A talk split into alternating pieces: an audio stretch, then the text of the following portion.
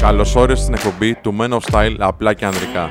Είμαι ο Σπύρος και θα είμαι ο κοδεσπότης σας στη μοναδική εκπομπή στην Ελλάδα που βλέπει τα πράγματα από ανδρική σκοπιά.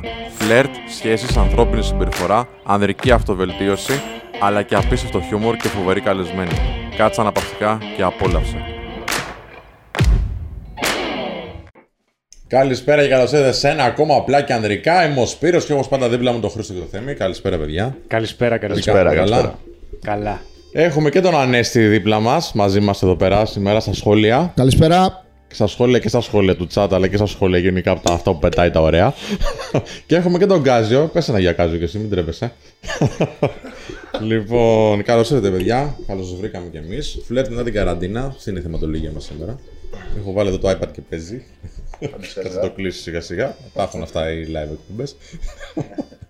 Λοιπόν, να βλέπω εγώ τα σχόλια σιγά-σιγά. Τι λέει, πώς είμαστε? Άψογα. Ωραία. Πώς φάνηκε το intro, για πείτε λίγο εδώ. Τώρα έκανε μια μαγιά ο Κάζιο με το intro. Και εντάξει, εμένα μου άρεσε, εδώ μας άρεσε. Για πείτε καμιά κουβέντα και πείτε και πώς ακουγόμαστε.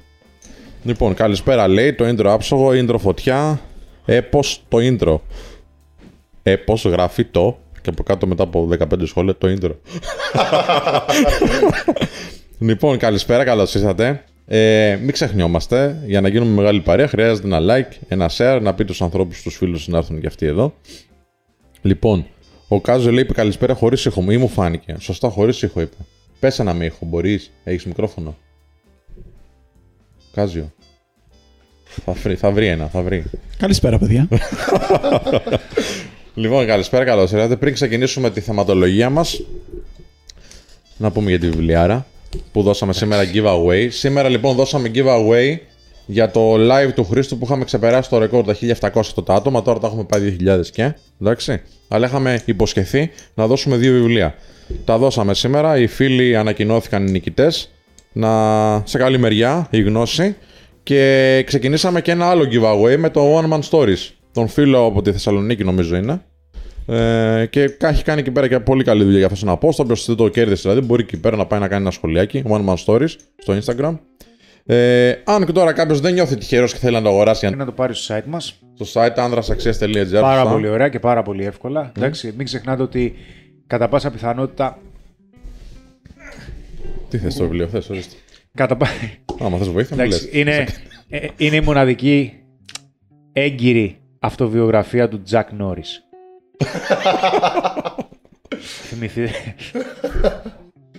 Λοιπόν, ναι, σε όλα τα βιβλιοπωλεία, εντάξει, μπορεί να το βρείτε το συγκεκριμένο βιβλίο. Στο απίθανο φιλέ, άσε με να κάνω live.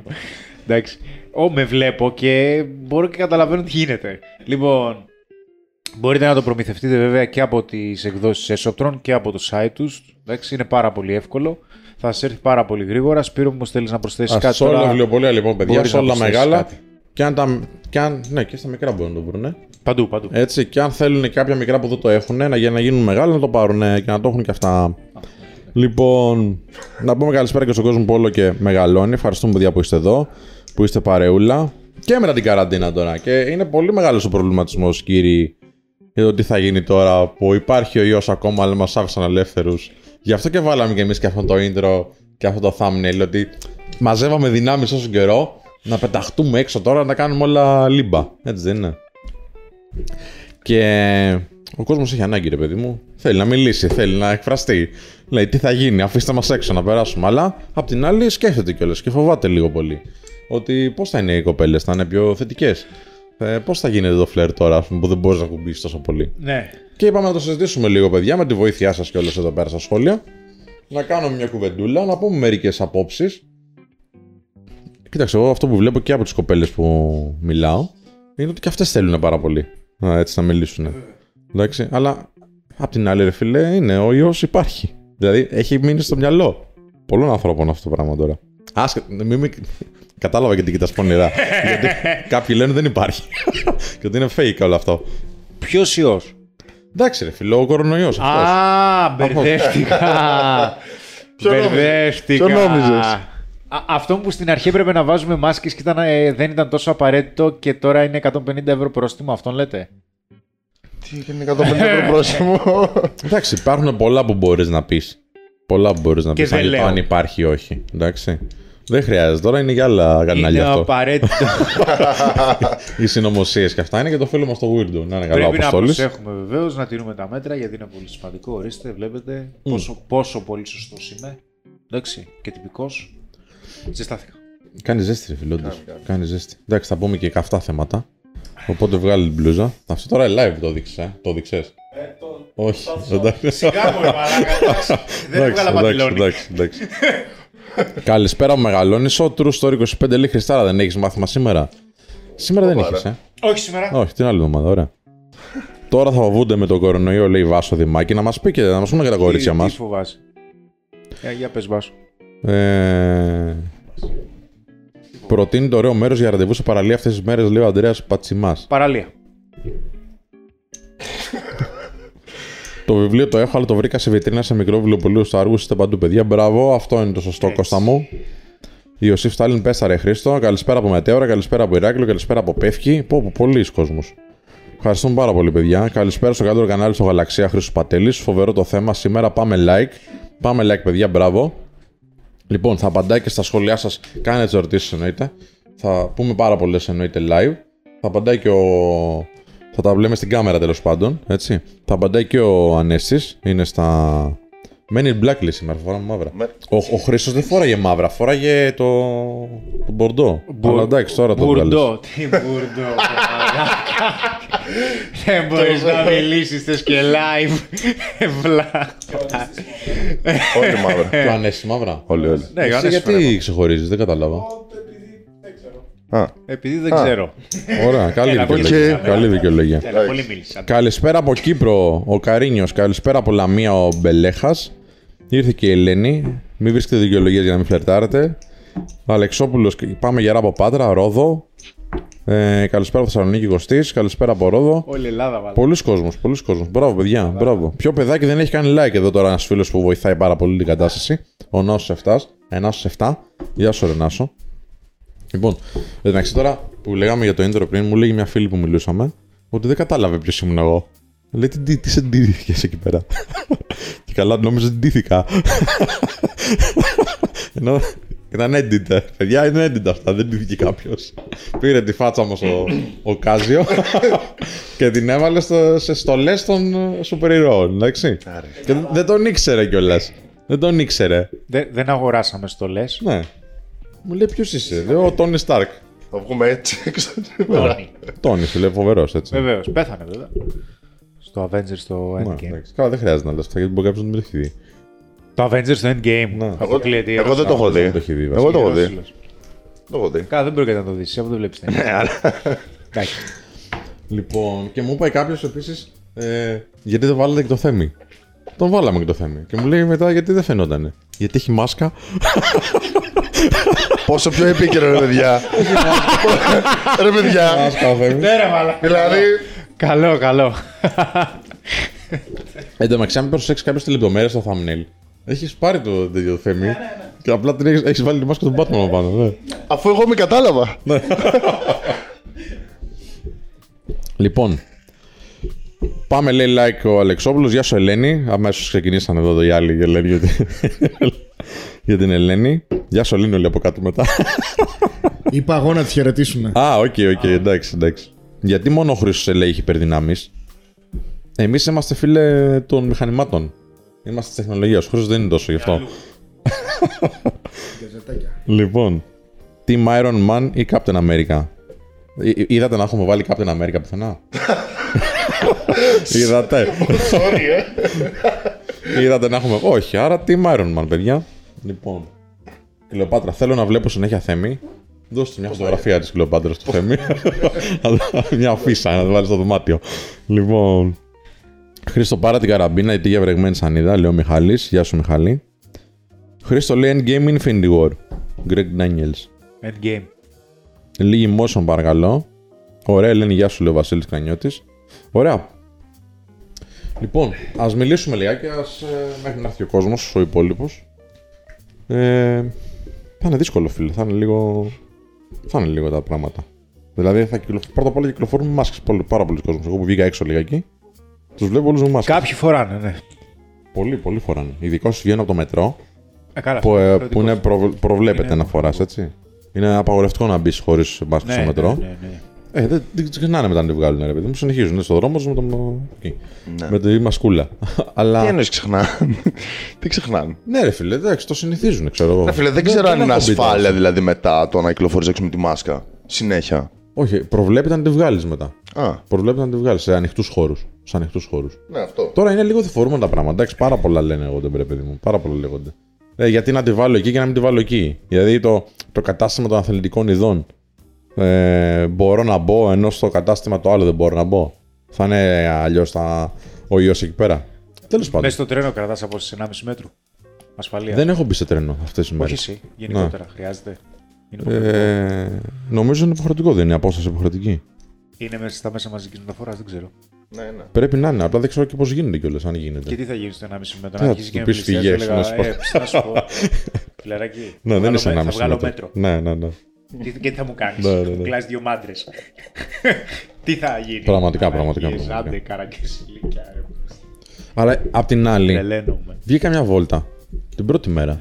Και ήταν όλος ο κόσμος έξω. Βασικά και την προηγούμενη μέρα, με το 6 την Κυριακή, ήταν όλοι έξω πάλι. Ναι. Δηλαδή ο κόσμος λάλησε, ρε φίλε. Σαββατοκύριακο που πέρασε, είχε πάρα πολύ κόσμο. Κυκλοφόρησε πολύ ο κόσμος. Ναι. Πάρα πολύ. Εντάξει, τι να κάνει ο κόσμος, φίλε. Θα έχει κρατηθεί. Έχει καλό καιρό τώρα. Μπήκε μέσα την άνοιξη, βγήκε το καλοκαίρι και πέρασε και το Πάσχα μες στο σπίτι, ρε φίλε. Δεν ήταν τώρα λίγο. Εντάξει. Τι να κάνει ο κόσμος. Θέλει να βγει έξω να μιλήσει, να επικοινωνήσει. Να τα πει λίγο. Σε κλαμπ με μάσκα λέει πώς να πάω να φλερτάρω, ρε παιδιά. Φίλε, είσαι τυχερός, γιατί τα κλαμπ δεν έχουν ανοίξει ακόμα. Οπότε μόνο έξω τώρα. Είσαι τυχερός, δεν χρειάζεται να παιδεύεις τη μυαλού σου. Λοιπόν. Ανέστη, μας αγαπάς, ρε. Λιλιπούτους λέει εδώ. Το απάντησα γραπτός ότι κόβω φλεβές. Ωραία, εντάξει. Θέλουμε rage γόρα από Χρήστο, άντε να ανεβαίνουμε. Σωτήρης Μαυρής. Χρήστο, δώσε τα φώστα σου. Ο Τζορτζ Αλεξόπουλος. Στάθης Μαραντής Καρδούλες. Θέατρο του παραλόγου, συμφωνούν εδώ τα παιδιά. Τώρα όλοι έξω, παιδιά, ναι. Ο Μπιλ Τσίου λέει: παιδιά, μπλέξαμε τώρα. Μπλέξαμε. Δεν μπλέκουμε. Και από Οκτώβριο τα ίδια λέει. Like, ρε παιδιά, μην ξεχνάμε. Ευχαριστούμε πολύ, φίλε. Όλοι έξω, παιδιά. Είμαστε στους 627 και ανεβαίνουμε σιγά-σιγά.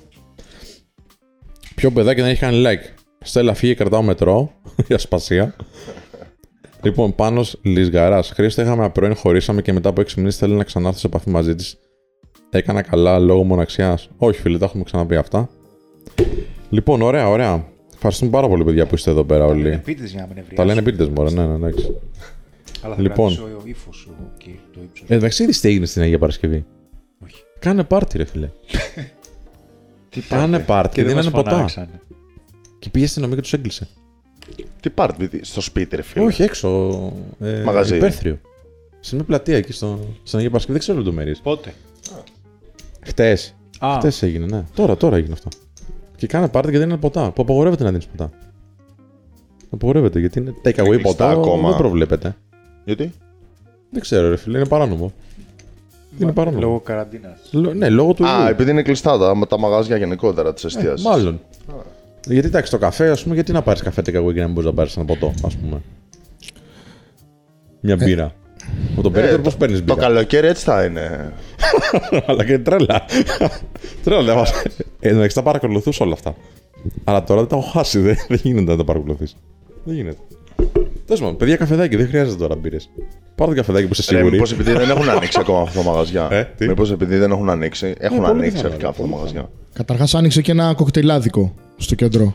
Ναι, αυτό λέω να ανοίξει, δεν ξέρω. Τη Δευτέρα γινόταν χαμός στο κέντρο. Άρα. Παίρνανε κοκτέιλ δηλαδή και κάνανε περατζάδο στον δρόμο. Ναι, δεν προβλέπεται λέει αυτό, ρε φίλε. Δεν προβλέπεται λέει. Α, μας πούνε οι άνθρωποι τώρα, δεν ξέρω. Προβλέπεται, ρε παιδιά, αυτό είναι σωστό.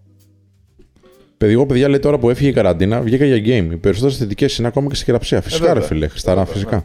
Πάμε να πούμε τώρα λίγο πιο πρακτικά. Έχει δίκιο εδώ ο φίλος. Λοιπόν, δεν χρειάζεται να κάνεις αυτό. Δεν χρειάζεται. Κάνε αυτό. Αυτό μου λένε. Έλα, ρε φίλε, γιατί να έλα. Αυτό έτσι. Γαμάτο είναι, ρε. Το έκανα με το ζόρι. Γιατί είναι μαλάκα, είναι ωραίο. Έχει χαβαλέ. Γελάει. Δοκιμάσε το.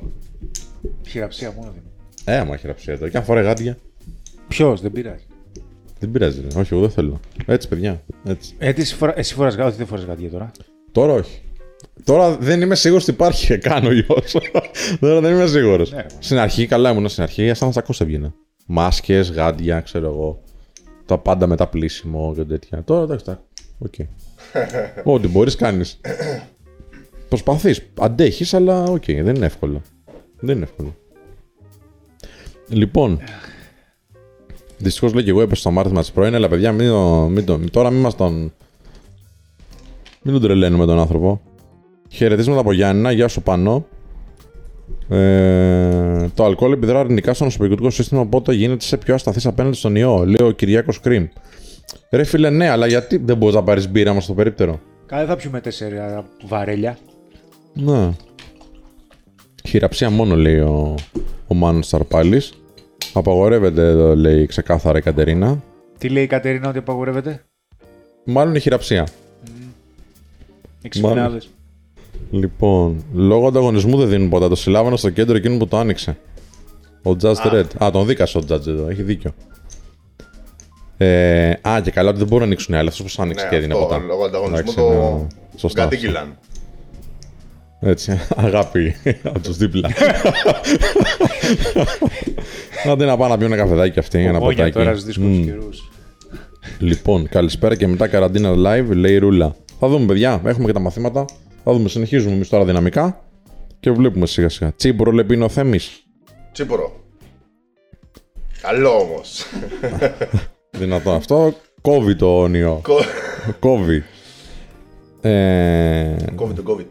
Λόγω αθέμητου ανταγωνισμού λέει απαγορεύεται το ποτό ο Jazz Thread. Ωραίος ο Jazz. Στην υγεία μας λέει Θέμη ο Νίκ Παυλίδης. Φιλιά από Λονδίνο Άρβα. Αντί για χειραψία, χουφτώματα επιτρέπονται, λέει εδώ ο Κυριάκος Κρίν. Φίλε, ναι, απλά να κλιμακωθεί λίγο πρώτα η επαφή. και μετά. Λοιπόν. Λέει, σε μαγαζί με ηλεκτρονικά είδη μου είπαν ότι απαγορεύεται η πώληση βιντεοπαιχνιδιών και συσκευών τέτοιου είδους στο μεταξύ. Δεν καταλάβω τι θέλει να πει εδώ η Ελένη. Για ξαναμπες τώρα, Ελένη. Τι είδους δηλαδή. Αν της πω που είσαι μωρή αρρώστια, λέτε να πιάσει. Μάλλον όχι. Λοιπόν. Ναι, εντάξει, τώρα έχω να απαγορεύσω πολλά πράγματα, ρε παιδιά. Αυτό που δεν έχω να απαγορεύσω είναι να μιλάμε για την ώρα. Εντάξει, δεν ξέρεις και τι γίνεται. Είδα London Real, τον διαλύσανε τελείως. Τον εκεί. Ναι, παιδιά, ένα κανάλι που παρακολουθούμε εμείς, να σας πούμε γιατί μας ρωτάτε καμιά φορά, είναι ο London Real. Έτσι. Που είχε βγάλει τον. Να το πούμε, δεν πειράζει. Μπορεί να μας δείξουν και εμάς. Φαντάζεσαι. Ναι, φαντάζεσαι. Έβγαλαν έναν συνωμοσιολόγο τέλος πάντων. Και του κόψανε το YouTube, του κόψανε το Facebook, του κόψανε όλα. Όλα του ανθρώπου. Όλα. Γιατί έλεγε ότι ξέρεις κάτι παίζει, ξέρω εγώ, έχουν. Καλά, είπε ξεκάθαρα. Δεν υπάρχει. Είπε πολλά πράγματα. Δεν υπάρχει. Το είπε ξεκάθαρα έτσι. Γιατί την είδα δεν έβγαλε. Λοιπόν, λέει ο Παύλος Κίσας κάτι ακούστηκε ότι βάλανε στις. Πολιτικές αφήσεις στον Θέμη εξώφυλλο και πλάκωσε κόσμος, μοίραζαν και μπλουζάκι άκουσα. Σκηνό, φίλε. Πολύ ωραία. Χαιρετίζουν τον Παπαγδάτη, λέει ο Θανάσης Ντάβρας. Άσα μας ρε, άσα. Τι έπαθες ρε. Παπαγδάτη ρε μαλάκα. Γιατί όχι. Λες να ναι. Sorry φίλε. Και μην παίζεις με αυτά. Στείλε πινέζα άμα είσαι πραγματικά. Μην στείλει κανένα τίποτα άλλο και δεν θα μπαίνει. Λοιπόν, Στάθης Μαραντής λέει σε είδα μου άρεσε και ήρθα να πω να γεια. Ναι φίλε, έτσι. Τι θα αλλάξει δηλαδή τώρα. Συσκευές βιντεοπαιχνιδιών λέει μάλλον για να μην υπάρχουν εθισμοί εξαιτίας της κατάστασης καραντίνας. Ελένη δεν ισχύει αυτό. Δεν ισχύει. Φοβερές πωλήσεις έχουν βιντεοπαιχνίδια αυτή τη στιγμή. Απίστευτες πωλήσεις. Φαντάζεσαι να το κάνουν όμως. Λοιπόν, ο Θέμης πίνει λέει για να το φύγει το άγχος του live. Είναι η δικτατορία που του κόψαν το κεφάλι. Παιδιά, τα λέγε πολύ καλό ο μισολόγος. Ένα κομμάτι που είδα κι εγώ ήταν καλό. Ήταν ενδιαφέρον βασικά, δεν ξέρω αν ήταν καλό, ήταν ενδιαφέρον. Ναι, γιατί δεν ξέρω τώρα, ρε φίλε, αν βοηθάνε αυτά, πραγματικά. Δεν είμαι σίγουρος. Παιδιά, η καραντίνα έτυχε μόλις το πήγα να κάνω κίνηση. Ξέρω ότι με γουστάρω, αλλά δεν ξέρω τι να κάνω. Γιατί έχουμε ακόμη καραντίνα στην Αμερική, μου φαίνεται δύσκολο να βρίσκω ενδιαφέρουσες συζητήσεις. Λέει ο Spike Paps. Φίλε, αν μπεις στο menofstyle.gr δες τα 21 θέματα για πρώτο ραντεβού και πάρα από αυτά. Είναι πάρα πολλά για να κάνεις άπειρες ώρες συζητήσεις. Και έχει και ο Ανέστης νομίζω ένα. 15 ερωτήσεις που μπορείς να τις κάνεις. 14 ερωτήσεις. 14, δεν είναι 15. Να βάλουμε άλλη μία άμα είναι. Δεν θέλω να σου χαλάω. Εντάξει. Είναι 14 και μία. Και μία bonus. Που είναι άπειρο το υλικό στο site για να μπορείτε να κάνετε θέμα συζήτηση. Αλλά το θέμα είναι να είσαι και εσύ ενδιαφέρον σαν άνθρωπος γενικά. Να έχεις πράγματα να πεις. Να έχεις μια ενδιαφέρουσα ζωή. Και αντίστοιχα και κοπέλα. Και να τα αλλάζεις απόψεις πάνω σε αυτό. Δεν είναι δηλαδή να πεις κάποια πράγματα τα οποία είναι έτοιμα. Έτσι. Αλλά άμα τώρα κάπου κολλάς, πάρε από αυτά για να ξεκινήσεις η κουβεντούλα. Και να τη συνεχίζεις βασικά. Κώστας Βράς λέει: σε είδα με τη μάσκα και μου άρεσες. Ωραίος. Φίλε, με τη μάσκα μπορείς να πεις αστεία. Βέβαια. Έτσι. Ή μπορείς να τη βάψεις, ξέρω, να βάλεις πραγματάκια εδώ. Έχεις δει κάποιους που βάζουν στοματάκι. Ναι. Ναι. Αυτός και να βάλεις ένα μήνυμα. Ξέρεις τι γίνεται, ρε φίλε, με τη μάσκα. Γεια, ξέρω εγώ. Με τη μάσκα, όταν είσαι έξω και φοράς τη μάσκα, δεν μπορεί να φάνει το χαμόγελο, άμα χαμογελάς ή όχι. Όπως δηλαδή χάνεις πολλά από την εκφραστικότητα. Οπότε άμα δεν χρειάζεται, ρε παιδιά, στους εξωτερικούς χώρους. Με τη φοράτε, βγάλει τη μάσκα. Δεν είναι υποχρεωτικό στους εξωτερικούς χώρους. Όχι, ναι. Στους εξωτερικούς χώρους δεν χρειάζεται. Βγάλει τη μάσκα, εντάξει. Χαμογελάστε, μιλήστε και καλύτερα κιόλας. Είναι πολύ καλύτερα τώρα, πιστεύω. Ο Ρικ Σόρκιν, συγγνώμη Θέμη, λέει: Χριστάρα, για κάνα σπάρινγκ θα πάμε. Ρε, το έχει πει από τα προηγούμενα live. Ρε φίλε, είναι κλειστή η σχολή. Από Ιούνιο μάλλον θα είναι. Έχει λυσάξει. Έξω, στον δρόμο. Ρε, μην, φίλε, μην αποφεύγεις. Όχι. Μην αποφεύγεις. Στον δρόμο. Χαιρετισμούς από Γαγιόκαμπο. Για χαρά, για χαρά. Ναι, δική σου. Δεν έχεις πάει Γαγιόκαμπο. Δεν έχω πάει. Καλύτερο από το Ρίο ντι Τζανέιρο είναι. Αλήθεια. Ψέματα λες. Για σου πω πολλές φορές ψέματα. Αλλά για αυτά δεν ξέρω. Όχι, πραγματικά είναι πάρα πολύ ωραία. Είναι πάρα πολύ ωραία. Να πάτε, παιδιά. Πού είναι αυτό? Δεν ξέρεις πού να γιώκα, πού να δεν ξέρεις. Στο νομό Λάρισσας είναι. Είναι παράλληλα της Λάρισσας. Δηλαδή παραλία είναι. Ναι. Είναι 50 χιλιόμετρα της Λάρισσας. Πού φαντάζεσαι ότι η Λάρισσα έχει παραλία. Αλλά είναι πολύ ωραία. Από ποια άποψη είναι ωραία? Είναι ωραία από άποψη παραλίας, από άποψη θάλασσας, από άποψη διασκέδασης, από άποψη κόσμου, από άποψη περιβάλλοντος. Έχει πάρει και πάρα πολλές σημαίες, είναι αλήθεια. Σημαίες. Ναι, σημαίες σαν καλή παραλία. Καλή παραλία.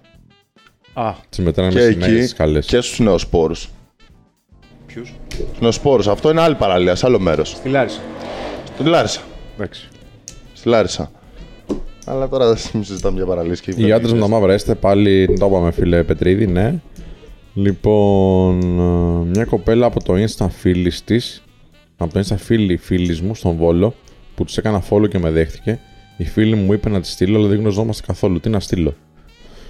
Γεια. Λοιπόν, φίλε, άκουσα. Πες εσύ που το έχεις. Τον παρέπεμψα να δει τα βίντεο μου στο YouTube. Παιδιά, είναι στο YouTube ένα βίντεο 2,5 ώρες, στο οποίο αναλύω τα πιο σημαντικά λάθη που πρέπει να αποφύγεις όταν φλερτάρεις στο διαδίκτυο.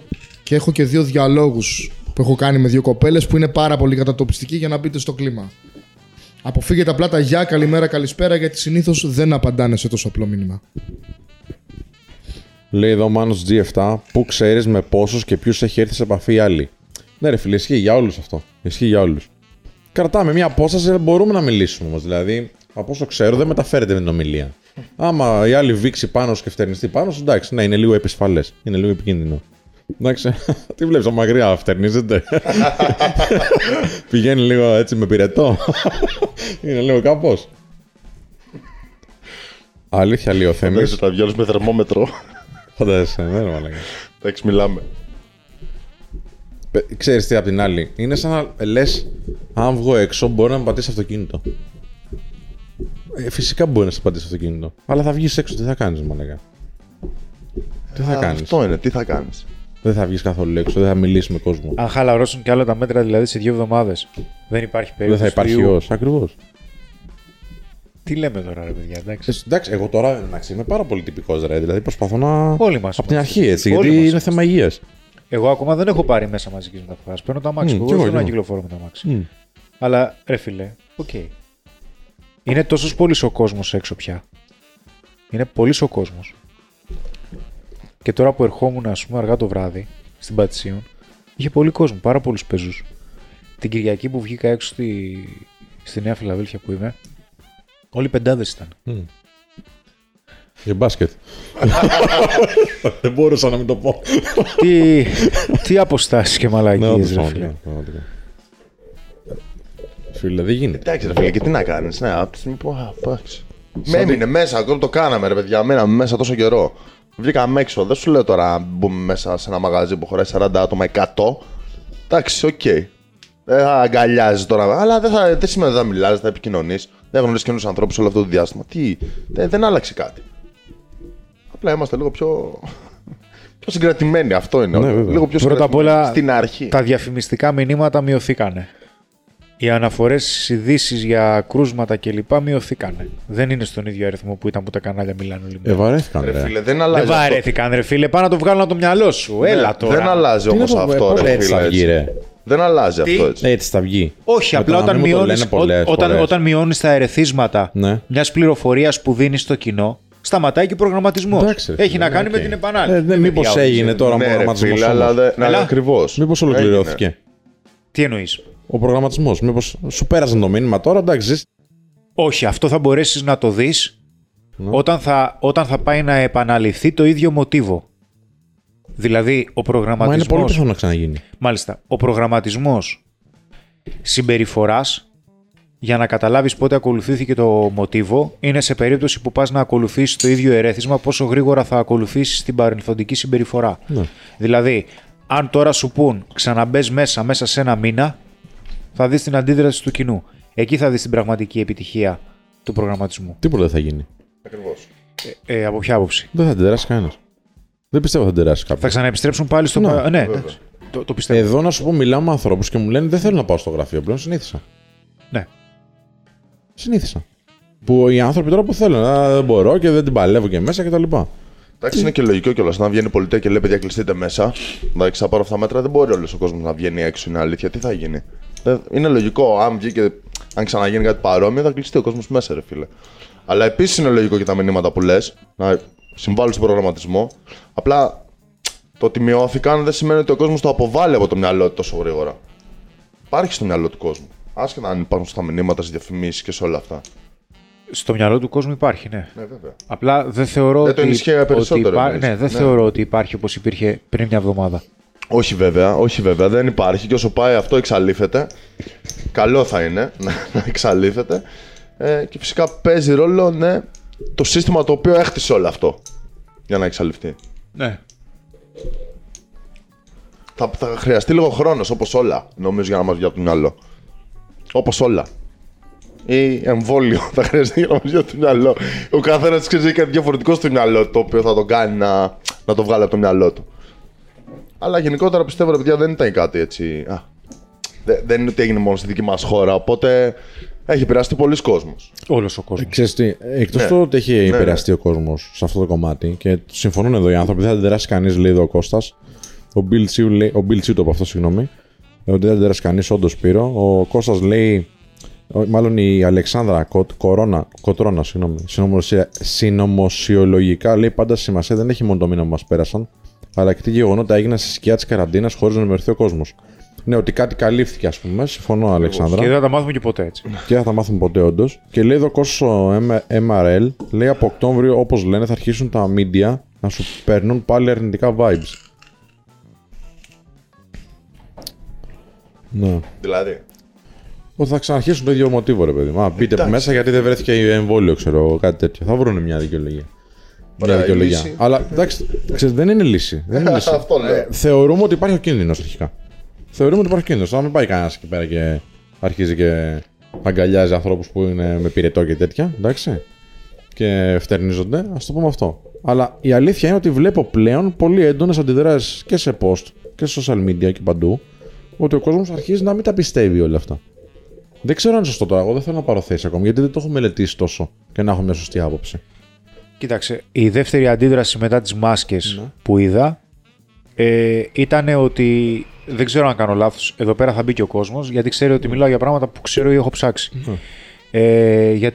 Μου φαίνεται ότι έκανε σχόλιο επίσημο ο Τσιόρδας, που σου λέει ότι τελικά ο αριθμός των κρουσμάτων ή των θανάτων από κορονοϊό δεν είναι όσο είχαμε εκτιμήσει. Μπορεί να είναι λιγότερα. Όχι, πήγε ο θανάτος, ότι είτε πέθανε από κορονοϊό 100% είτε από κάποιο υποκείμενο νόσημα που έγινε πιο έντονο από τον ιό, εμείς το βάζαμε ότι πέθανε από τον ιό. Και δηλαδή το είπε δημόσια. Ναι. Έτσι όχι, είδα. Δεν το είδα εγώ. Δεν είδα προσωπικά τη δήλωση. Λέει με ή από.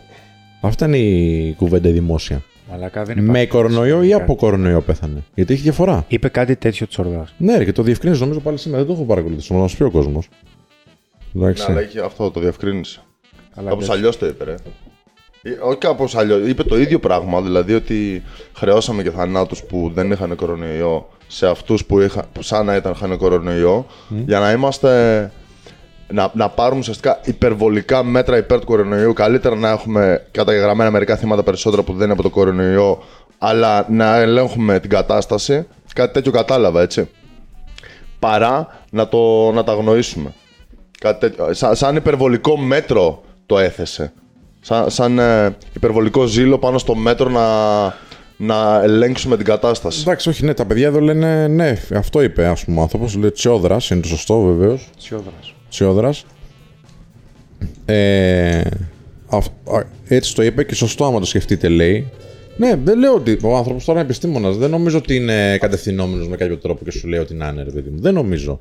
Γιατί υπάρχει αυτό στον αέρα τώρα, έτσι.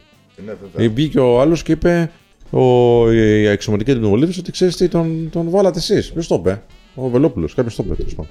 Ο φυτευτός λέει. Όχι, δεν λέμε για τέτοια πράγματα, ρε παιδιά, εμείς εδώ πέρα. Δεν... Αλλά απ' την άλλη σκέφτεσαι και λες, οκ, είχες 200 θανάτους, ξέρω, πες, θα πας εκεί, εντάξει. Είναι άλλο να είναι όλοι από τον ιό, και άλλο να είναι κάποιοι επειδή έχεις ένα πολύ ισχυρό κρύωμα και σε εμπόδισε, ξέρω, να αναρρώσεις από κάποιο άλλο νόσημα και πέθανες από το άλλο νόσημα. Είναι μεγάλη διαφορά. Τεράστια. Γιατί αυτή τη στιγμή υπάρχει τεράστιο, πολύ μεγάλο πρόβλημα στην οικονομία. Δηλαδή, άμα σου βγαίνει τώρα η Κομισιόν και σου λέει 10% ύφεση, 9,7%. Μεγαλύτερη ύφεση στην Ευρωζώνη. Που είναι τρελά σημαντικό για μια χώρα, ειδικά που έχει βγει από την κρίση, έτσι. Τέλος πάντων, εντάξει τώρα. Είναι πολιτική κουβέντα. Αλλά δεν πειράζει, όταν λέμε για αυτά παρεούλα είμαστε. Ο Γιώργος Δημητρόπουλος βάζει 5 ευρώ. Ευχαριστούμε πάρα πολύ, Γιώργο μου. Καλησπέρα, παιδιά. Συνεχίστε έτσι. Μου βοηθείτε πάρα πολύ με αυτά που λέτε. Το έχετε πάει αλλού. Τώρα θα πούμε και ιατρικά. Περίμενε να δεις εδώ. Θα λύσουμε και τον ιό. Θα λύσουμε και τον ιό. Λάζαρος Χαγιάς είπε: όντως, μάγκες, έτσι είπε. Είτε πέθανε από κορονοϊό ή όχι, έτσι καταμετρούντουσαν. Αν έχεις κορονοϊό και σε πατήσεις αμάξι, δηλαδή πεθαίνεις από κορονοϊό απλό. Αν είσαι δηλαδή ετοιμοθάνατος, ναι, επειδή είσαι από τροχαίο και κολλήσεις κιόλας, πηγαίνεις από κορονοϊό, αν πεθάνεις. Εντάξει, όχι, νομίζω είπε για τα τροχαία δεν το κάνανε. Α, το διευκρίνησε. Πω από μαλάκα, ξεφτιλίκια. Ποια τροχαία. Το διευκρίνησε. Κυκλοφόρησε έξω. Ποια τροχαία. Δημήτρης Μαγκ λέει: τι κρούσμα είσαι εσύ, μάνα μου. Ναι, εντάξει, αυτό κυκλοφορεί πάρα πολύ σαν αντάκα, παιδιά. Εγώ δεν θα το χρησιμοποιούσα. Ούτε εγώ. Ναι, δεν είμαι μάνας. Δεν θα το χρησιμοποιούσα. Μην ξεκινήσουμε με τέτοια είδη προσκολήσεως. Είμαστε στα 916 άτομα. Ευχαριστούμε πάρα πολύ που είστε εδώ και αυτή τη φορά, παιδιά. Να είστε καλά. Έχετε απόλυτο δίκιο, λέει. Όντως ντρέπομαι. Αυτό είναι, είναι κουβέντα δικιά σου, Άντριο. Μιλάμε με τον Άντριο. Εγώ ναι, εντάξει, τα βρήκαμε. Εντάξει, πήρετε εσείς. Θα συνεχίσουμε σε αυτή την εκπομπή. Λοιπόν, λέει εδώ ο Κώστας ο Μισηριώτης. Και τελικά πώς κάνουμε φλετ στην καραντίνα, πώς βλέπετε τις γυναίκες το δέχονται. Βεβαίως το δέχονται. Και το άγγιγμα. Αυτή είναι δικιά μου όψη, παιδιά. Τώρα ο καθένας έχει μια ευθύνη του εαυτού του. Εντάξει. Εγώ θα κουμπίσω. Και το δέχονται, έτσι βλέπω. Θα κουμπίσεις μπλούζα γιατί χειραψία δεν δίνεις. Θα κάνω αυτό, είπαμε. Στην αρχή θα κάνεις αυτό, φίλε. Ναι, μετά. Τι θα κάνεις, τι high five και τέτοια, δεν έχει. Όχι, όχι, είπαμε. Να είμαστε λίγο τυπικοί. Και μετά. Περίμενε. Και μετά πλάγια, ναι, ρε. Πάρ' τον παπά. Σπυρό. Σε πιάσα. Τι εννοείς στην αρχή, ρε φίλε, τι εννοείς στην αρχή. Επειδή τι έχει κάνει ο προγραμματισμός των media, θα τα πούμε αυτά. Σου λέει μην κάνεις χειραψία. Μην κάνεις χειραψία, σου λέει. Εντάξει. Οπότε δεν κάνουμε χειραψία για να μην μπει αμέσως η αρνητική σκέψη και ξεκινήσει ο προγραμματισμός. Εντάξει, έτσι είναι, φίλε. Να τα λέμε αυτά. Εντάξει, λοιπόν, θα κάνεις αυτό. Θα πει ότι αυτός είναι δουλεμένος. Κυβέρνηση είστε μπουστή. Ξέρετε τι κάνει. Έτσι. Λοιπόν, αφού ξέρετε τι κάνει, λοιπόν, να κάτσουμε να μιλήσουμε. Φυτευτέ. Λοιπόν. Να πας τώρα σε γυναίκα, αρχίζεις να μιλάς και να της κάνεις αγκώνα και σου πει ρε δω στο χέρι, ρε φίλε. Άδω στο χέρι και τελείωνε, ρε φίλε. Μετά είναι δύσκολο, ε. Τι θα πεις μετά. Εντάξει. Καλά. Άντε. Φαντάζεσαι. Όχι. Λοιπόν, για να αγοράσετε μάσκες, λέει μάγκες, ο φίλος ο Πέταρ Μήλος βάζει 2,29. Ρε φίλε, δεν φτάνουν αυτά για τρεις μάσκες εδώ, πέντε πώς είμαστε. Μία. Ευχαριστούμε όπως και να έχει, αδερφέ μου, να είσαι καλά. Λέει εδώ ο Wolf Shaped Lamp. Για την αύξηση ενδοοικογενειακής βίας θα μιλήσετε. Έχουν αυξηθεί τα κρούσματα βίας προς τους άντρες και από τις γυναίκες. Σε βλέπω λίγο αδιάβαστο, φίλε. Γιατί ήμασταν οι πρώτοι που το συζητήσαμε αυτό. Έχουμε βγάλει stories γι' αυτό στο Instagram. Τα έχουμε πει αρκετές φορές. Και μάλιστα έχει κάνει και ο φίλος μας ο Χάρης Σουλανίδης ένα event, διαδικτυακό event. Παίζει σήμερα και αύριο, νομίζω. Αύριο είναι. Τέλος πάντων, με διάφορους καλλιτέχνες. Που είναι γι' αυτό, για τη στήριξη των ανθρώπων που πάσχουν από. Που έχουν μάλλον υποστεί την οικογενειακή βία. Που δεν είναι μόνο γυναίκες, είναι και άντρες. Και η βία δεν είναι μόνο η σωματική βία, η άσκηση δηλαδή βίας με το χέρι σου που πας στον άλλον και τον χτυπάς. Είναι και η λεκτική βία και η ψυχολογική και η συναισθηματική βία. Και είναι πολύ έντονο το φαινόμενο και από άντρες αλλά και συγγενείς, και από γυναίκες προς τους άντρες και από συγγενείς του περιβάλλοντος της γυναίκας προς τους άντρες. Και υπάρχουν πάρα πολλά δημοσιεύματα που βγαίνουν συνεχώς πλέον. Ειδικά τώρα με την καραντίνα έγινε χαμός παγκοσμίως. Υπάρχουν και κάποιοι άντρες παιδιά που είναι λίγο πιο. Πώς να το πω. Μαλθακοί είναι κατάλληλη λέξη. Δεν ξέρω, ρε φίλε τώρα. Δεν ξέρω τι έχει περάσει ο καθένας. Αλλά είναι λίγο πιο αδύναμοι, είναι λίγο πιο ήρεμοι. Οπότε κάποια πράγματα δέχονται και δεν μιλάνε κιόλας. Και το ζήτημα είναι, και αυτό λέγαμε και στο story, ότι αυτός ο άνθρωπος έχει επιλογές. Να ξέρετε, έχει επιλογές. Γι' αυτό πρέπει να γίνει ένα awareness, μια ενημέρωση των ανθρώπων αυτών. Λοιπόν, ζω για να βλέπω την καράφλη του Θέμη. Πολύ κοινό. Γιατί η δικιά μου τι, τίποτα. Νιώθω λίγο άσχημα τώρα. Λοιπόν. Ευχαριστώ πολύ. Καλησπέρα, παιδιά. Αν φοβάσαι, λέει Ρούλα, κορονοϊό, δεν βγαίνεις. Τι είναι αυτό με τους αγκώνες. Αναγιά σου. Δεν το ξέρετε, ρε παιδιά τη. Συμφωνώ. Δεν ξέρετε το χαιρετισμό με τον αγκώνα. Ναι, συμφωνώ με Ρούλα. Εγώ συμφωνώ και με τους δύο. Γιατί ξέρεις, μπορεί να πας και στην άλλη και να σου πει: τη δώσεις το χέρι να σου πει αγκώνα. Και δεν είναι σωστό, ρε φίλε, να ξεκινάς μια επικοινωνία με κάτι αρνητικό. Δεν κόβεις λίγο τον άλλο, ρε παιδάκι. Μάμα είναι λίγο πιο. Θα το δεις πώς κινείται. Αρχίζεις, μιλάς λίγο και θα το δεις πώς κινείται. Ο Σπύρος μη από παλιά, από παντού βασικά. Από τα προηγούμενα live θέλω να πω, ο Σπύρος μη. Καλησπέρα σε όλη την υπέροχη παρέα. Παράτησα κάτι κοπέλες για να έρθω να σας δω. Ελπίζω να μην άρκεσα πολύ. Εντάξει, φίλε, την επόμενη φορά 9,5 ώρα, ξέρεις. Λοιπόν. Πες να σπαμάρουν λίγο λιγότερο, λέει εδώ ο φίλος Κάπα. Ναι, ρε παιδιά, εντάξει, τα βλέπουμε μια φορά. Λέει εδώ, Σπύρο, το ξέρω πολύ καλά αυτό που λες, επειδή είχα στον αδερφό μου τέτοιου είδους βία. Ορίστε. Εντάξει, φίλε, αυτά είναι δύσκολα. Ζωή σε εσάς. Λοιπόν. Και. Εντάξει, τώρα ο άλλος, αν θέλει να το πούμε και λίγο πιο σοβαρά. Την ώρα που αντιμετωπίζεις αυτά τα πράγματα, ντρέπεται κιόλας να πάει να πει: ξέρεις τι, με βιάζει εισαγωγικά με τη χρήση της κυριολεκτικής έννοιας, της μεταφορικής έννοιας του όρου. Η κοπέλα μου, τι να πει, ρε φίλε τώρα, ότι με χτυπάει, ξέρω εγώ, ή με κάνει και νιώθω πάρα πολύ άσχημα και δεν ξέρω τι να κάνω. Είναι δύσκολο να μιλήσει. Όπως και για μια γυναίκα, βέβαια, είναι δύσκολο να πει ότι ξέρεις τι, ο άντρας της φέρεται άσχημα. Πόσο μάλλον όμως ένας άντρας που έχει και το στίγμα του δυνατού φίλου, έτσι. Πρέπει να το ξεπεράσει αυτό κάπως για να ζητήσει βοήθεια αυτός ο άνθρωπος.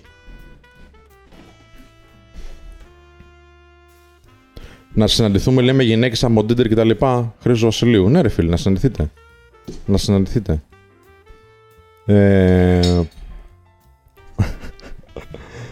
Η κατακουζινή. Λέει η Μαρία, η κατακουζινή να μείνουν μέσα. Εντάξει, κορίτσια, πείτε μας κι εσείς τώρα που είστε εδώ αρκετές. Έρχεται ένας και σας φλερτάρει. Τώρα, με αυτά που περνάμε. Φάστε αρνητικές θετικές. Και πώς θέλετε να έρθει. Θέλετε να έρθει απόσταση 1,5 μέτρο. Πώς θα το μετρήσετε. Θέλετε χειραψία ή θέλετε αγκονιά. Αγκονιά. Λοιπόν. Ο Παναγιώτης Ντόμας λέει: όχι αγκώνα, ρε παιδιά, δεν παίζουμε Μάι Τάι. Θα είναι χαλαρή. Λοιπόν, Κατερίνα Σιμιτζή, καλησπέρα στον όμορφο παρά. Καλησπέρα, Κατερίνα. Σε είδα, μου άρεσε. Μπορεί να σ' αγγίξω για να καταλάβω ότι μου αρέσεις. Λέει ο Σπύρος. Βίκτορας Μπεκιάρης. Παιδιά, προτείνει μια καλή περιοχή στην Αθήνα για καφέ ή για ποτό που να μαζεύει καλό και ποιοτικό κόσμο. Κέντρο, φίλε, κέντρο. Κέντρο. Λοιπόν. Να ανοίξουν τα μαγαζιά, ναι, από 1η Ιουνίου τώρα. Από 1η Ιουνίου. Λοιπόν, να θυμίσω το εξής για να κάνουμε την παρέα μας λίγο μεγαλύτερη. Εντάξει. Είναι κάποιοι άνθρωποι που δεν έχουν κάνει like. Τώρα οι μισοί σχεδόν δεν έχετε κάνει like. Δεν σας αρέσουμε, τι συμβαίνει? Μήπως το έχετε ξεχάσει? Λοιπόν, ακριβώς κάτω από το βίντεο υπάρχει ένα εικονιδιάκι αυτό εδώ που το πατάτε με δύναμη και γίνεται μπλε αυτό. Εντάξει, και δίπλα ακριβώς έχει το share. Παίρνετε το share και το στέλνετε, το link και το στέλνετε στην παρέα σας. Και πίσω όποιος μας κάνει tag στο Instagram θα τον κάνουμε reshare. Tag papaki-menofstyle.gr papaki-menofstyle.gr. Μη μου στέλνετε σας παρακαλώ τώρα μηνύματα στο Instagram, γιατί δεν μπορώ να τα δω, οπότε μόνο στο chat. Ο κάθε ιστορία να δω, ο φίλος λέει Σπύρος, ευχαριστώ. Να είσαι καλά, φίλε. Ο Ανέστης. Κώστας Τιούμπ, μόλις ανοίξουν τα σχολεία θα πάω να μιλήσω μια κοπέλα να την αγγίξω. Έστω και στην πλάτη, όχι. Κοίταξε, το άγγιγμα είναι θετικό, ρε φίλε. Είναι θετικό. Αλλά άμα να βλέπεις και εσύ ότι είναι δεκτική σε αυτό, έτσι. Και μην ξεκινάς με άγγιγμα στην πλάτη. Να, ο Σπύρος, παιδιά, κοιτάξτε, ο Σπύρος λέει και εγώ σήμερα που έκανα φλερτ, λέει έτσι χαιρέτησα μαγκουνιά. Λοιπόν. Λέει εδώ η φίλη μας η Χριστίνα Αρτή, βάζει 5 ευρώ. Λέει ότι είμαι ομοφυλόφιλη, οπότε μου αρέσουν και εμένα οι γυναίκες και πραγματικά με έχετε βοηθήσει πάρα πολύ όσο ήμουν στην καραντίνα για να σκεφτώ. Να είσαι καλά, Χριστίνα, να είσαι καλά. Ευχαριστούμε. Λέει εδώ ο Dr. Jimmy's. Men of Style, μήπως θέλετε κεφαλιάζει Ντάν αντί για χειραψία? Για τους μικρούς τώρα, ο Ζιντάν είναι ένας πολύ μεγάλος παίχτης του γαλλικού ποδοσφαίρου και του παγκόσμιου ποδοσφαίρου. Και στο Μουντιάλ είχε κάνει μια κεφαλιά σε ποιον το είχε κάνει? Ματεράτσι. Στο Ματεράτσι, Ιταλία, Και τον διώξανε. Όχι και... Ματεράτσι, κάτι άλλο. Όχι, δεν θυμάμαι. Τέλος πάντων. Μπορεί και Ματεράτσι. Χαιρετισμούς από δρακότρυπα καρδίτσας. Like και από το κινητό, λέει ο Τσιζμπεργκέρ. Βεβαίως, από όπου και να βλέπετε, κάνετε like, παιδιά. Είναι πολύ σημαντικό για μας. Ευχαριστούμε πάρα πολύ. Βαγγέλης Παναγιωτόπουλος. Πρέπει να σας δώσουν βραβείο για όλα όσα έχετε κάνει, αλλά και για το βιβλίο σας. Επίσης, το βιβλίο σας πόσες μέρες κάνει να έρθει. Ευχαριστούμε πάρα πολύ, φίλε. Μπορεί να μας δώσουν κάποιο βραβείο κάποια στιγμή, θα δούμε. Λοιπόν... Θα δούμε αυτό, δεχτούμε. Ναι, θα μπορούμε να το δώσουμε πίσω. Να το κάνουμε giveaway γι' αυτό. Ξέρω το βραβείο. Λοιπόν, το βιβλίο, φίλε, επειδή τα ΕΛΤΑ τώρα ξέρεις τι γίνεται. Όλοι αγοράζουν μέσω ίντερνετ. Θα κάνει λίγο περισσότερες μέρες από ό,τι συνήθως. Ματεράτσι λένε όλοι. Δηλαδή, εκεί πέρα που έκανε 1 με 2 μέρες. Τώρα θα κάνει 3-4, εκεί υπολόγισε, όχι τίποτα τρελό δηλαδή. Λοιπόν, σε έναν Ιταλό λέει, πίνουμε καφέ λέει 10 ώρα το βράδυ ο Παμπλο Χουάν. Ναι φίλε, κάποιοι, εδώ εσύ τι πίνεις? Εγώ πίνω καφέ. Εσύ αμύτα, ναι. Εγώ νερό. Νερό. Είπε καφέ τα κεφάλια, αλλά... τσίπουρα τέλος πάντων. Εσύ κοιμηθείς 5 το πρωί ρε φίλε. Ματεράτσι. Ο Κουμπούμ. Με χώρισε λέει γιατί δεν έχει τον ίδιο θεσμό με πριν και μετά από 3 μέρες θέλει να με δει και το έχει μετανιώσει τι κάνω. Έχω ξενερώσει λίγο γιατί την είχα εμπιστευτεί full και αυτό που έκανε το βλέπω ανώριμο. 3 εβδομάδες θα κάνεις να επικοινωνήσεις, φίλε. 3 εβδομάδες? Ναι, βέβαια, 3 εβδομάδες. Πώς σου ήρθε αυτό έτσι το νούμερο? Α, με τρελάνετε θέλετε τώρα. Θέλετε να με τρελάνετε. Από τη στιγμή που σε χωρίζει, φίλε, και θέλει να γυρίσει, θα πρέπει να σε ντύσει με χρυσάφι. Συγγνώμη κιόλας δηλαδή. Γιατί αλλιώς για ποιο λόγο να γυρίσει? Ξαφνικά μου τη βάρεσαι, σε χώρισε, ξαφνικά μου τη βάρεσαι, σε θέλω πίσω και τώρα θα με δεχτείς. Από πού και σου πού. Η εμπιστοσύνη σου κλονίζεται και θα πρέπει να την κερδίσει πάλι. Η Κατερίνα Σιμιτζή λέει για το φλερτ. Άμα ο άλλος θέλει να φλερτάρει, θεωρώ πως το βλέμμα και το χιούμορ παίζει καθοριστικό ρόλο. Ευχαριστώ, Κατερίνα. Και έχει μια. Και έχει μία λέει μετά, εννοείται. Όχι, δεν την ξέρω την κοπέλα. Απλά είναι αυτά που μου λένε, το χιούμορ και το βλέμμα. Εν μέσω καραντίνας μου ήρθε σε 3 μέρες, λέει ο Στάθης Μαραντίδης. Ναι, έχει να κάνει με την περιοχή, ρε φίλε, όπου έχουν πιο πολλές παραγγελίες, αργούν λίγο. Εντάξει, κάντε λίγο υπομονή, τώρα όλος ο κόσμος θα αγοράζει online. Η Δήμητρα λέει: συμφωνώ, Κατερίνα, και το χαμόγελο επίσης, σωστά. Η Ανέστη λέει: ο Γιάννης, το είδες, Ανέστη αυτό? Λοιπόν, θα το πω εγώ. Ανέστηξε μου την ατάκα σου. Γεια σου Δήμητρα, Γιάννης εδώ π.χ. Έχω πάρει απάντηση και δεν μου απαντάνε καθόλου τι προτείνεις. Ο Ανέστης είναι σε ένα break, παιδιά, θα έρθει σε λίγο. Ο Χρήστος λέει τραβάει το μικρόφωνο. Λες και είναι ο Σάκης Ζουρβάς στην Eurovision και μετά φταίει ο Κάζιο για τον ήχο. Ο Κάζιο φταίει πάντα για τον ήχο, φιλέ. Εντάξει. Σε παρακαλώ. Χαρά στην πιάτσα. Άκου τι λέει εδώ ο Δημήτρης Κοτρώνης. Ρε φίλε, είναι πάρα πολύ ωραία αυτά τα μηνύματα. Δημήτρη Κοτρώνη και στην παρέα σου. Είμαι με την παρέα μου και σας βλέπουμε και περιμένουμε στις χθεσινές γνωριμίες χάρη σε εσάς. Μπράβο ρε φίλε, χαίρομαι πάρα πολύ. Ωραία πράγματα. Ο Βασίλης Ορτοδήμου ρωτάει την καφεπίνο φρέντο εσπρέσο, ναι, σκέτο φίλε. Α, ναι, λέει, είσαι αρχηγός. Ευχαριστώ. Αν δεν πήρα δηλαδή καπουτσίνο, τι θα μου λέγεις? Υπαρχηγός. Ξέρω εγώ, θα έπεφτες. Φρέντο καπουτσίνο πίνω εγώ, Όχι τώρα, τώρα με πιο. Χοροπηδάω μέχρι το βράδυ πάνω σε... Σε κάθε πέρα. Άκου εδώ τι λέω, αράμπα. Με χώρισε λόγω μεταπτυχιακού, τι κάνω? Το μεταπτυχιακό. Συνεχίζεις. Το μεταπτυχιακό σου, συνεχίζεις τις σπουδές. Μπορεί να τον χώρισε εκείνη επειδή ξεκίνησε μεταπτυχιακό η κοπέλα. Ναι, αυτό εννοούσε ρε. Αυτό εννοούσε. Α, αυτή να ξεκίνησε μεταπτυχιακό. Και τι χωρίς τον φίλο της επειδή ξεκίνησε να διαβάζει. Ας μας πεις, πες μας, να δούμε αν έπεσε αμέσα.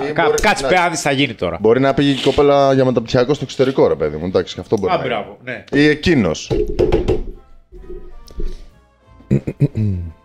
Πιστεύετε, ο Doom Lex 7 κάνει μια ωραία ερώτηση. Πιστεύετε ότι οι κοπέλες που είχαν έναν πιο απρόστο χαρακτήρα θα είναι δεχτικές μετά την καραντίνα ή πάλι τα ίδια? Πάλι τα ίδια πιστεύω θα είναι. Τι θα γίνει? Να σου πω, κοίταξε, μπορεί να τους έχει λείψει λίγο η επαφή με την καραντίνα και όλα αυτά. Αλλά εν τέλει θα φανεί ο χαρακτήρας, δε φίλε. Τι λες και εσύ? Εξάρτητα τι σημαίνει απρόσιτη. Ναι, ακριβώς. Είναι και μικρό το ποσοστό το οποίο έχει απρόστο χαρακτήρα. Τι εννοείς απρόστο χαρακτήρα? Δηλαδή, το να είναι κάποιος απρόσιτος σημαίνει ότι είναι απρόσιτος με όλους. Αυτός είναι ο απρόσιτος. Τώρα με σένα που δεν σε ξέρει δεν είναι απρόσιτος. Είναι αμυντικός επειδή δεν σε γνωρίζει ίσως. Τώρα αν το ερμηνεύεις ότι είναι απρόσιτος είναι διαφορετικό. Δεν μπορεί να κρίνεις κάποιον τον οποίο δεν τον ξέρεις καν επειδή δυσκολεύεσαι να τον προσεγγίσεις. Δεν είναι απρόσιτος. Γράφει εδώ ο άλλος. Ο Μικές 0123 κάτι τέλος πάντων. Ρε παιδιά, ναι, κάτι τέτοιο είναι. Ρε παιδιά, λέει, χάλασαν τα ηχεία μου και δεν μπορώ να σας ακούσω. Ο Κάζο πρέπει να το κάνει. Λοιπόν, η Ρούλα λέει να χαμογελάσεις. Όχι, λέει να σκάσεις τα γέλια. Δεν ξέρω πώς θα το πάρει ο άλλος. Συμφωνούμε, ναι, αλλά χαμόγελο. Για το χαμόγελο είναι πολύ ωραίο. Καλά, δεν θα πας να μιλήσει η γυναίκα με νευρικό. Σε είδα, μου άρεσε και. Το φαντάζεσαι. Ας σου πετάξεις μια τούρτα στη μάπα, μαλάκα. Να πάρεις την κάρτα του Τζόκερ. Ναι, ρε φίλε. Εν τω μεταξύ, πώς ήρθε τώρα αυτό? Batman Who Laughs. Είδα το origin story χθες. Έχω καεί τελείως. Το κακό στο χειρότερο πάμε. Η Αγαμία λέει έχει πάει σύννεφο εδώ. Όντως δε φίλε, όντως. Δεν φαντάζεσαι τι γίνεται. Ένας χρόνος λέει χωρίς σχέση, άσχημο συναίσθημα. Παιδιά, πείτε μου λίγο αν μας ακούτε, γιατί διαβάζω εδώ κάποιους που λένε ότι μάλλον έχουμε λίγο καθυστέρηση. Δεν νομίζω, έτσι λίγο έτσι πειράζεται τον Κάζο εδώ πέρα. Ο οποίος μπαίνει σε άμυνα αμέσως. Μου κάνει έτσι νόημα, όχι. Μετά την καραντίνα λέει μπορώ να μιλήσω και να κάνω κινήσεις πιο εύκολα στα κορίτσια. Όχι, δεν ρωτάει, είναι δήλωση. Με τον ίδιο τρόπο, ρε φίλε. Εντάξει, θα είναι λίγο πιο awkward η φάση, θα είναι λίγο πιο περίεργη. Εντάξει, θα είναι λίγο. Αλλά δεν είναι και λόγος να σταματήσεις να το κάνεις. Ωραία, θα είναι περίεργη. Πάμε να το συζητήσουμε. Τι θα σου πει δηλαδή, ρε φίλε? Όχι, δεν είναι ότι θα σου πει κάτι κακό. Απλά θα είναι λιγότερες ευκαιρίες να ξεκινήσεις την κουβέντα ή να μείνεις στην κουβέντα. Περισσότερες είναι ευκαιρίες. Για πες. Πες, ναι. Πρώτα απ' όλα έχει μεγαλύτερες ουρές έξω από τα καταστήματα. Καλά, ναι, αυτό ισχύει. Αυτό ισχύει, δηλαδή. Δεύτερον, δεν θα σε ακούσει ο δίπλα γιατί όλοι είναι σε απόσταση. Όλα αυτά που σκέφτεσαι. Λιγότερη έκθεση, ναι. Τρίτον, κατευθείαν μαθαίνεις να μιλάς πιο δυνατά γιατί πρέπει να μείνεις και εσύ αρχικά σε απόσταση. Τέταρτον, δεν ανεβάζεις άμυνα γιατί είσαι σε απόσταση και μιλάς πιο δυνατά κατευθείαν. Άρα δεν καταλαβαίνω που είναι το πρόβλημα. Εντάξει, μωρέ, είναι. Είναι πολύ καλύτερα. Αν δεν σε ακούσει, θα πρέπει αναγκαστικά να μιλήσεις πιο δυνατά γιατί θα χρειάζεται να κρατήσεις την απόσταση. Οπότε κατευθείαν ξέρεις και εκείνη δεν παίρνει άμυνα. Όπου λέει κάτι, θα θέλει να μου πει. Έλα, ο Θέμης είμαι. Από το σπίτι. Α, ναι, παιδιά, όταν λέμε μιλάμε δυνατά, δεν ουρλιάζουμε. Εντάξει, μιλάμε δυνατά, να μας ακούσει ο άλλος γιατί δεν τρεπόμαστε. Μην κοιτάτε τη μέρα που εδώ βγαίνω έξω, σαν το. Α, λένε εδώ οι φίλοι που ήταν πολύ ωραία βίντεο αυτά. Ασχέτως άμα δεν άρεσαν σε πολύ κόσμο. Δεν είχαμε τα views δηλαδή που. Θέμη, θέλουμε να, πώς να επιλέξεις δερμάτινο νούμερο 3. Ναι, είχες βάλει 2 για το δερμάτινο. Ναι. Παιδιά, στο αυτό το βίντεο με τα δερμάτινα ο Θέμης είχε δώσει πολύ πόνο. Ναι. Είχε βάλει πάρα πολύ γνώση μέσα. Α, από χειμώνα βέβαια, γιατί καλοκαίριασε. Ναι, τώρα είχαμε για μαλλιό και εγώ αυτό δεν έλεγα. Δερμάτινο μαλλιό. Να το ίδιο φύγεις, πιάσε κόκκινο. Πιάσε κόκκινο.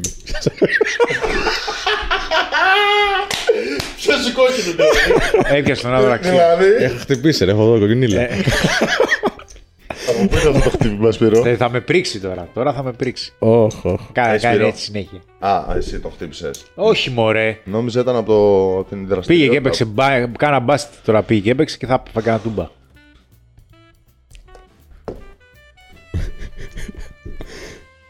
Καλά λένε, τι λένε μαλάκα, εντάξει. Ας πιάσω κάτι σοβαρό. Πες τι θα γελάσουμε ρε μαλάκα. Δύσκολο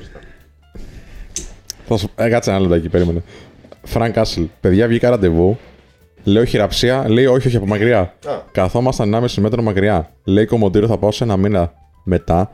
Τώρα θα πέσουν όλοι και φοβάμαι. Άντε γεια. Ναι, αυτό είναι κάποιοι που φοβούνται ρε φίλε. Εντάξει ρε φίλε, να το σεβαστείς, ότι φοβάται ο άλλος. Τι να κάνεις δηλαδή, να εισβάλλεις τον χώρο του και σε αυτό που θέλει να έχει. Εντάξει, βγήκε σε ένα ραντεβού. Βγες μετά από. Άλλο θέλει και να προσέχει, άλλο δεν θέλει. Δεν είναι το ίδιο. Mega Solid Gamer, ο φίλος ο Κώστας Απολύμνου, λέει: παιδιά, καλέσε στα Ρόβα, βγάζει βιντεάρες για το ανδρικό ξύρισμα. Ήταν πολύ ωραίο το βίντεο, αλλά όταν έβγαζε ο Χρήστος βιντεάρες για το ξύρισμα, στα Ρόβα τραγούδαγε. Με ποιους τραγούδαγε, με κάποιους τέλος πάντων. Σίγουρα τραγούδαγε. Λοιπόν, έχει βάλει ο φίλος ο. Κάτσε, τώρα κάνω κάποιο donate, τα παιδιά να τα πω. Ο φίλος ο Πίτερ Μήλος τρολάρι, βάζει 3,49 ακόμα και λέει: Σπύρο, ελπίζω τώρα να φτάνουν και τις σύγκλες κτλ. Εντάξει. Μεγάλο τρολ. Ο φίλος ο Νίκο West βάζει ένα δεκάρικο και λέει thank you, εμείς ευχαριστούμε. Και ο φίλος ο Άρβα βάζει 10 λίρες και λέει: παιδιά, συγγνώμη, αλλά δεν είχα 10.000. Είστε φοβεροί, συνεχίστε γερά. Ευχαριστούμε πάρα πολύ. Πάρα πολύ. Και είμαστε στους 1.000 αυτή τη στιγμή. Να εμπιστεύεστε έναν Λαρισαίο στον Θέμη, παιδιά, γιατί ό,τι λέει το τυρί. Το έχει γράψει την Ελίτα τυρί. Φέτα, όχι τυρί, φέτα. Αλέξανδρος Σεφ, πολύ ωραίος. Τζον Χατζής λέει το θεωρεί λίγο γένεια, κάτσε τι λέει. Α, μιλάνε μεταξύ τους τα παιδιά, μπράβο, πολύ καλά κάνετε. Συνεχίστε, παιδιά. Λοιπόν, ναι, το είδα λέει τις προάλλες, ο Χρήστος έδειχνε ξηραφάκια. Σωστά. Αυτά χρειάζεσαι για το ξύρισμα. Και after save. Το safety razor έδειχνα. Λοιπόν, έλλειψη στον κόσμο, Ανέστη. Πρέπει να τους πούμε ότι μη λέγεις στο μαθητή, αλλά πέστασε, εντάξει. Είχα ένα επίγον τηλεφώνημα. I am back που είπε και ο Τζόρνταν. Ωραία. Το 96. Λοιπόν, ο Ευάγγελος από Γαλλία. Τεπερκυλίδης, καλησπέρα μαδάρα, αγαπάμε μος, να είστε πάντα καλά. Γεια σου ρε Ευαγγέλη, να είσαι καλά κι εσύ. Ο Τζον Χατζής 13, εγώ όποτε βγαίνω έξω με το σκύλο μου λένε τι γλυκούλης για το σκύλο μου. Μπορώ να πιάσω κουβέντα έτσι? Γιατί εγώ λίγο παρεξηγούμαι που μιλάνε στο σκύλο και όχι σε μένα. Έλα ρε φίλε τώρα που έχεις ανασφάλειες εσύ και ζηλεύεις το σκύλο. Θα λες ότι μοιάζει στο αφεντικό του και θα ξεκινήσει από εκεί κουβέντα. Ναι, δεν σου άρεσε? Έχεις κι άλλο καλύτερο. Δεν έχω σκυλί κιόλας, αυτό μου ήρθε τώρα. Μα πάνε τώρα οι κοπέλες ασχολούνται με το σκύλο του και αντί να του πιάσει την κουβέντα νιώθει άσχημα. Είναι πολύ. Παιδιά, ναι, το σκυλί, όσοι το λένε εδώ που έχουν σκυλιά, είναι πολύ καλός τρόπος να ξεκινήσεις. Μην νιώθεις έτσι. Ο Μίτσος Παπά λέει: μάγκε, εσείς το ότι καλύτερο, συνεχίστε έτσι, θα πάτε πολύ ψηλά, μόζ για πάντα. Ευχαριστούμε πάρα πολύ. Μαζί θα πάμε ψηλά, παιδιά, μαζί θα πάμε. Ο Τζίμας 8 ξεκίνησε να μας δώσει για τον Τζόρνταν Ανέστη. Θα ξημερώσουμε να ας πούνε και άλλοι κάτι. Βαγγέλης Παναγιωτόπουλος. Βγήκα με κοπέλα που είναι full καψούρα. Μου είπε πως είναι μπερδεμένη. Δεν ήταν full καψούρα τότε. Μάλλον ήταν με άλλον. Μιλάμε και έχουμε έρθει πολύ κοντά μέχρι που μου πρότεινε να κανονίσουμε να πάω σπίτι της να δούμε ταινία. Δεν κατάλαβα ρε φίλε, πήγε στο σπίτι της, είδα ταινία, τι έγινε? Να ξανακάνω κίνηση? Πες μας λίγο αυτό και θα το δούμε. Λοιπόν, παιδιά, κοιτάξτε, Ανέστη, μπορείς να δεις πόσα like έχουμε. Γιατί τώρα εδώ μου λένε οι άνθρωποι ότι δεν έχουν κάνει όλοι like. 692. Όχι. Είμαστε 1.000 άνθρωποι εδώ πέρα. Είμαστε 1.000 άνθρωποι. Ταυτόχρονα, Είμαστε 1000 άνθρωποι, σας παρακαλώ, κάντε like. Δεν είναι κάτι δύσκολο. Και είναι και free, έτσι. Πολύ free. Super free. Εάν σας αρέσει αυτό που βλέπετε, έτσι. Άμα δεν σας αρέσει, οκ. Okay, θα κάνετε, θέλετε, δεν θέλετε. Στα βίντεο, γιατί λες, ρε, άμα σου άρεσε. Δεν λες στα βίντεο, άμα σου άρεσε. Α, like. Τα βίντεο δεν είναι live. Εδώ πέρα είναι αλλιώς. Είτε σ' αρέσει, είτε δεν σ' αρέσει, θα κάνεις like. Μην αρχίσει τα dislike τώρα και μας πει. Ναι, εδώ τώρα η Κλεοπάτρα ρωτάει τον Τζον Χατζή. Τι σκύλο έχεις, by the way. Και κάπως έτσι ξεκινάει. Άντε. Ωραία η Κλεοπάτρα. Η Κλεοπάτρα η δικιά σου είναι που λέει συνέχεια για σένα. Δεν έχω σκύλο, δεν έχω σκύλο. Επειδή δεν έχει σκύλο, λοιπόν, πάει στον Τζον Χατζή. Ο Slice και 2-3 άτομα ακόμα ρωτάνε τι θέμα θα έχει το live του Χρήστου το Σάββατο. Α, ναι. Ωραία. Θες να το πεις? Όχι, εντάξει, κατάλαβα. Δεν είμαι σίγουρος ακόμα, παιδιά. Κοιτάξτε να δείτε τώρα. Θα μιλήσω λίγο, εντάξει. Ναι, πάρα πολύ. Ναι. Έχω να πω πολλά μετά. Σπυρό. Άντε, βραδιάτικο. Λοιπόν, σκέφτομαι να πω για τα σημαντικότερα προβλήματα που βλέπω σε σχέση μέσα ή στο ξεκίνημα μιας σχέσης και στους ανθρώπους που αναλαμβάνω. Αυτό είναι το πρώτο θέμα το οποίο σκέφτομαι. Το δεύτερο δεν το έχω σκεφτεί ακόμα. Οπότε έχω ένα θέμα που έχω σκεφτεί. Πείτε μου και εσείς αν γουστάρετε το θέμα. Μπορούμε να βάλουμε σε αυτό το βίντεο βάλαμε ένα poll που είχε 2.000 κάτι ψήφους. Και είπαν οι άνθρωποι, ξέρω ότι μας ενδιαφέρει αυτό το θέμα. Μπορούμε να βάλουμε 2-3 να επιλέξει ο κόσμος. Ή δεν είσαι σίγουρος? Δεν έχω το νούμερο 2. Α, νόμιζα ότι ήσουν ανάμεσα σε δύο. Όχι, δεν υπάρχει. Κάποια παίζει στο μυαλό σου. Το νούμερο 2 είναι το φανταστικό, δεν υπάρχει. Ωραία, ωραία. Το νούμερο 1 που σκέφτομαι είναι τα σημαντικότερα προβλήματα στη σχέση. Είναι μηγαδικό το. Και ναι. Το δεύτερο θέμα, λοιπόν. Αυτό σκέφτομαι τώρα. Μόνο οι διάνοιες. Εγώ ήμουν τεχνολογική. Δεν ήμουν καν θετική. Δημήτρης Σιδηρόπουλος, κάντε like, ομορφαίνει, δεν παχαίνει, παιδιά. Και δεν φορολογείται, ωραίος. Έτσι είναι, Δημήτρη μας, να είσαι καλά. Πάνω Σαράθιμος. Μετά από καραντίνα βρεθήκαμε σε ραντεβού 3 φορές, πήγαινε όλα καλά.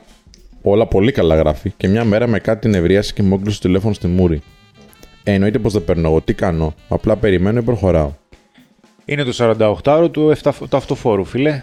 Τώρα για το επόμενο 2 ημέρο, αν σε πάρει τηλέφωνο, μην απαντήσεις. Δεν μας το κλείνει το τηλέφωνο στη μούρη, είναι αγένεια. Το 2 είναι γάμα το θέμα, λέει. Έλα ρε, μην... Το 2 θέλουμε, Ανδρέας Πηλιώτης. Ξεκολλάτε ρε και βοηθάτε. Captain Stevie, συνάντησα τυχαία μια παλιά συμμαθήτρια και μου πρότεινε να πάμε για περπάτη με το Σοκούμ, μια κοινή μας φίλη. Τελεία. Θα μπορούσε να είναι για ερωτικό ενδιαφέρον, και αν μπορείτε να προτείνετε τρόπος προσέγγισης. Φίλε, πες, άμα θες να την γνωρίσεις καλύτερα και να βγείτε οι δυο σας, να βγείτε οι δυο σας, όχι να βγείτε με φίλη. Πες, θέλω να μιλήσω μαζί σου, δεν θέλω να μιλήσω με κάποια άλλη. Ξεκάθαρα, μην πας δηλαδή απλά για να κάνετε παρεούλα. Λοιπόν, ο Ορφέας που είπε, όλες οι γυναίκες μου αποφεύγουν, τι συμβαίνει?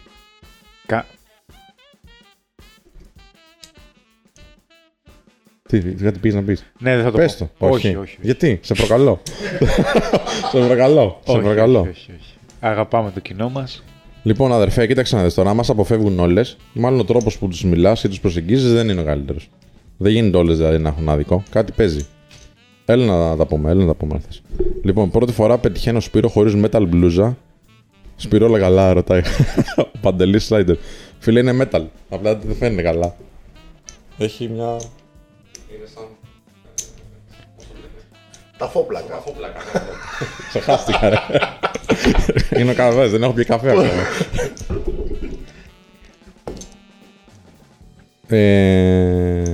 Όλες είναι λίγο περίεργο να σε αποφεύγουν, λέει η Κλεοπάτρα, σωστά.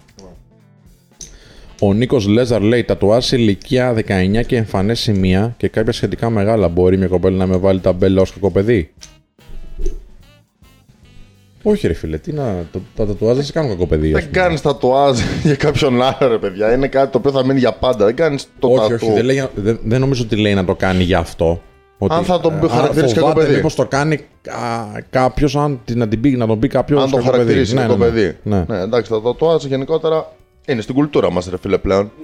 Εντάξει, ανάλογα που θα το κάνεις τώρα. Άμα το κάνεις, θα το ξαπατρεί και είναι καμιά τατουάζ για περίεργη. Εντάξει, μπορεί να φάνει, αλλά γενικότερα αν είναι ένα εμφανές σημείο για ένα τατουάζ που σε εκφράζει, Δεν νομίζω, ρε φίλε, ότι θα τον θεωρείς κακό παιδί.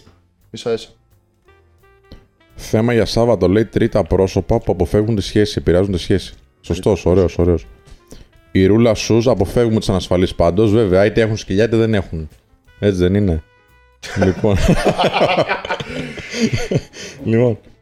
Η Καταρίνα Σιμιτζή λέει: πες τα, Σπύρο. Δεν θυμάμαι τώρα ποιο το λέει, αλλά ευχαριστώ. Λοιπόν, Γιάννης Θοδωρούλης. Πρώτη ατάκα για να γνωρίσεις κάποια άγνωση διαδίκτυο. Ανέστη, θες να πεις δύο λόγια εδώ πέρα? Πες και για το μεθαυριανό. Ναι. Πάμε κάμερα στον Ανέστη, παρακαλώ. Κάμερα στον Ανέστη. Μεθαύριο, 6 ώρα, έχουμε ένα σεμινάριο που θα γίνει για δεύτερη και τελευταία φορά σχετικά με το text game και το φλερτ στο διαδίκτυο και στο Instagram με κοπέλες στην περίοδο της καραντίνας και του κορονοϊού. Πώς ξεκινάς κουβέντα με οποιαδήποτε κοπέλα, από οποιοδήποτε social, είτε είναι γνωστή είτε είναι άγνωστη, ή και από εφαρμογές για φλερτ, και πώς κλιμακώνεις τη γνωριμία μέχρι τέλους. Θα δώσουμε πάρα πολύ γνώση και μπορείτε στο site μας, στο e-shop, να κλείσετε τη θέση σας με την κάρτα σας κατευθείαν, χωρίς καν να μας πάρετε τηλέφωνο. Όποιος θέλει να μάθει όμως περισσότερες λεπτομέρειες, παίρνει στο 2-10-25-25-900 αύριο μετά τις 11 το πρωί και ζητάει να μιλήσει μαζί μου. Και σε λίγα δευτερόλεπτα θα τον καλέσω. Πες όμως και μια τάκα, έτσι, αν θες, πώς να ξεκινήσουν λίγο, έτσι, για όσους δεν μπορούν να μπουν στο σεμινάριο. Ναι, πέραν το ότι μπορείτε να δείτε το βίντεο που σας είπα και πριν, που είναι 2,5 ώρες για το πώς να φλερτάρεις στο διαδίκτυο και τα 9 λάθη που μπορείς να αποφύγεις. Αποφύγετε, καταρχάς, τι να μην πείτε. Μην πείτε γεια, καλημέρα, καλησπέρα. Okay. Καλό είναι να τεστάρετε με 2-3 like σε όχι προκλητικές φωτογραφίες της κοπέλας, για να δείτε αν θα τα αποδώσει τα like, να δείτε πόσο διαθέσιμη είναι. Okay. Και μπορείτε να στείλετε ένα μήνυμα με λίγο χιούμορ και λίγο πείραγμα. Παράδειγμα, αντί να πατάμε like, δεν συστηνόμαστε. Okay. Δεν χρειάζεται να είναι κάτι περίπλοκο, απλά μην είναι για καλημέρα σκέτο, γιατί βλέπουν πάρα πολλά καλημέρα καλησπέρα στα social. Δεν θα ανταποκριθούν. Το θέμα όμως δεν είναι μόνο το πρώτο μήνυμα, okay. Το θέμα είναι και μετά, αυτό που συνέχεια διαβάζω εδώ πέρα, που λέτε συνέχεια πώς θα τις ποναυγούμε, γιατί δεν μου μιλάει. Πρέπει να γίνει κατανοητό από την αρχή ότι τη φλερτάρετε, ότι τη γουστάρετε, ότι της μιλάτε επειδή σας αρέσει. Όταν ζητήσω από μια κοπέλα να βγούμε, θα ξέρω ήδη ότι θα μου πει ναι, γιατί σε όλη τη διαδικασία του φλερτ και της επικοινωνίας ανταποκρίνεται θετικά. Δεν θα το πω όποια στιγμή να είναι, απλά ο τρόπος μου θα είναι γαμάτος και θα πει ναι. Το πριν έχει σημασία. Ωραίος. Λοιπόν, ο Τζον Χατζής, ο φίλος με το σκύλο, λέει: ρε, μην πειράζετε, σας αγαπάω. Και εμείς αγαπάμε, φίλε. Και το σκυλί. Και το σκυλί. Εσένα περισσότερο, εντάξει, αλλά μην νιώθεις άσχημα. Λοιπόν, Ανέστη, λέει εδώ ο Φλιμ, λέει το Dizel Academy, εντάξει. Mm-hmm. Και λέει μέσα που έχεις το σεμινάριο με την κοπέλα. Να. Που κάνεις role playing με την κοπέλα, με την Άννα. Να πεις τι έγινε με την Άννα. Τι να πω. Εντάξει, άμα θες πες κάτι. Ότι η Άννα είναι φίλη σου, είναι πολύ καλή φίλη. Ναι, βέβαια. Μένει στη Θεσσαλονίκη και τη γνωρίζω πολλά χρόνια. Είναι πολύ καλή κοπέλα. Και την ευχαριστούμε πάρα πολύ για το που κατέβηκε Αθήνα για να γυρίσουμε το βίντεο μαζί. Και ήταν πάρα πολύ, πώς να το πω, πάρα πολύ συνεργάσιμο. Βοηθητικό. Λοιπόν, hip hop λέει, Sun Stars, θέμα λέει Χρήστο, λέει, για τις πολύ ωραίες γυναίκες να πεις. Που έχει διαφορετική διαχείριση. Ναι, okay. Λοιπόν... Όχι ήταν αυτό.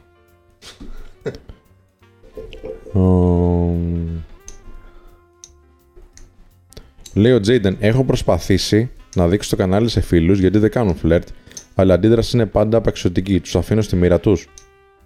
Ναι. Παιδιά, κοιτάξτε, θα το δείχνετε στο κανάλι.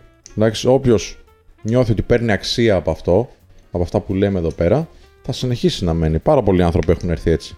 Και εσάς κάποιος σας το έδειξε, κάπου το είδατε. Αλλά δεν είναι τυχαίο ποιοι μένουν. Μένουν οι άνθρωποι οι οποίοι θέλουν να βελτιώνονται συνεχώς. Χρήστο, τι κινητάρα πήρες? Α, πες και το κινητό, έλα, αφού... Ναι, ήρθε χθες επιτέλους, εντάξει. 1,5 χρόνο το είχα το άλλο, είχα το 7 το iPhone, τώρα πήρα το 6S. Αυτό. Με έχει βολέψει γενικότερα, τώρα από κινητά και τέτοια τεχνολογία, παιδιά, μην με ρωτάτε. Ρώτησα κάποιους ανθρώπους, ρώτησα και τον Σπύρο, ρώτησα και τον Ανέστη που το ξέρουν και μου λένε πάρα αυτό. Άμα δεν σου άρεσε το θέμα, λέει, πες για τις πολύ άσχημες τότε. Αυτό ήταν καλό, ρε φίλε. Ωραίος. Α, μπράβο. Καλό. Πολύ ωραία ερώτηση, Σπύρο, να πω. Ναι. Ο Doomlex 7 λέει παράδειγμα της απρόσιτης. Ξεκινάω συζήτηση με κάποια στο Instagram, δεν της λέω γεια καλημέρα, απλά να της πιάσω συζήτηση και η πρώτη κουβέντα που θα μου πει θα είναι δεν σε ξέρω και από χθες για να μιλάμε. Μια κοπέλα που δεν σε ξέρει μπορεί όντως να μιλήσει λίγο απότομα στην αρχή. Δεν πρέπει να το πάρουμε προσωπικά, ούτε να αντιδράσουμε, ούτε να βρίσουμε, ούτε να θυμώσουμε, γιατί δεν έχει να κάνει με εμάς για να το πάρουμε προσωπικά. Δεν μας γνωρίζει προσωπικά η κοπέλα. Δεν έχει να κάνει με εμάς αυτή η άμυνα που βγάζει. Είναι μια άμυνα που βγάζει γιατί δεν ξέρει με ποιον έχει να κάνει και δεν θέλει να χάσει χρόνο με έναν άντρα που δεν έχει αξία. Αν το διαχειριστείς ψύχρεμα και τις μιλήσεις, μπορεί αυτή η συμπεριφορά να αλλάξει. Δηλαδή, να γυρίσεις να της πεις το καταλαβαίνω.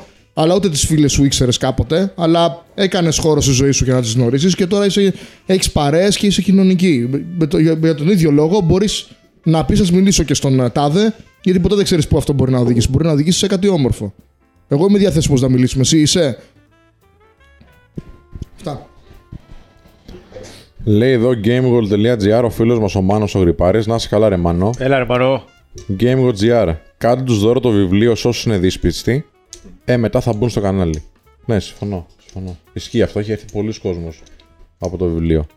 Που δεν μας ήξερε δηλαδή, απλά ήταν ο κόσμος του βιβλίου που αγοράζει βιβλία και διαβάζει γενικότερα. Είδε το βιβλίο και μετά μας ακολούθησε εδώ. Ισχύει αυτό. Όπα. Ωραία. Το χάσα τώρα. Ωραία, τώρα το φτιάξα. Λοιπόν, πότε κάνουμε βινίλιο πάρτι. Φίλε, δεν θα κάνουμε κάποιο τέτοιο πάρτι εμείς. Ας αποπαγορεύεται τώρα, βλέπεις τι γίνεται στην Παρασκευή.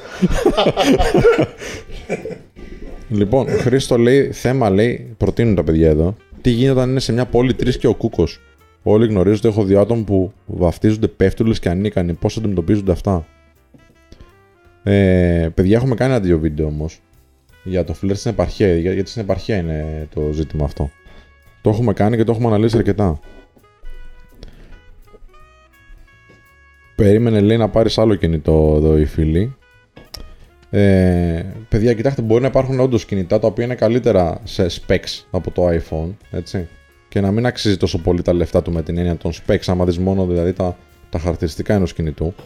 Αλλά κάνει όσα θέλουμε να κάνουμε πάρα πολύ καλά και πολύ γρήγορα γι' αυτό. Δηλαδή, άμα είσαι κάποιος ο οποίος δεν θες να ασχολείσαι πάρα πολύ, η καλύτερη λύση είναι το iPhone. Λοιπόν. Παιδιά, ό,τι μου πείτε για κινητό, εγώ θα τα ακούσω γιατί. Δεν ξέρω, δεν έχω εικόνα, εντάξει, γι' αυτό και πάντα ρωτάω άλλους, δεν υπάρχει θέμα. Έχω μείνει ευχαριστημένος μέχρι στιγμής από τα δύο τελευταία iPhone που είχα και γι' αυτό πήρα πάλι iPhone. Έχω ακούσει από πάρα πολλούς ανθρώπους που έχουν και Xiaomi, ξέρω εγώ, ή Huawei, ξέρω εγώ, ή Samsung. Έχω ακούσει και από εκείνα τα κινητά. Μόνο πολύ. Μόνο το Samsung είπες καλά. Το Xiaomi λέγεται. Xiaomi, ξέρω εγώ, εντάξει, δεν έχει σημασία. Αν δεν ξέρεις, αλλά θέλεις να κριτικάρεις. Σίγουρα. Θες να χωθείς. Είμαι τοξικός γι' αυτό. Σίγουρα. Έτσι όπως το δεν ήταν πάντως. Xiaomi δεν είναι σίγουρα. Ναι. Περίμενε. Xiaomi πρέπει να είναι. Xiaomi. Ναι, νομίζω. Κάτσε, περίμενε, αυτά τα ξέρει. Όχι, λέγεται Xiaomi, γιατί σημαίνει στα κινέζικα μικρό ρύζι. Δεν κάνω πλάκα, δείτε. Μαλάκα, από το κακό στο χειρότερο πάμε. Όχι, αλήθεια. Ενημερωμένος. Δηλαδή, αλήθεια. Μικρό ρύζι, Το εξήγησε. Είπε και την προφορά. Κάτσε και έψαξε τι σημαίνει το. Πώς το πες, το ρημάδι, πώς το πες, το Xiaomi. Εγώ δεν θα το πω έτσι, ρε φίλε. Εγώ ντρέπομαι να το πω έτσι. Εντάξει, σημαίνει μικρό ρύζι. Ωραία, το. Καλύτερα να πεις μικρό ρύζι. Ήθελα να πάρω ένα μικρό ρύζι Note 4.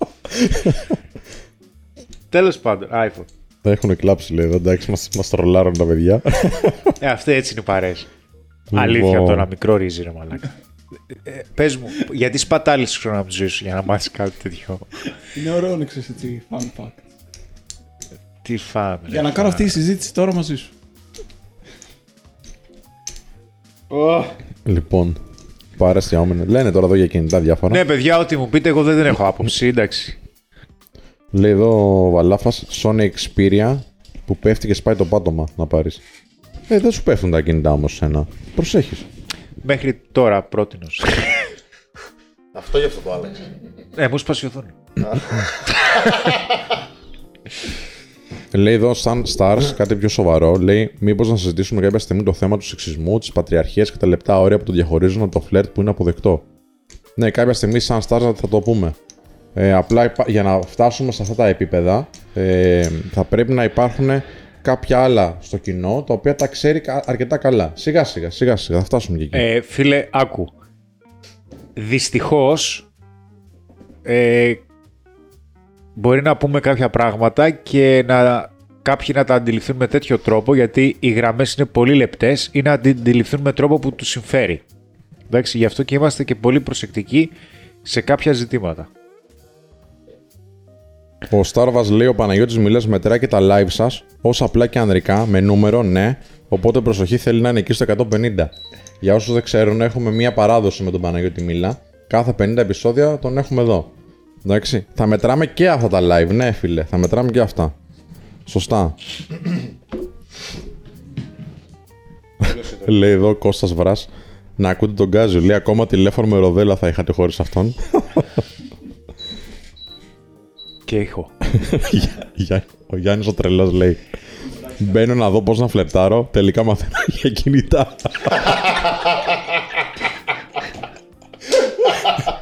Γιατί ρε φίλε, δεν θα αποθηκεύσεις κάπου το νούμερό της. Λοιπόν, εκείνη, γι' αυτό το τελευταίο, το πιο σημαντικό μέρος είναι. Ωχ, Θεέ μου. Εντάξει, έχεις τα δίκια σου. Λέει εδώ... Ο Ορφέας Πούπε λέει, άμα της πω θες να δεις το Xiaomi μου, θα καταλάβει τον έχω μικρό. Ωραία, δεν τρέπεστε λίγο. Κανονίστε μάγκες, θα κοροϊδεύετε τώρα το πώς το είπα, κανονίστε τώρα. Καλά, θα μείνει τώρα αυτό. Γλιτώ, δεν θα μείνει. Θα μείνει. Γι' αυτό δεν μιλάω μόνο για θέματα που ξέρω εγώ, κάτι κάνω. Λέει εδώ κουμπούμ. 3 μεγαλύτερες ανασφάλειες των ανδρών που έχετε δει από την εμπειρία σας, αλλά και δικές σας ανασφάλειες που είχατε. Ωραίο αυτό. Κάτσε να το δούμε λίγο. Πάμε. Εμένα πιο πολύ με ενοχλούσε η έκθεση. Αλλά δεν ξέρω για ποιο λόγο, ποια ανασφάλεια ήταν αυτή που. Δεν ήθελα να πούν άλλοι κακά πράγματα για μένα. Το έχω πει σε ένα βίντεο νομίζω αυτό. Αλλά η πιο μεγάλη μου ανασφάλεια είναι αυτό. Δεν ήθελα οι άλλοι να με κριτικάρουν άσχημα. Το οποίο το έχω ξεπεράσει. Του ξέσκησα, όχι απλά το ξεπέρασα. Του ξέσκησα. Τώρα δεν μοιάζει καθόλου. Έχω πάει στο άλλο άκρο. Κοίτα, δεν είναι οι ανασφάλειες. Πολλές φορές και γι' αυτό είναι τόσο δύσκολη η πρόοδος. Γι' αυτό είναι και τόσο δύσκολη η αλλαγή, γιατί η αλλαγή ποτέ δεν είναι μόνιμη, γιατί εξελίσσεσαι. Όσο περισσότερο εξελίσσεσαι, τόσο περισσότερο έρχεσαι αντιμέτωπος με πολύ πιο σοβαρές και πιο βαθιές ανασφάλειες, γιατί οι απαιτήσεις και οι ευθύνες, όσο περισσότερο εξελίσσεσαι και ανεβαίνεις, αυξάνονται. Δεν μειώνονται. Όσο πιο πετυχημένος γίνεσαι σε οποιοδήποτε τομέα, τόσο πιο δύσκολο είναι. Όσο πιο ψηλά, όσο περισσότερο φτάνεις προς την κορυφή, τόσο πιο δύσκολα είναι τα πράγματα, όχι τόσο πιο εύκολα.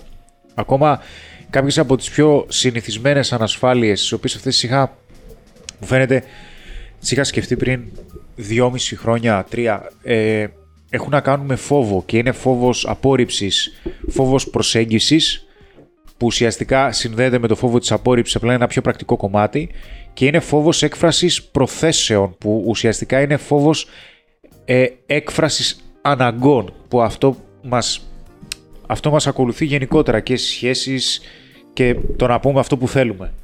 Ή φόβος το να εκφράσω ερωτικό ενδιαφέρον, ότι ξέρεις τι, δεν σε βλέπω φιλικά. Όλα αυτά είναι ανασφάλειες που ουσιαστικά συνδέονται. Όλες αυτές έχουν ένα κοινό παρανομαστή, που είναι η ανασφάλεια που έχει να κάνει με το πόσο πιστεύω ότι αξίζω γενικά, και με το πόσο πιστεύω ότι αξίζω συγκεκριμένα στη συγκεκριμένη κατάσταση. Ωραία, εγώ είχα περισσότερο αυτό, δεν ήθελα να αποτύχω, δηλαδή δεν ήθελα να κάνω κάτι και να αποτύχει. Δεν γίνεται να ξεκινήσεις κάτι το οποίο δεν γνωρίζεις και να μην αποτύχεις σε κάτι οπωσδήποτε. Οπότε δούλεψα πάρα πολύ με αυτό. Και κάτι άλλο το οποίο δεν μπορούσα να βρω προβλήματα, ενώ αποδεδειγμένα έκανα κάτι το οποίο δεν είχε το αποτέλεσμα που θέλω. Σημαίνει ότι υπήρχε κάποιο πρόβλημα σε αυτό, ίσως στον τρόπο.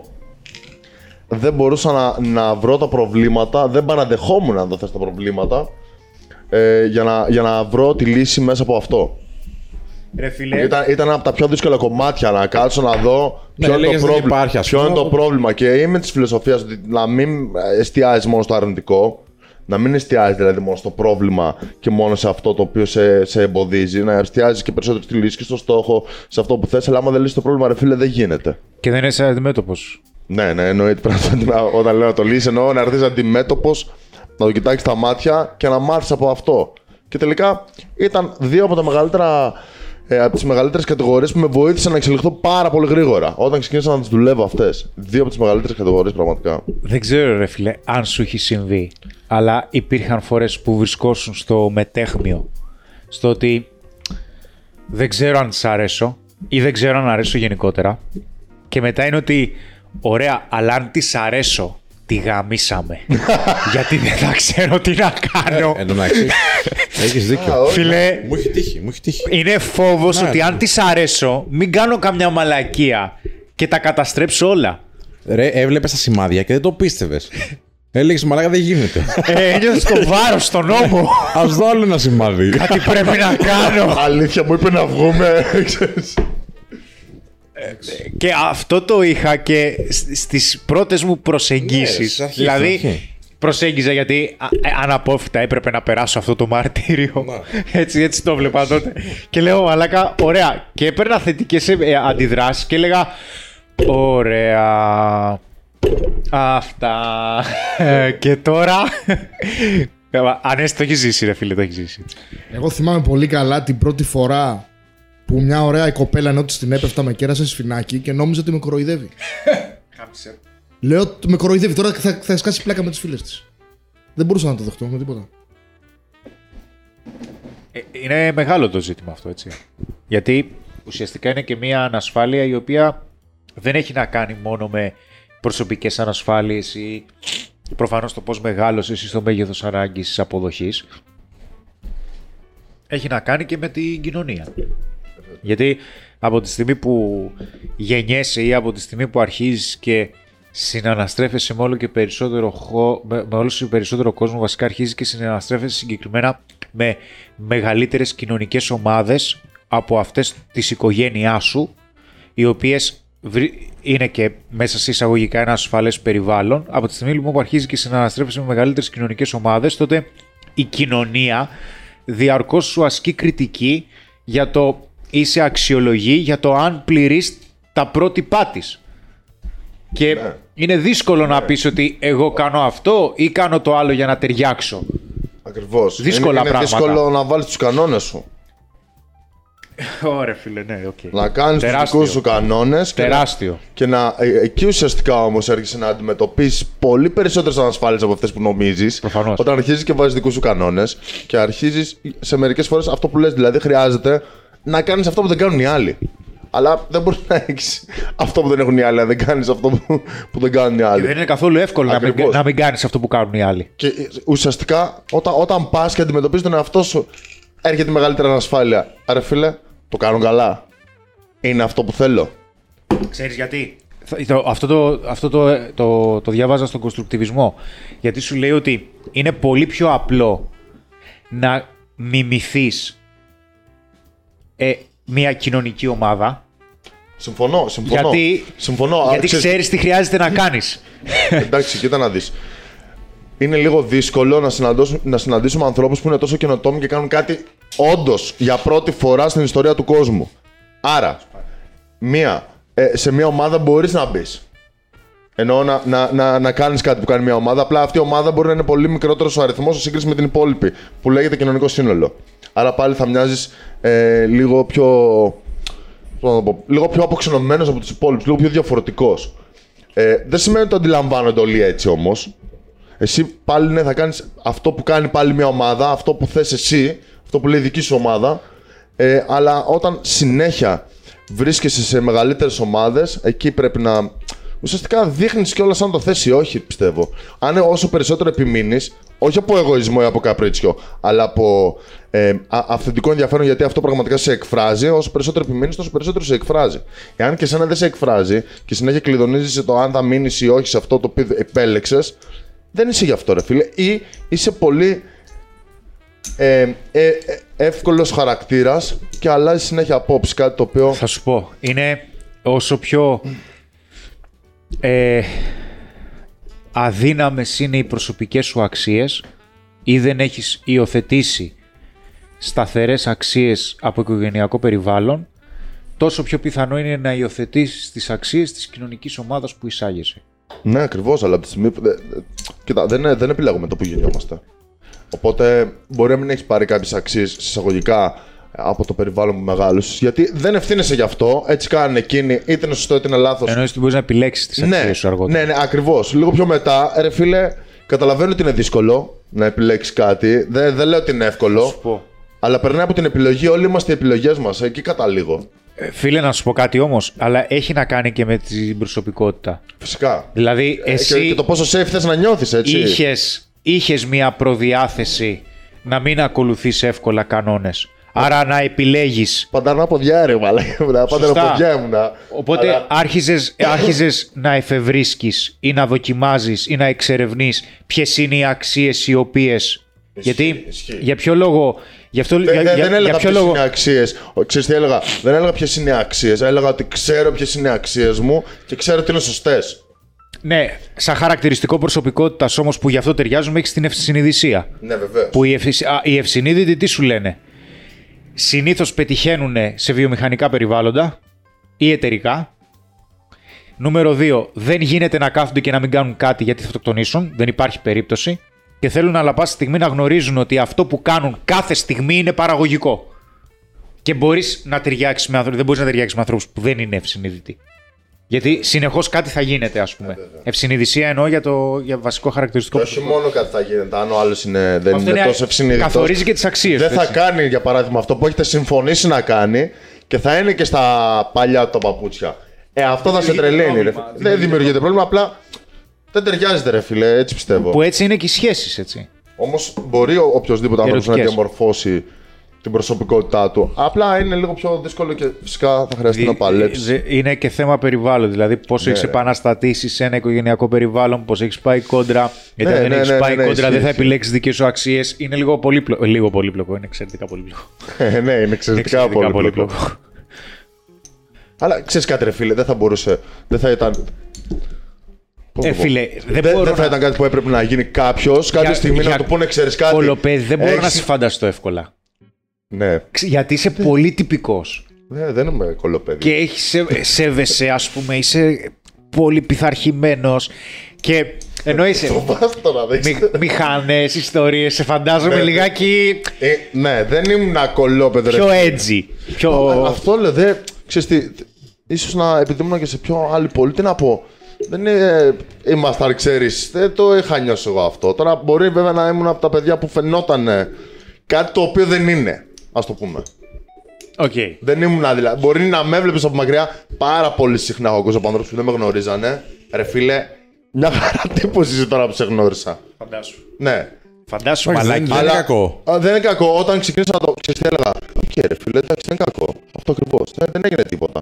Είναι πολλές φορές αυτές που κρίνουμε κάποιον από την εμφάνισή του από αυτά που έχουμε ακούσει. Δεν μπορώ να πω ότι είμαι κακός άνθρωπος. Όχι, ότι ήμουν, αυτό εννοώ. Δεν υπάρχει περίπτωση. Δεν είναι κακό επίσης να δίνεις και μια τορτότητα από εκεί που ρε φίλε. Δηλαδή, εγώ θυμάμαι στην αρχή που πήγαινες by the book την μεθοδολογία, ας πούμε, να φλερτάρεις. Κάποιοι δεν το αντέχανε γιατί σου λέει εντάξει, πολύ διαβασμένος αυτός. Θα δίνεις και λίγο τορτότητα, λίγο πιο αληθινός, έτσι. Είναι σημαντικό. Να θεωρεί και οι άλλοι ότι μιλάει με άνθρωπο και ότι μπορεί, ξέρω εγώ, αν χρειαστεί κάτι να επικοινωνήσει σοβαρά μαζί σου. Κάτι έγινε με τον ήχο τώρα.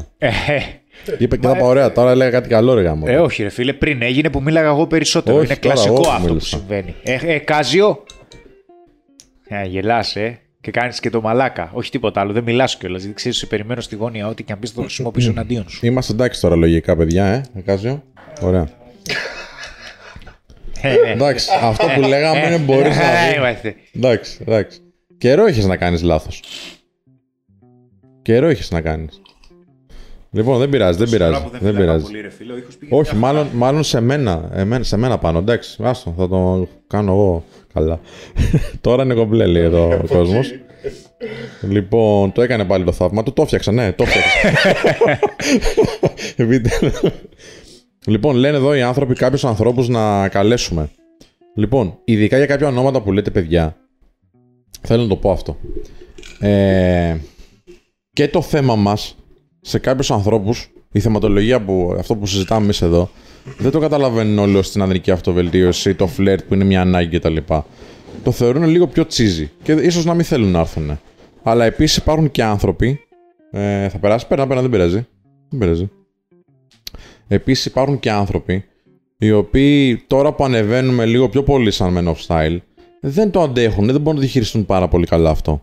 Οπότε εμείς κάνουμε τις προσπάθειές μας γιατί κάποιοι άνθρωποι πραγματικά είναι αξιοθαύμαστοι και θέλουμε να έρθουν να πούνε πράγματα εδώ, αλλά δεν είναι κάτι που ίσως θέλουν αυτοί. Εντάξει. Εσείς μπορείτε να τους έρθετε σε επαφή μαζί τους αν θέλετε και να τους πείτε να μας καλέσουν και αυτοί, γιατί όχι. Λοιπόν. Ανέστη, αν μπορείς, σε παρακαλώ, φίλε, αυτούς που σπαμάρουν να τους κόβεις. Ναι. Δεν ξέρω αν έχεις κάτι άλλο που κάνεις τώρα εκεί. Λοιπόν. Με αυτόν που έφτιαξε τα ρολόγια, Κάζιο, τι σχέση έχεις, λέει εδώ ο φίλος. Θα το ρίξεις το φως. Παιδιά, είναι δική μου η εταιρεία. Έρχομαι εδώ πέρα για πλάκα. Μ' αρέσει λίγο ο Χρήστος να... Γι' αυτό το έχουμε προβλήματα με τον ήχο, γιατί δεν το κάνει σοβαρά. Όχι, θα πειράζω, εντάξει, ο Κάζιο, παιδιά, είναι εδώ εγγύηση, εντάξει. Τώρα, τα προβλήματα στον ήχο, γενικότερα με αυτά τα software, είναι standard, θα γίνουν σε όλα τα live γίνονται, σε όλους τους δημιουργούς. Εντάξει, μάλλον, Λοιπόν... Σολ Goodman. Ρε μάγκες, έχετε σκεφτεί να φέρετε κοντοπίδι? Ναι, φίλε, θέλουμε πάρα πολύ. Τώρα που ανεβαίνουμε επίσης, να το πούμε και αυτό, θα είναι και πιο εύκολο και άλλοι μεγάλοι δημιουργοί να έρχονται. Εντάξει, οπότε εσείς βοηθάτε με το να κάνετε share, like, να κάνετε subscribe, να φέρνετε κόσμο. Γιατί αντιλαμβάνεται και ο άλλος ο άνθρωπος που δεν μας ξέρει ότι ξέρεις τι, αυτοί έχουν ένα κοινό, άρα θα είναι σημαντικό να πάω να μιλήσω στο κοινό. Εγώ θα ήθελα πραγματικά να έρθει κοντοπίδης. Εντάξει, ο οποίος είναι και περιστεριώτης. Γειτονάκι και να έρθει να πει, ξέρω εγώ, τύπου, έχει πει και πολύ ωραία πράγματα τα οποία είναι εντελώς μέσα στην ανθρώπινη φύση, εντελώς μέσα στην ψυχολογία του. Εντάξει, δεν λέει μόνο αστεία, δεν κάνει μόνο χιούμορ. Έχεις τα βίντεο που μιλάει, ας πούμε, με την νεκρή μητέρα του, κάτι τέτοιο. Με τους νεκρούς γονείς του. Ναι. Και καλά κάνει ότι έχουν πεθάνει οι γονείς του και μιλάει στο τηλέφωνο. Έχει πεθάνει αυτός, κάτι τέτοιο. Και είναι φοβερό, φίλε. Είναι show. Δεν έχει κανένα αστείο. Και τα λέει πάρα πολύ ωραία. Ή έχει κάνει και ένα άλλο βίντεο το οποίο που έλεγε πως έχασε τα κιλά. Και δίνει motivation στον κόσμο να χάσει κιλά. Γιατί ήταν πολύ πιο παχής. Τώρα είναι προσεγμένος. Έτσι. Όντως, ναι, θα ήθελα πάρα πολύ κοντοπίδι να έρθει. Μικαίος και ο Μικαίος, παιδιά. Εντάξει, ο Μικαίος τώρα έχει κάνει την ιστορία του. Βοηθάει κόσμο. Αυτά που κάνει τα εκπαιδευτικά τα βίντεο, εμένα με βρίσκουν πάρα πολύ έτσι, φαν. Και Unboxholics γουστάρουμε πάρα πολύ. Εννοείται. Να βρείτε λέει κοπέλα να σας κοιτάει όπως ο Χρήστος τον Κάζιο. Ανδρέας Πηλιώτης. Σίγουρα ρε. Σίγουρα.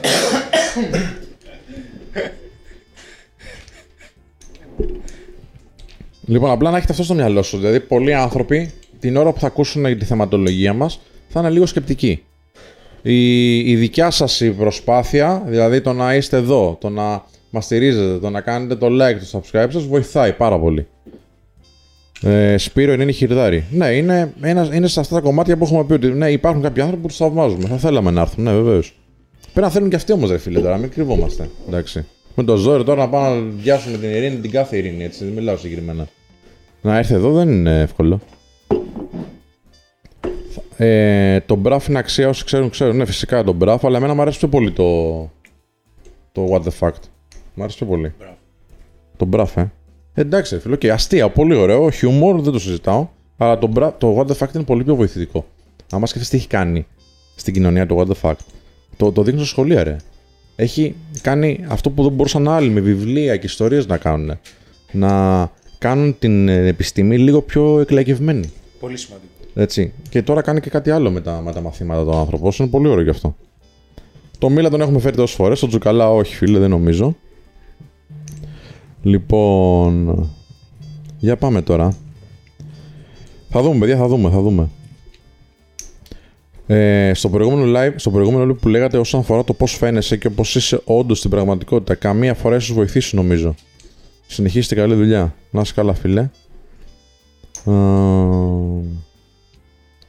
Μέσα στην καραντίνα είπαμε τη λήξη να πάμε για βόλτα ποτό. Να στείλω ή να περιμένω να στείλει. Στείλε ρε αδερφέ, στείλε. Γιατί να μην στείλεις.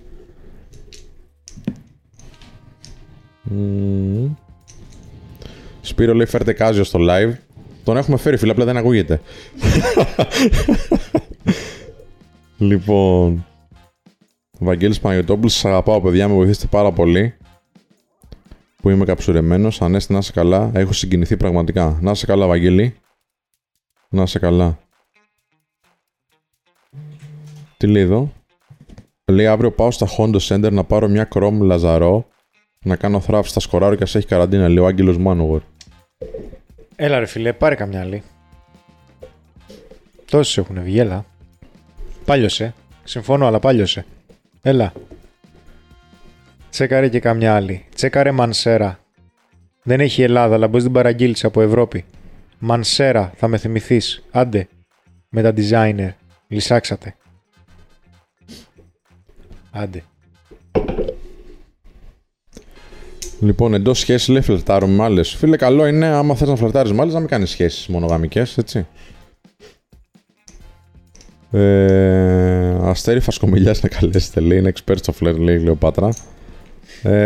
Νομίζουμε πως έχει πει ότι είναι να πει ο άνθρωπος. Δεν έχει να πει κάτι άλλο. Δεν είμαστε στο ίδιο επίπεδο. Πιστεύω ότι είναι άλλο level. Σε καμιά δεκαριά χρόνια μπορεί να έρθει. Πώς επιμένεις. Α, νομίζω τελείωσες το τρολάρισμα. Να πω κάτι σοβαρό. Εντάξει, τελείωσε. Λοιπόν, πώς επιμένεις σε συζήτηση με κάποια άγνωστη μέσω social, αν σε αφήσεις το διαβάσεις και τις ξαναστέλνεις. Ανέστη, θες να το πεις σε αυτό. Και μετά θα πάμε στην ερώτηση της Κάλλιας. Ξαναπες το λίγο Σπύρο, γιατί διάβαζα και άλλο μήνυμα για να απαντήσω. Αυτό που λέει ο Γιάννης SST, πώς επιμένεις σε συζήτηση με κάποια άγνωστη μέσω social, αν σε αφήνεις το διαβάσεις και τις ξαναστέλνεις. Κοίτα, εδώ τώρα υπάρχει ένα θέμα. Το οποίο είναι το εξής. Άμα τη στείλεις ένα μήνυμα που δεν σηκώνει απαραίτητα απάντηση και είναι στην πολύ αρχή της συζήτησης, είναι πολύ λογικό να μην απαντήσει. Στα πρώτα μηνύματα δηλαδή, αν τη στείλεις ένα OK και σε αφήσεις το διαβάσει και στο OK, δεν σημαίνει ότι δεν ενδιαφέρεται να μιλήσει μαζί σου ή ότι δεν θα μιλήσει άμα τη ρωτήσεις κάτι. Έχει μεγάλη σημασία δηλαδή στην αρχή τα μηνύματα που τη στέλνεις να είναι σύντομα, να έχουν χιούμορ και να την ιντριγκάρουν να απαντήσει. Αν δεν το κάνεις αυτό, πολλές φορές θα μείνεις στο διαβάστη και όχι επειδή η κοπέλα δεν ενδιαφέρεται, αλλά επειδή δεν ενδιαφέρεται αρκετά σε σχέση με το τι μήνυμα της έστειλες. Δεν ξέρω πώς να το θέσω, δηλαδή θα χρειάζομαι χρόνο για να το αναλύσω περισσότερο, αλλά γενικά και στο μυαλό σου το εξής. Αν μια γυναίκα δεν έχει επενδύσει σε σένα ακόμα πολύ και δεν ενδιαφέρεται ακόμα να επενδύσει σε σένα πολύ, τα μηνύματά σου πρέπει συνέχεια να την τριγκάρουν να απαντήσεις κάτι ή να τη γεμίζουν με ερωτηματικά για αυτό που είπες. Για να κυλήσει η κουβέντα στην αρχή και να αρχίσει και αυτή να προσφέρει αξία. Και καθώς θα αρχίσεις να την εντριγκάρεις, θα χρειάζεται να βάλεις όλο και λιγότερη προσπάθεια στα μηνύματα για να γίνει αυτό. Από εκεί και πέρα, μία, δύο, τρεις, αν δεν απαντάει και τη στέλνεις, το κόβεις και μιλάς με άλλη. Λέει εδώ ο Χρήστος Βασιλείου. Αν τελείωσα, ναι, τελείωσα. Ναι, ναι.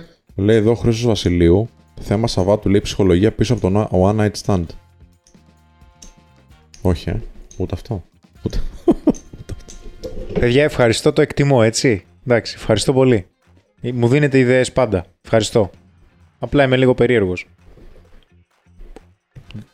Δεν το έχετε καταλάβει. Εντάξει, σας το λέω να το ξέρετε. Για την Κάλλια είπες, ερώτηση. Ναι, η Κάλλια κάτι είπε καλό, περίμενα. Τι σημαίνει για εσάς, για τον καθένα ξεχωριστά, ότι μια γυναίκα πρέπει να φέρνει αξία στη ζωή σας. Ωραίο είναι αυτό. Και νομίζω θα βοηθήσει και ανθρώπους να καταλάβουν πότε θέλουν να κάνουν σχέση. Τα έχουμε πει βέβαια και σε ένα άλλο βίντεο, λίγο πιο αναλυτικά. Εμένα μου αρέσει πάρα πολύ να περνάω βία στα καλά μαζί της, δηλαδή να μην σκέφτομαι πράγματα, τι να κάνω, πώς να το κάνω, να μην σκέφτομαι ότι πρέπει να πάρω αυτές τις πρωτοβουλίες για να γίνει αυτό σε σχέση κτλ. Να έχουμε πολλά κοινά, έτσι ώστε να αντιλαμβανόμαστε τον κόσμο με τον ίδιο τρόπο. Και αυτό το πράγμα εμένα μου φτάνει και με κάνει σχετικά ευτυχισμένο. Δεν θέλω δηλαδή κάτι παραπάνω, να σου πω την αλήθεια. Φυσικά να είναι υποστηρικτική, να φροντίζει τα πράγματα. Οκ, αλλά μέχρι εκεί. Δεν με νοιάζει και. Τι να κάνω, ρε φίλε. Τι άλλο να κάνει. Να ταιριάζουμε σε πολλά πράγματα. Αυτό με ενδιαφέρει. Ναι.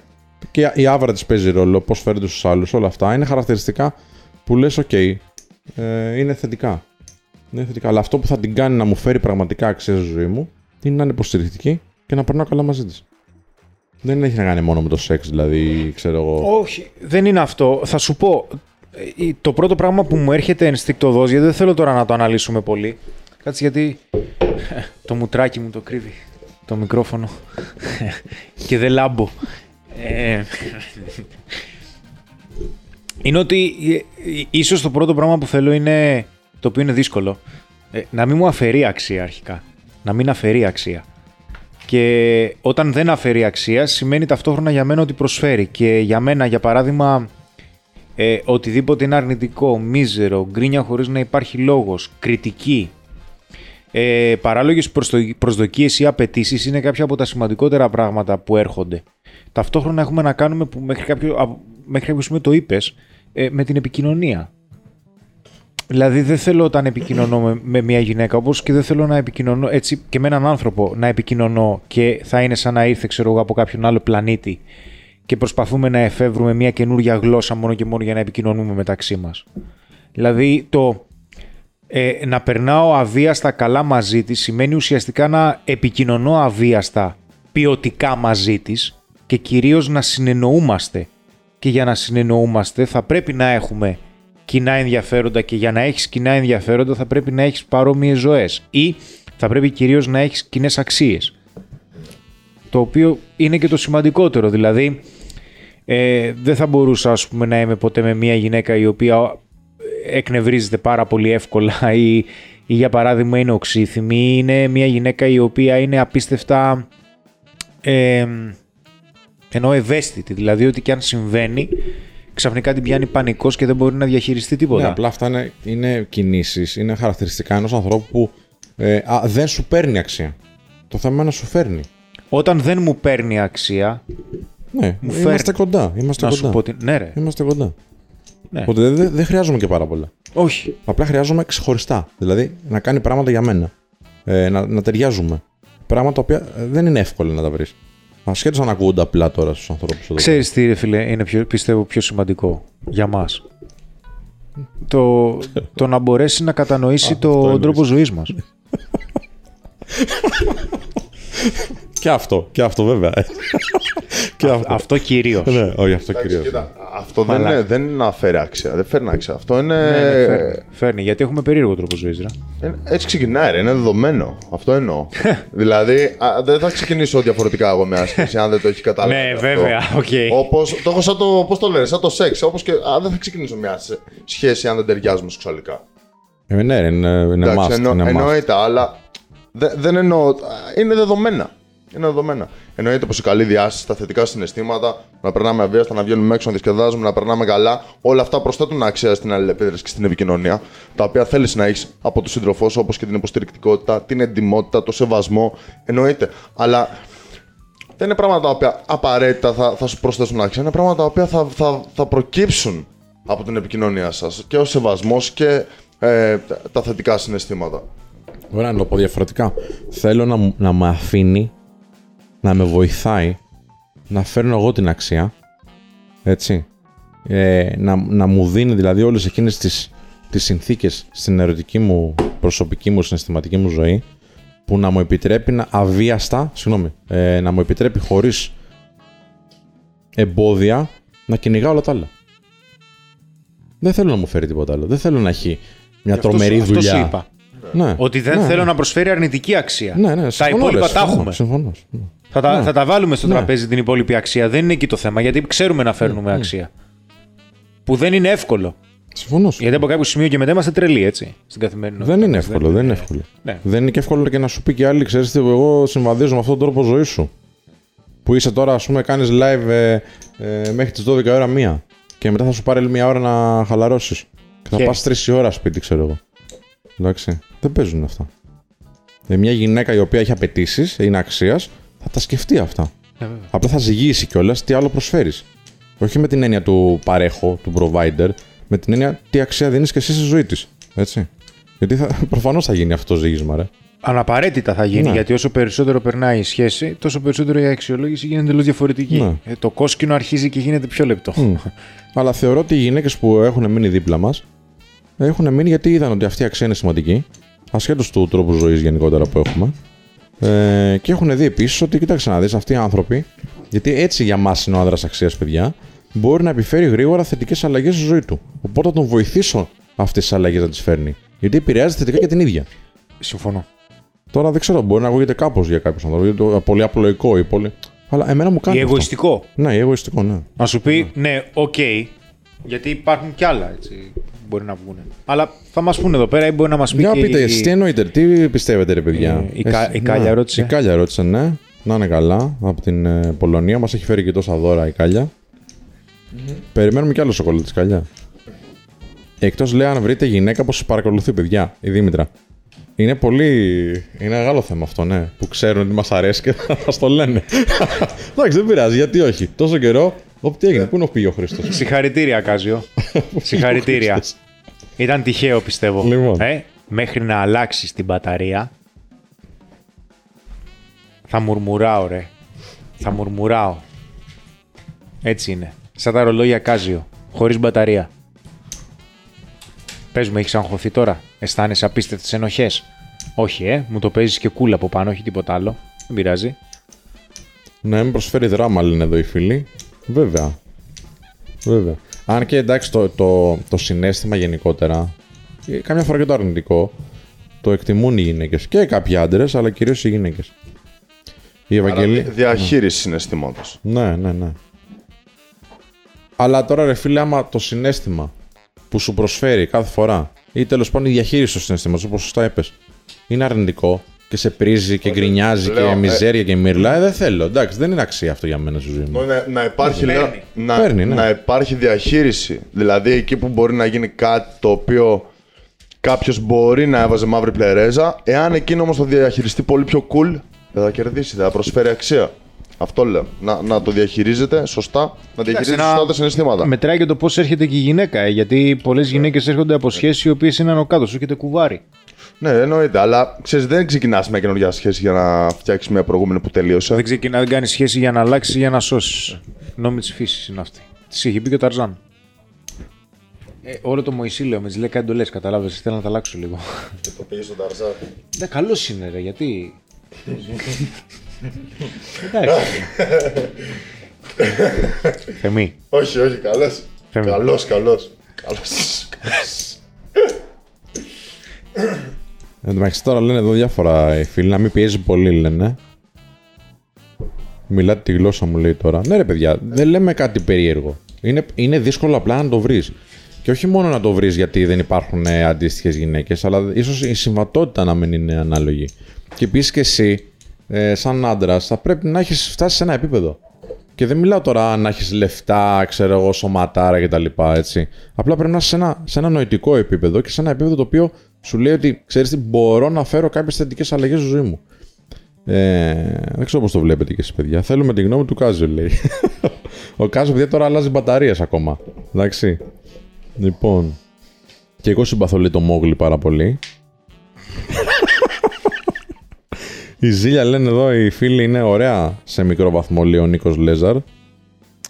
Καλά. Αρκεί να μένει εκεί. Είμαι έτσι και έτσι. Γιατί εγώ. Οι μικροζήλιες είναι ένδειξη ότι ξέρεις κάτι. Σε θέλω για μένα. Δεν είναι κακό.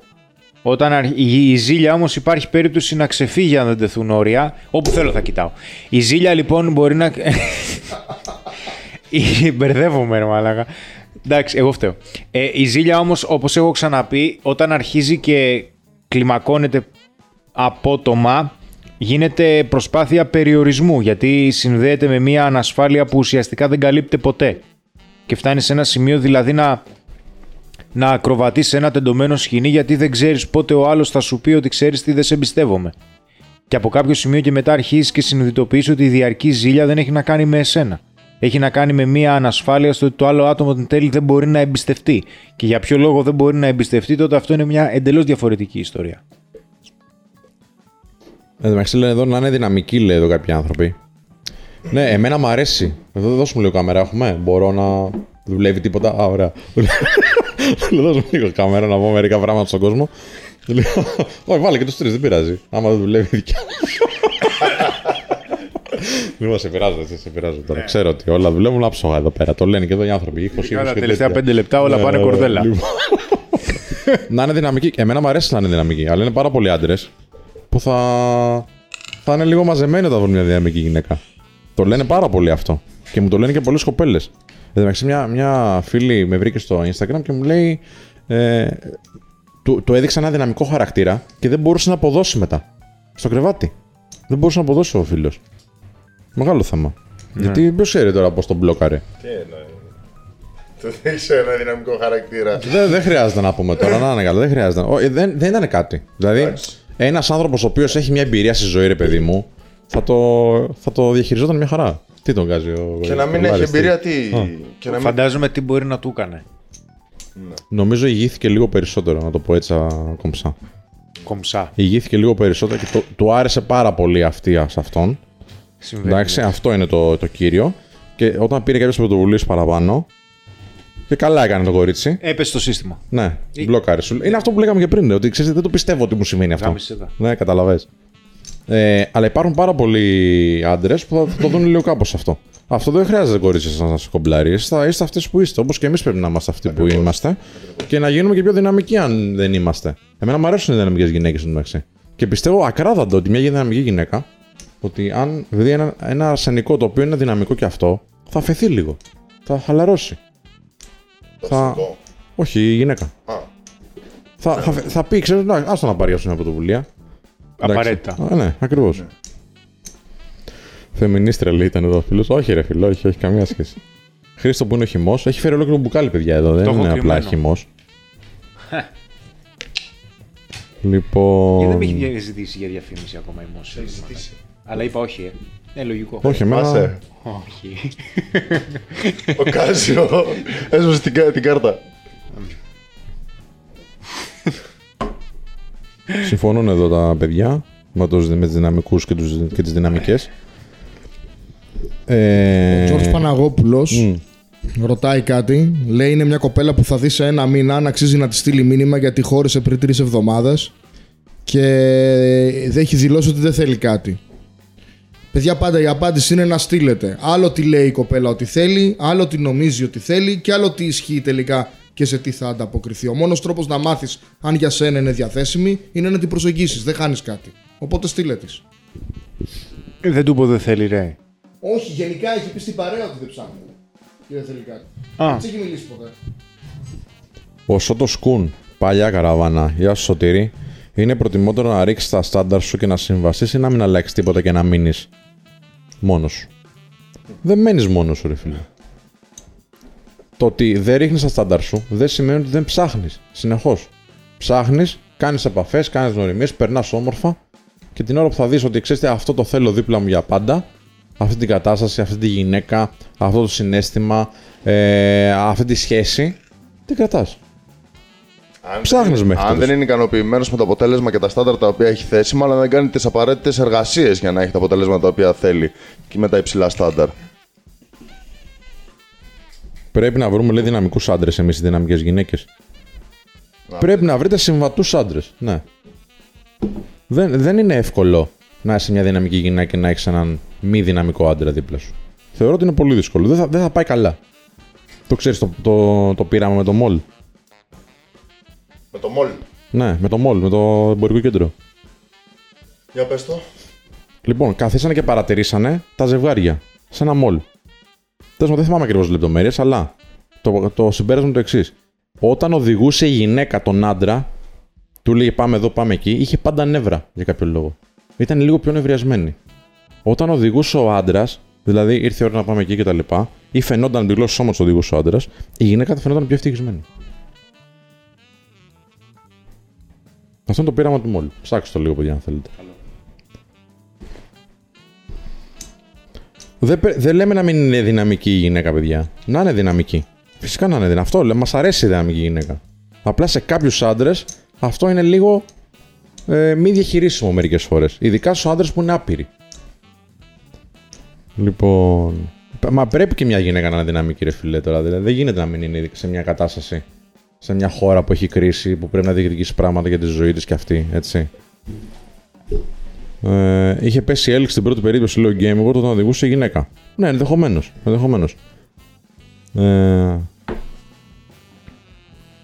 Μάλλον θα πλήρωνε, λέει κιόλας.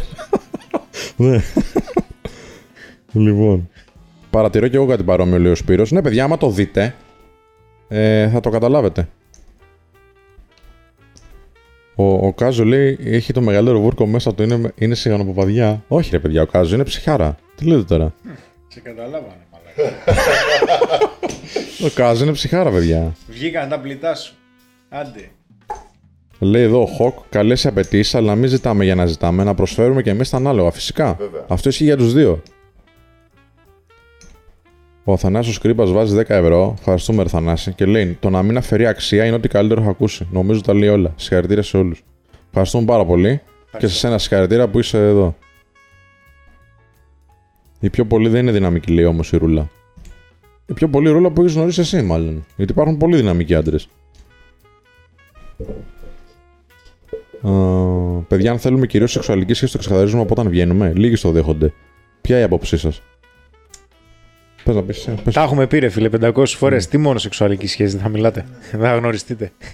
Θα συναντιέστε, κατεβάζεις παντελόνια, καλησπέρα, καληνύχτα. Δεν θα πείτε δύο κουβέντες, τι λες τώρα. Και πες ότι σου κάνει και καλό σεξ. Θα το κρατήσεις μόνο εκεί? Αποκλείεται. Γιατί σημαίνει ότι ταιριάζεται γενικότερα. Λυσάνε όλοι. Μάλλον εδώ ο φίλος θέλει να πει αν θέλουμε σχέση μη μονογαμική. Δηλαδή να βλέπει κι άλλες. Εντάξει. Άμα ταιριάξεις με την άλλη, δεν θα έχεις ανάγκη, ρε φίλε, να βλέπεις άλλες. Είναι απλό. Λοιπόν, λέει εδώ ο Στράβο Στόμης.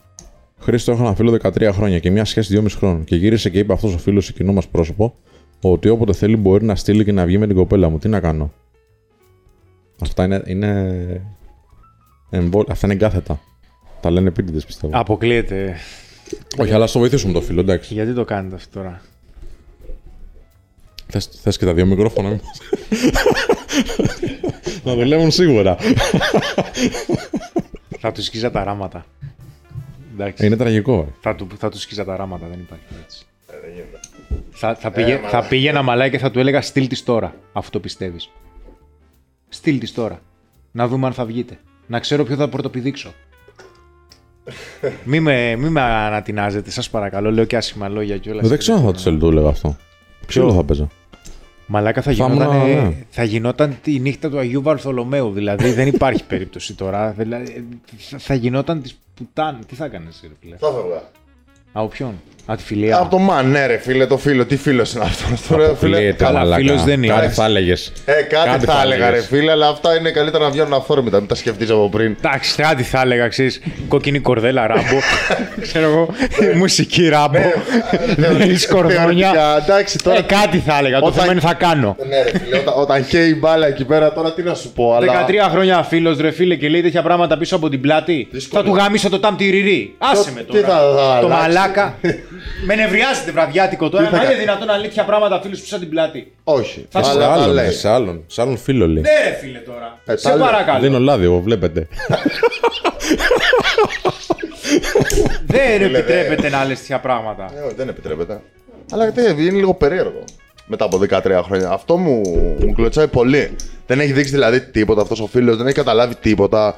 Ότι δεν υπάρχει αυτή η αξιοπιστία, αυτή η εχεμήθεια, ξέρω εγώ, ανάμεσά τους κάτι. Ότι κοιτάει την κοπέλα του, δηλαδή. Είναι 13 χρόνια φίλοι είστε. Βέβαια, αυτά και ο. 13 χρόνια σαν αδέρφια είστε. Τον ξέρεις καλύτερα και από τους γονείς του. Δεν έχεις δει τίποτα. Έτσι ξαφνικά είναι λίγο περίεργο. Θα γίνω μπαμπάς του. Σήμερα συζήταγα με έναν άνθρωπό μας. Τον Ηλία να είναι καλά και μου λέγε ότι ξέρεις τι, δεν με βοηθάνε οι φίλοι, δεν το ένα, δεν το άλλο. Αλλά τους συμπαθεί, ρε παιδί μου, τους αγαπάει, ξέρω εγώ, τους θέλει η ζωή του. Δεν χρειάζεται να βγαίνεις με αυτούς τους φίλους. Αλλά εγώ πιστεύω, ρε φίλε, ότι με τον τρόπο που μου έλεγε ότι είχε φίλους losers. Εντάξει. Ας ακούει τώρα, μάλλον ακούει ο Ηλίας. Του το είπα, δε, και οι φίλοι δεν είναι losers. Δεν ήταν απλά δεν είναι καλοί στο φλερτ. Είναι κακοί σε πολλά πράγματα. Είναι κακοί. Με αυτά που μου έλεγε δηλαδή, αν ισχύουν, γιατί δεν έχω ακούσει την άλλη άποψη, έτσι, παιδιά. τα γεγονότα δείχνουν ότι οι άνθρωποι αυτοί δεν μπορούν να ανεβάσουν το βιωτικό τους επίπεδο. Δεν έχουν μάθει δηλαδή να αποκτούν ικανότητες για να ανεβάζουν βιωτικό επίπεδο. Και ο Ηλίας, επειδή είναι ένας νέο παιδί και το παλεύει πάρα πολύ. Καταλαβαίνεις ποιον Ηλία λέω. Όχι μόνο στο φλερτ, το παλεύει σε πολλά πράγματα, έτσι. Και κόντρα σε πολλές συνθήκες στη ζωή του. Και από γονείς και από παντού. Εντάξει. Δεν νομίζω τον βοηθάνε να αυτοί οι φίλοι. Καλύτερα να είσαι μόνος στη φάση. Καλύτερα να είσαι μόνος. Και αν νιώθεις... Τώρα μόνος του είναι, ρε φίλε. Και τώρα ακριβώς, ναι, ναι, φίλε, αυτό το είπα ακριβώς. Τώρα μπορεί να είναι και χειρότερα. Και μπορεί να είναι χειρότερα. Ναι. Μπορεί να είναι χειρότερα. Γιατί τον επηρεάζουν αρνητικά. Αφού ναι, αυτό ακριβώς γίνεται. Σε επηρεάζουν είτε συνειδητά είτε υποσυνείδητα. Φίλε, άμα αναστρέφεσαι με αυτούς τους ανθρώπους. Αυτό είναι το περιβάλλον σου. Είναι χειρότερα. Να μου πεις τώρα, άμα μείνεις μόνος, εύκολο είναι να το διαχειριστείς. Δύσκολο είναι. Εντάξει, δύσκολο είναι, αλλά δεν είναι. Το έχουμε πει πολλές φορές. Δεν είναι πολύ μεγάλο το χρονικό διάστημα που θα μείνεις μόνος, εάν ξεκινάς να αναζητάς τους αντίστοιχους ανθρώπους που θέλεις να έχεις στο περιβάλλον σου. Είναι επίσης δύσκολο να αποκοπείς από πράγματα τα οποία δεν σε εκφράζουν, δεν σου αρέσουν, δεν σε γεμίζουν και δεν προσθέτουν στη ζωή σου. Όπως κάποιοι φίλοι, για παράδειγμα, εδώ οι φίλοι που λέμε που είναι losers. Αλλά πρέπει να κάνεις αυτό το βήμα γιατί, ρε φίλε, έχεις καταλάβει ότι δεν σου αρέσει η ζωή που ζεις. Λέει εδώ, συνέχισε το. Λέει εδώ Σωτήρης, ο Σώτος Κουν. Το βιωτικό επίπεδο δεν είναι πάντα στο χέρι μας. Και επειδή γενικά, Σωτήρη, παρατηρώ τα μηνύματά σου και όχι μόνο αυτά και τα προηγούμενα, ο τρόπος σκέψης αυτός δεν νομίζω ότι σε βοηθάει. Μπορείς κάποια πράγματα να είναι valid, δηλαδή να ακούγονται λογικά. Αλλά δεν νομίζω ότι θα σε βοηθήσει ποτέ να πιστέψεις ότι ξέρεις τι, δεν είναι το βιωτικό μου επίπεδο στο χέρι μου. Σε ποιον το χέρι είναι. Αν δεν είναι στο δικό σου, σε ποιον το χέρι είναι. Θεωρώ ξεκάθαρα ότι. Εντάξει, ναι, μπορεί να πέσει κομίτες, ρε φίλε, και να. Ναι, ο ιός, ας πούμε τώρα, και κάποια πράγματα να πάνε πίσω. Αλλά μέχρι εκεί. Θα πάνε λίγο πίσω. Θα βρεις άλλα πράγματα. Οι ικανοί άνθρωποι δεν χάνονται, ρε φίλε. Ωραία. Τότε ξέρεις τι να πούμε σε αυτό το φίλο. Κάτσε και σκέψου λοιπόν τι είναι αυτό το οποίο μπορείς να ελέγξεις και τι είναι αυτό που δεν μπορείς να ελέγξεις. Για να δεις και να καταλήξεις κι εσύ ότι όντως είναι στο χέρι σου. Είναι στο χέρι σου αν θα διεκδικήσεις κάτι καλύτερο στην προσωπική σου ζωή, στην επαγγελματική σου ζωή, στους φίλους σου, στις σχέσεις σου, στα οικονομικά σου, σε όλα αυτά είναι απολύτως στο χέρι σου. Δεν λέμε ότι είναι εύκολο. Γι' αυτό μερικές φορές ουσιαστικά αυτά είναι δικαιολογίες. Είναι δικαιολογίες τα οποία μας βολεύουν να λέμε στον εαυτό μας για να μην κάνουμε κάτι πιο δύσκολο. Επιλέγοντας τελικά κάτι ακόμα περισσότερο δύσκολο μακροπρόθεσμα. Δηλαδή να μείνουμε κάπου που δεν μας αρέσει. Ο Σέργιος λέει Γιατρόπουλος, λέει υπάρχουν φίλοι που δεν θέλουν να έχεις κοπέλα. Είναι τραγική. Ακριβώς. Ναι, ρε μαλάκα. Ναι. Ναι, ρε φίλε, τι φίλος είναι αυτός που δεν θέλει να έχω κοπέλα, τι να έχω. Ρε, θυμάσαι το. Sorry, ρε, μου έχει μείνει αυτό που είχα ακούσει από έναν άνθρωπο που του λέω, δηλαδή, μου είπες ότι όλοι οι φίλοι σου έχουν βρει κοπέλα. Δεν θες και εσύ να βρεις. Μου λέει τώρα ο ένας από ό,τι φαίνεται θα χωρίσει, οπότε νιώθω καλύτερα. Μπράβο. Και λέω, είναι δυνατόν. Είναι δυνατόν. Είναι. Αυτό τώρα που. Εγώ παρατηρώ σε αυτές τις περιπτώσεις είναι ότι όταν σου λέει όλος ότι έχω 10 χρόνια φίλο, 5 χρόνια, 6, 7, είναι φίλοι που έχουν μείνει από το σχολείο ή από τη σχολή, δηλαδή στα πρώτα στάδια, ας πούμε, της ζωής μας, της ενηλικίωσής μας μάλλον, και σου μένουν επειδή δεν έχεις ψαχτεί λίγο περισσότερο να δεις τι σου αρέσει ή τι σε χαλάει για να το φτιάξεις. Γιατί είναι στάνταρ για μένα ότι οι περισσότεροι από αυτούς τους ανθρώπους, λόγω της εξέλιξης του χαρακτήρα και των δύο, έτσι, κάποια στιγμή δεν θα είναι συμβατοί. Δηλαδή, δεν μπορώ να φανταστώ ότι ένας άνθρωπος έχει φίλο από το σχολείο. Να γνωρίσεις καινούργιους είναι, ρε φίλε. Και μένεις με ανθρώπους που δεν σου αρέσουν, είσαι απρόθυμος γιατί λες εντάξει, έχουμε περάσει τόσα χρόνια μαζί, έχουμε επενδύσει τόσο χρόνο ένας στον άλλον. Δεν είναι έτσι όμως. Δεν είναι έτσι. Είναι εντάξει, επίσης πάλι λογικό σε οποιαδήποτε σχέση, όπως και στις φιλικές, να υπάρχουν εντάσεις. Να υπάρχουν συγκρούσεις, ακόμα και με τους φίλους σου. Αλλά με τους φίλους πρέπει να είναι οι πιο αβίαστες, ας το πούμε, εντάσεις. Και πρέπει μετά από μια ένταση μεγάλη να υπάρχει και η πιο αβίαστη επαναπροσαρμογή. Εντάξει, θα πεις και με το φίλο σου δύο κουβέντες. Μετά από μια ώρα κανονικά πρέπει να μιλάτε. Με την κοπέλα σου μπορεί να μην μιλάτε μετά μια ώρα. Με το φίλο σου πρέπει να μιλάτε μετά από μια ώρα. Οπότε αν αυτό δεν βγαίνει, πρέπει να αλλάξει κάτι. Λέει εδώ μια πολύ ωραία ερώτηση ο SPTZ. Όταν η κοπέλα σου έχει στο περιβάλλον της losers, πώς χειρίζεσαι το λεπτό ζήτημα να την κάνεις να το καταλάβει, χωρίς όμως να γίνεις χειριστικός. Αν δεν μπορεί να τους απομακρύνει, χωρίζεις, Σπύρος. Μάλλον εννοεί να το απαντήσω. Κοίταξε, επειδή εμένα μου έχει τύχει αυτό. Μου έχει τύχει. Όχι ακριβώς losers, απλά ήταν πολύ αρνητικές σε όλα. Πολύ αρνητικές οι φίλες της. Το περιβάλλον της γενικά. Ήταν για ένα όρι τέλος πάντων. Λοιπόν, εγώ κάθεσα με γεγονότα και της είπα μερικά πράγματα. Αλλά ρε φίλε, πρέπει και αυτή, δεν είναι τώρα παιδάκι, μπορεί να χειριστεί και αυτή το περιβάλλον της. Να κάτσεις να δεις πόσο βοηθάνε όλοι αυτοί οι άνθρωποι. Δεν μπορείς να επεμβαίνεις στις παρέες των άλλων. Εντάξει, και δεν την έχεις γι' αυτό το πράγμα στη ζωή σου, ούτε εσύ στη ζωή της γι' αυτό. Φυσικά το μπορεί βέβαια να μην το έχει καταλάβει εκείνη τη στιγμή. Εγώ είδα μερικά γεγονότα και λόγω ίσως έτσι της επαγγελματικής μου ιδιότητας είδα κάποιες συμπεριφορές. Δεν μου άρεσαν, τις έβαλα κάτω.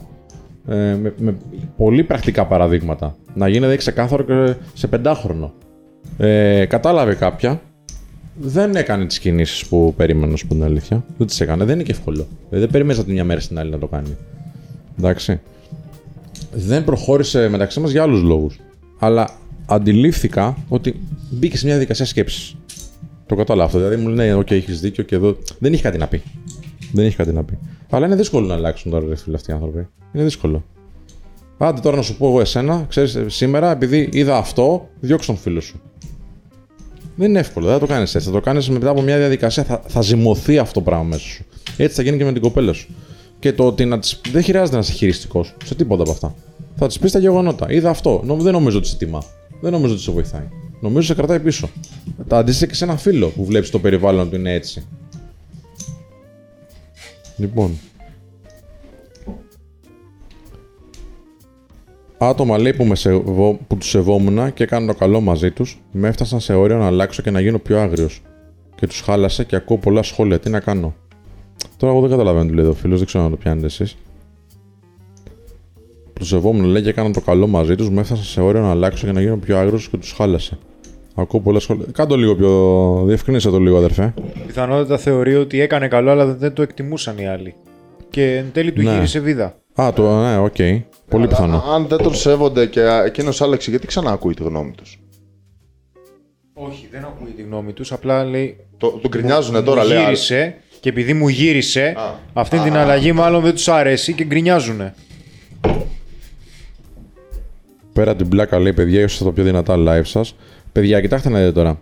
Και κάποιοι λένε, ας πούμε, γιατί έχουμε 1100 τώρα. Δεν είναι όλα τα θέματα ίδια. Κάποια θέματα είναι πιο ελκυστικά, κάποια θέματα δεν είναι τόσο. Εμείς το θέμα είναι να περνάμε καλά. Αν περνάτε και εσείς καλά. Εντάξει, και 1100 άτομα δεν είναι λίγα τώρα. Τετάρτη που παίζουν τόσοι άνθρωποι απέναντι. Και για εμάς που δεν είμαστε, πώς να το πω, καιρός στα live. Okay. Ευχαριστούμε πάρα πολύ.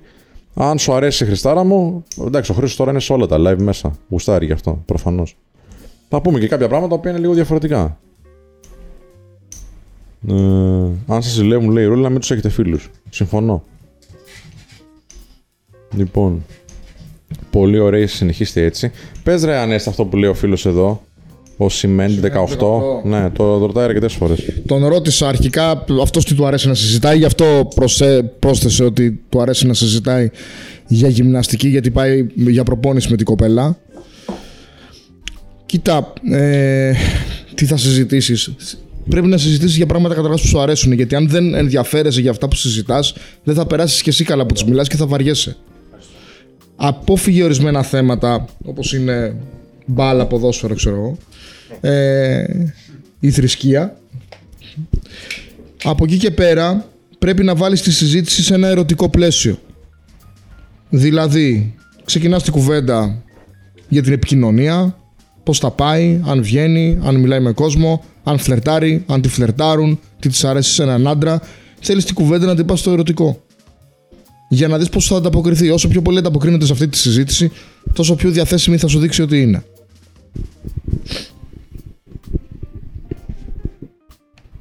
Ωραία. Λοιπόν, ο Βαγγέλης ο φίλος λέει Χρήστο, ναι ρε Χρήστο, με κατάλαβες, αυτό ήτανε. Εντάξει, άρα σωστά το απαντήσαμε. Λέει εδώ Θάνος Μαχλάς κάτι που εγώ διαφωνώ. Λέει κανένας φίλος δεν θα χαρεί για την επιτυχία σου, μόνο για την αποτυχία σου. Αν πάρουμε τη λέξη φίλος με την κυριολεκτική έννοια του όρου, δεν ισχύει αυτό που λες. Οι φίλοι χαίρονται με αυτά. Όλοι οι άλλοι είναι απλοί γνωστοί σου ή τέλος πάντων άνθρωποι οι οποίοι απλά είναι στο περιβάλλον σου. Και αυτός θα πρέπει να σου μακρύνει αν νιώθεις έτσι, φίλε. Θα πρέπει να βρεις άλλους. Γιατί είναι μεγάλη ευτυχία να έχεις ανθρώπους δίπλα σου που πιστεύεις ότι χαίρονται με τα θετικά που σου συμβαίνουν. Είναι μεγάλο θέμα, φίλε, αυτό πρέπει να το δεις. Η αλήθεια εδώ, σε αυτό το σημείο, είναι ότι σε πολλές περιπτώσεις υπάρχει περίπτωση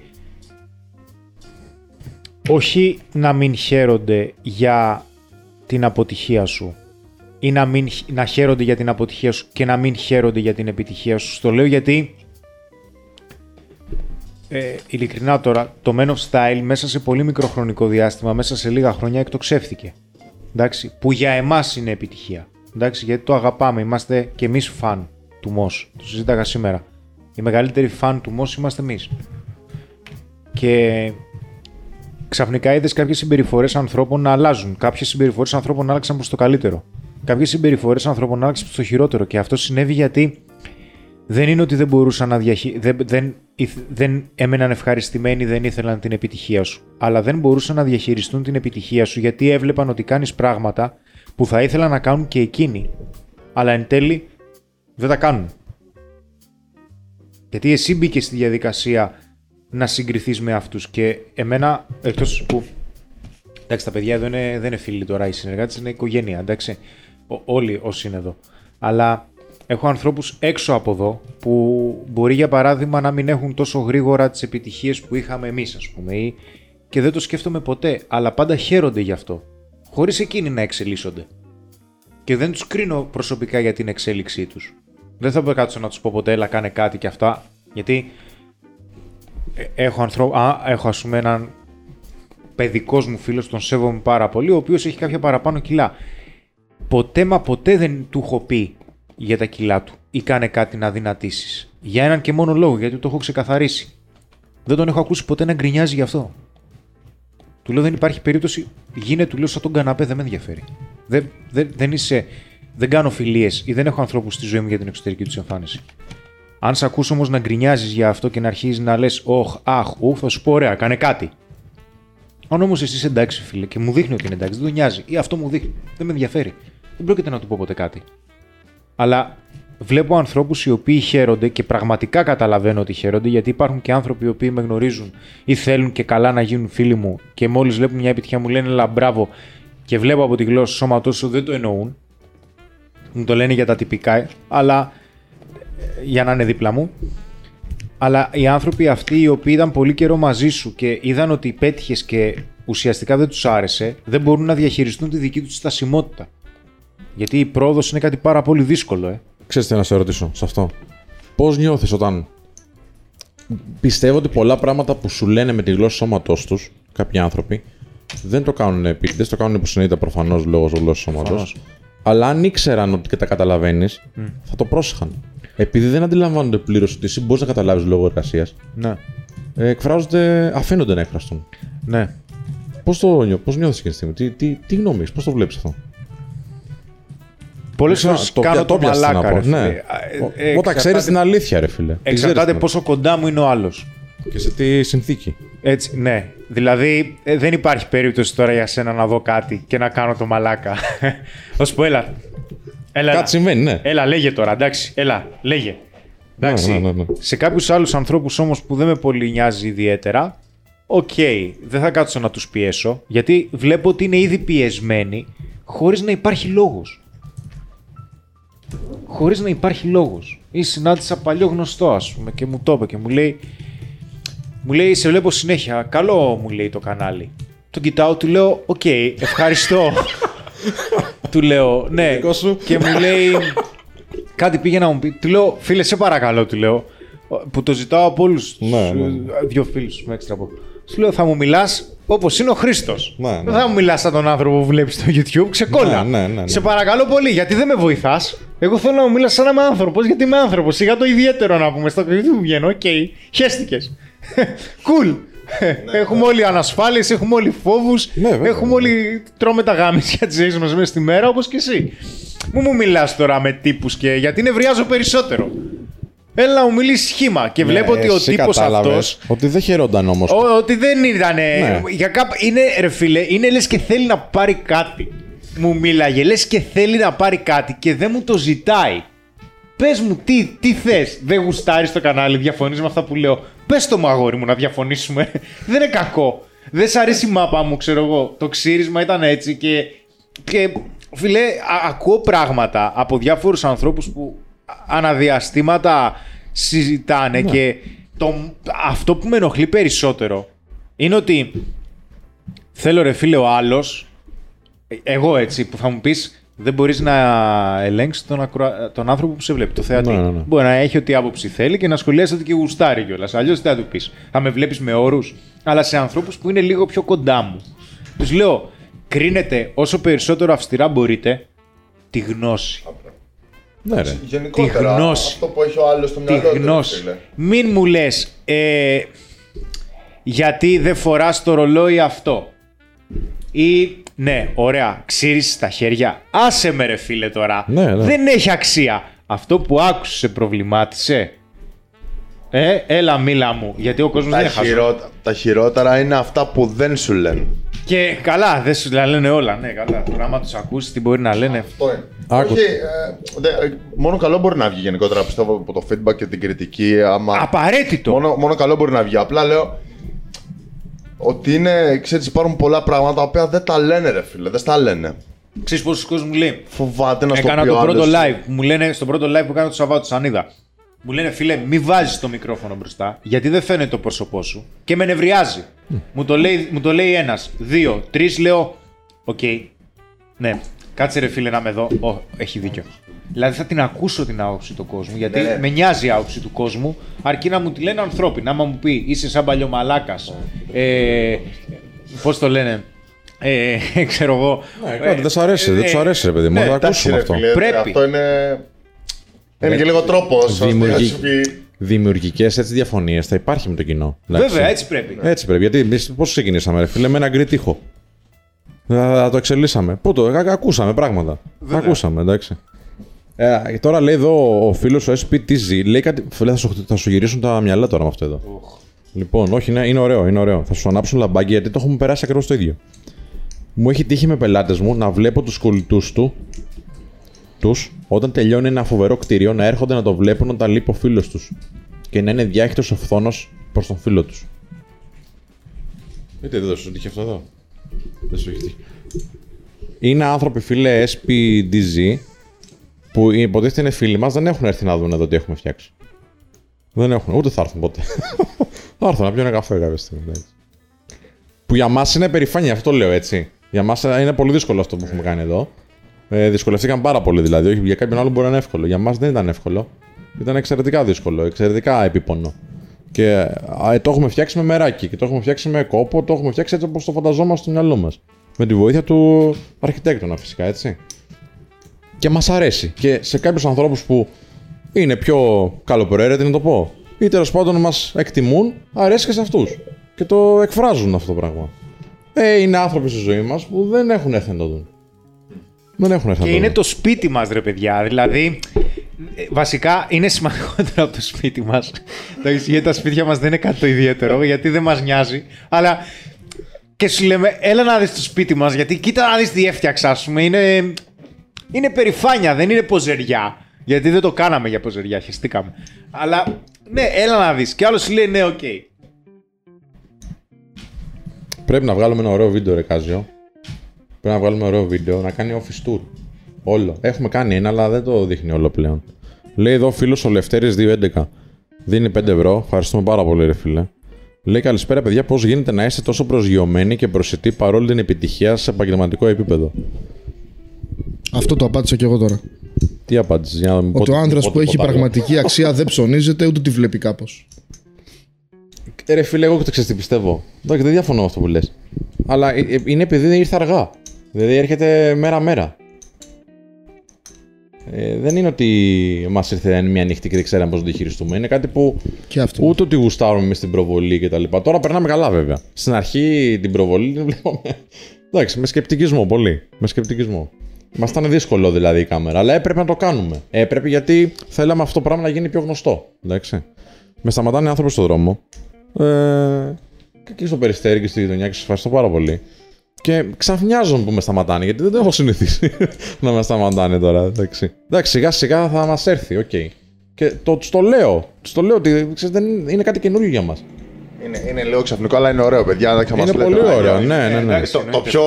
Το πιο ωραίο που έχω ακούσει πολύ συχνά είναι ότι ξέρεις, δεν τον έχεις ξαναδεί τον άλλο. Του λέει Θέμη, ναι. Και περιμένω που έχουμε γνωριστεί, ρε φίλε. Δεν τον θυμάμαι. Μου λέει, κοίταξε, δεν με ξέρεις, αλλά εγώ σε βλέπω και είναι σαν να σε ξέρω. Αυτό είναι από τα πιο ωραία, ρε φίλε. Είναι ωραίο. Στις αρχές, εντάξει, είχε πλάκα. Εντάξει, δεν ήξερα και εγώ τι να κάνω, γιατί μου έλεγε πολλοί κόσμος, ας πούμε. Κάπου σε έχω ξαναδεί. Ναι, εγώ τι κλασικά έλεγα. Λέω εντάξει, ξέρω εγώ, σύμπτωση. Και έλεγα, άσε με τώρα. Τώρα μου λένε, κάπου σε έχω YouTube. Μου λένε, ναι.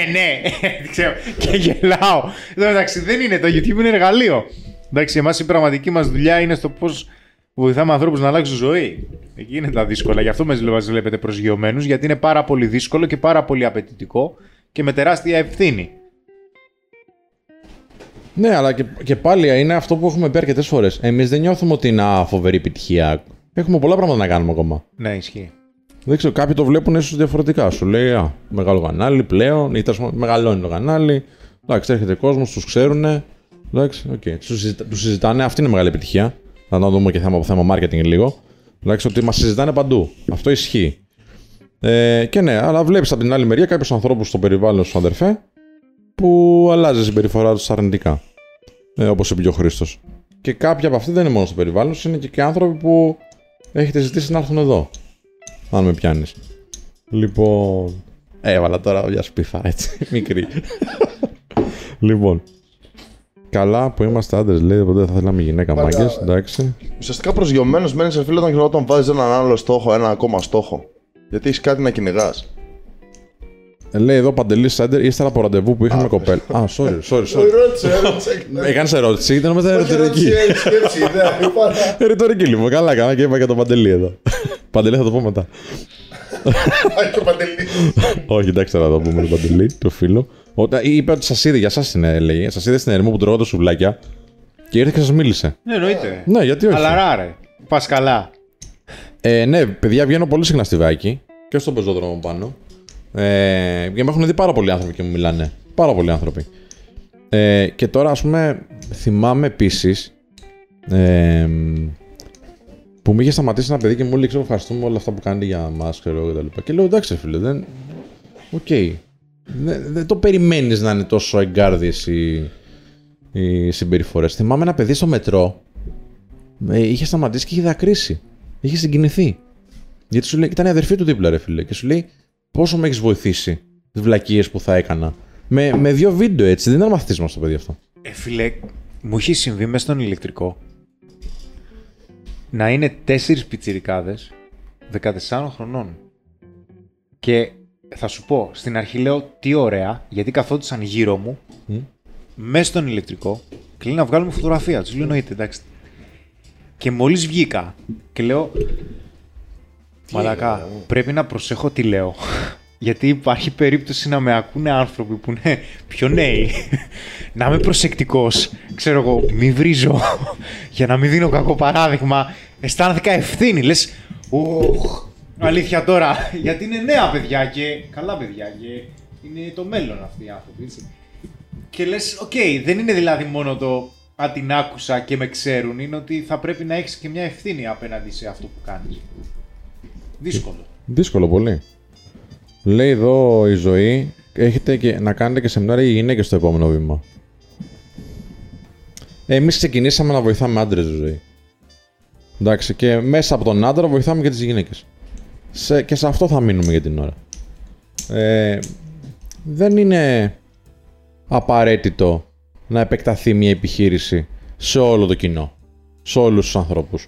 Όχι από όψια τώρα ξεχωρίζουμε. Απλά κάνουμε αυτό που ξέρουμε καλά. Και αυτή είναι η στρατηγική μας. Ναι, το ξέρω σαν, ας το πούμε, πιο έμπειρο στο κομμάτι του management. Το ξέρω ότι μας αφαιρεί την κάπως ένα κομμάτι ανάπτυξης ή κάποια έσοδα.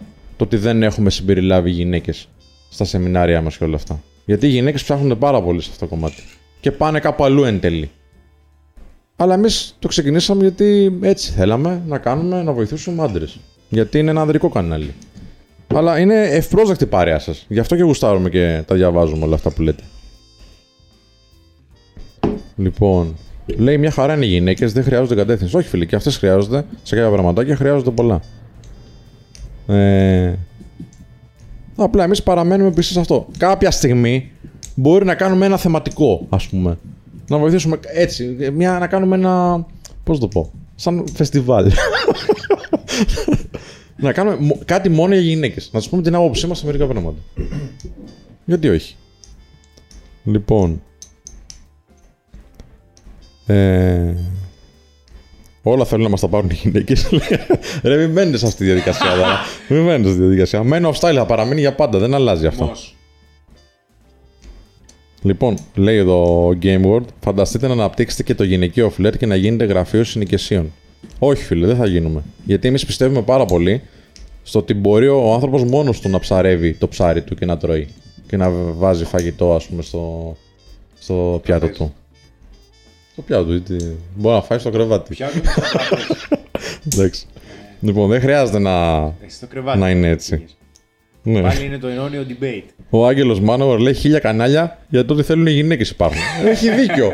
Έχει δίκιο. Βγήκε ένα ανδρικό κανάλι αμέσως να το κάνουμε τώρα ευρεμαφροδιτό. Όπως το λέμε. Ερμαφρόδιτο. Λοιπόν.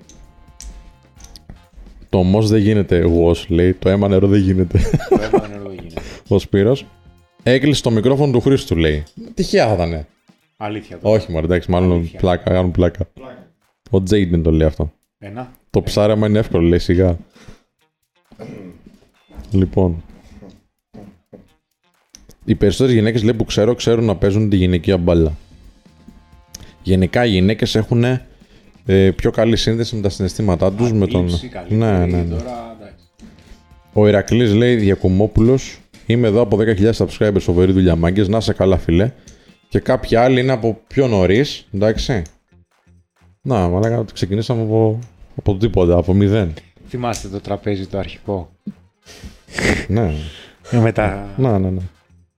Λοιπόν, να το πούμε. Υπάρχει ακόμα στα βίντεο. Υπάρχει. Το έχουμε κάτω. Έχω πολύ καιρό, δεν το είχα δει. Παλιά βίντεο δεν βλέπω. Το πούμε, αυτό είναι ωραία ιστορία. Το τραπέζι, παιδιά, του πρώτου Απλά και Ανδρικά, της πρώτης σεζόν, ήταν ένα τραπέζι που είχα στο σπίτι μου και παίζαμε Counter-Strike. Φέρανε εκεί τους υπολογιστές τα παιδιά. Και παίζαμε Counter-Strike και Call of Duty. Και όταν ανοίξαμε το Men of Style, γιατί κάναμε πολύ καλό budgeting, έφερα το τραπέζι από το σπίτι. Και έμεινε εκεί, το κρατήσαμε. Ήτανε το τραπέζι και στην προηγούμενη έδρα μας, Τι? Ήτανε το τραπέζι που είχαμε και στην προηγούμενη έδρα μας και κάναμε τα πρώτα μαθήματα. Ναι, αυτό είναι. Και οι πρώτες εκπομπές που δεν βγήκανε ποτέ, ήταν που το τραπέζι το είχαμε εκεί. Ναι. Που καθόμαστε. Στο Playroom. Είχαμε ένα Playroom και το είχαμε κάνει. Ένα-δυο εκπομπές πρώτα γυριστήκανε και το τραπέζι ήταν εκεί που κάθεσαι εσύ. Ναι. Το Playroom ήταν στη μέση, ήταν εδώ. Και μετά το τραπέζι που μπήκε. Μπήκε εδώ, κάπου μπήκε. Εδώ, στη μέση. Όχι, εδώ. Όταν κόψαμε τον τοίχο, όταν βγάλαμε το τζάμι εδώ, φέραμε αυτό. Την ίδια στιγμή. Όταν βγάλαμε το τζάμι, φέραμε αυτό το τραπέζι. Ναι, αλλά στην αρχή. Το είχαμε βάλει στο Playroom για ένα-δύο επεισόδια, δεν βγήκαν ποτέ. Αυτό που λες εκεί που ήσουν εσύ. Μετά το μεταφέραμε στην αίθουσα αυτή. Μάλλον ήταν εδώ το Playroom και το μεταφέραμε το Playroom μετά εκεί. Γιατί είχε πολύ θόρυβο. Και εδώ στη μέση ήταν λίγο καλύτερα. Και μεταφέραμε αυτό. Λοιπόν, αλλά βγάλαμε αρκετές εκπομπές. Πόσες εκπομπές κάναμε και κάναμε πολλές, ρε. Παιδιά, έχω πολύ ωραία σχόλια. Συγγνώμη που σας διακόπτω. Λέει εδώ ο Νίκος M. 5.000 subs, παλιός μαθητής. Απλά η ζωή μου έχει αλλάξει τρομακτικά πολύ προς το καλύτερο. Να είσαι καλά, Νίκο. Η Δήμητρα λέει: Εγώ ως γυναίκα σας προτιμώ αρσενικό κανάλι πάντως. Ούτως ή άλλως μέσω της τάσης βοηθάτε και οι γυναίκες σε πολλά θέματα. Και ισχύει, ευχαριστούμε πολύ Δήμητρα. Ο Ανδρέας λέει: Εγώ είμαι από τους 56 subscribers. Μάγκες, keep it up. Λέει εδώ ο Ευάγγελος Μπότσος: Είμαι εδώ πριν καν υπάρξει κανάλι στο YouTube. Φιλάκια. Ισχύει. Παιδιά, η συμβουλευτική μας, αυτό που κάνουμε, υπήρχε πριν το YouTube. 3 χρόνια πριν το YouTube. Δηλαδή, όταν ήμασταν 100% σίγουροι ότι αυτό που λέμε πρέπει να το πούμε σε πολύ περισσότερο κόσμο, κάναμε το YouTube. Και αυτό και κάναμε το YouTube. Λοιπόν. Τώρα λένε. Φοβερό επεισόδιο λέει απόψε, ρε Μάκης. Ευχαριστούμε πολύ. Ο Τζόνης. Το πρώτο επεισόδιο του Απλά και Ανδρικά, παιδιά, δεν ήταν το πρώτο. Ήτανε το 11ο. Γιατί εγώ δεν είχα εμπειρία με κάμερα, ο Χρήστος λίγο περισσότερο, ο Θέμης λίγο περισσότερο. Εμένα ήταν τα πρώτα μου. Είχαμε εμπειρία μόνο από το private group. Ω, καλά. Ναι, είχαμε ένα private group, το οποίο ήταν μέσω μαθητών και βγάζαμε εκεί κάποια βιντεάκια. Εντάξει. Εκεί πήρα λίγο τα πάνω μου, είναι η αλήθεια. Αλλά μετά, όταν είχαμε public, δηλαδή δημόσιο βίντεο, μέχρι να δέσουμε κιόλας και σαν αλληλεπίδραση μεταξύ μας με την κάμερα, γιατί η κάμερα είναι φοβερή. Πώς το λένε, φοβερή. Πώς το πω. Είναι έκθεση, ρε παιδί μου. Δηλαδή τη βλέπεις και σε τρομάζεις στην αρχή. Με την κάμερα να έχεις να μιλήσεις, σβήνουν όλα, παιδιά. Ναι, είναι πάρα πολύ δύσκολο. Σκέφτεσαι την κάμερα, σκέφτεσαι το φακό, δεν σκέφτεσαι τίποτα άλλο. Δεν πάρα πολύ δύσκολο. Λοιπόν, τώρα όποιος θέλει να το δει, υπάρχει ένα δεύτερο κανάλι που έχουμε φτιάξει που έχουμε βάλει επιπλέον υλικό. Που δεν ταιριάζει, ας πούμε, 100% με τη θεματολογία του Men of Style. Και λέγεται Απλά και Ανδρικά highlight. Πηγαίνετε εκεί πέρα και δείτε. Το πρώτο βίντεο είναι το πρώτο επεισόδιο το οποίο το έχουμε φτιάξει λιγάκι. Και λέω μια ιστορία πώς ξεκίνησε αυτό το φάση. Άμα σας ενδιαφέρει να το κοιτάξετε. Απλά και Ανδρικά highlight. Κάντε και subscribe εκεί άμα θέλετε. Περνάω κάθε μέρα κάτω από τα γραφεία σας για να πάω δουλειά. Ηλίας Μολ. Παίρνω να πιούμε καφέ. Ανέβα πάνω. Τι ώρα έρχεσαι βασικά, γιατί και εμείς δεν ερχόμαστε πολύ νωρίς. Θα τα φέρεις. Έλα, ναι, στο σχόλασμα. Λοιπόν, Γκρίς Μόργαν, κάντε τα live τέτοιες ώρες μάγκες, όταν τελειώσει η καραντίνα θα μαζεύονται και περισσότεροι. Να πούμε και αυτό τώρα. Εμείς, παιδιά, τι νομίζετε, περιμέναμε να έχουμε 1.000 άτομα τώρα, 2.000 του Χρήστου, τους προάλλες, 1.700 ρεκόρ επί ρεκόρ, να τα σπάμε. Νομίζω το περιμέναμε. Το ευελπιστούσαμε. Το θέλαμε. Εντάξει. Αν είχαμε και έναν, θα μιλάγαμε ακόμα, γιατί περνάμε καλά όπως βλέπετε. Λέγαμε, εγώ προσωπικά έλεγα θα έχουμε 300-400 εκεί πέρα. Αυτό. Μια χαρά θα ήταν και πάλι. Γαμό θα ήταν. Τέλεια. Αλλά να που υπάρχει παρεούλα. Είναι ο κόσμος μέσα, δεν μπορεί να βγει έξω κτλ. Αν βγει έξω, εντάξει, θα το έχουν μάθει κι άλλοι που θα μένουν μέσα. Θα είμαστε πάλι ίδια παρέα. Μπορεί μεγαλύτερη, μπορεί και μικρότερη. Δεν πειράζει. Δεν έγινε κάτι. Πάμε ένα CS να θυμηθούμε παλιοί. Κάντε το strike θέλουν τα παιδιά. Εδώ κάποιος είπε πριν. Πάρτε μας λέει και αυτό το κανάλι ρε κορίτσια, αλλά έχετε πάρει τους gamers, έχετε πάρει τα πάντα λέει. Να μιλάμε για γκρίτερ στο τέλος. Δεν θα γίνει ποτέ. Λέει εδώ η ζωή, εντάξει η ζωή το καταλαβαίνω αυτό που λες, θα το πω να το συζητήσουμε. Δεν θέλω να γίνει γενική του κανάλι. Απλά ήθελα ένα κάτι παραπάνω και για μας αυτό. Και επειδή ασχολούμαι με το marketing πιστεύω ότι θα σας απογείωσει. Αν έδινε κάτι και στις γυναίκες. Αυτό είπα. Ζωή ισχύει αυτό που λες. Ισχύει. Δεν κάνουμε όμως, όπως έχετε παρατηρήσει πάρα πολύ και εσύ φαντάζομαι ζωή, δεν κάνουμε τα πάντα για να απογειωθούμε. Δεν θα πούμε δηλαδή βλακίες για να πάρουμε views. Μπορούμε να αρχίσουμε τώρα να τσακωνόμαστε. Υπάρχουν κάποια μικρότερα κανάλια που μας σχολιάζουν και λένε κάποια πράγματα για μας. Βλακίες είναι αυτά που λένε, αλλά θέλουν να αντιδράσουμε κι εμείς. Δεν θα κάτσουμε τώρα να αντιδράσουμε, γιατί ξέρουμε ότι αυτό το beef θα φέρει views και σε αυτούς και σε εμάς, αλλά δεν είναι εκείνος αυτός ο σκοπός. Σκοπός είναι αυτό που διδάσκουμε κιόλας, έτσι, να είσαι άνθρωπος αυθεντικός. Θα κάτσουμε τώρα να κάνουμε βλακίες για να πάρουμε views και άλλους 100 subscribers. Θα έρθουν αυτοί οι subscribers, σιγά σιγά με την αξία.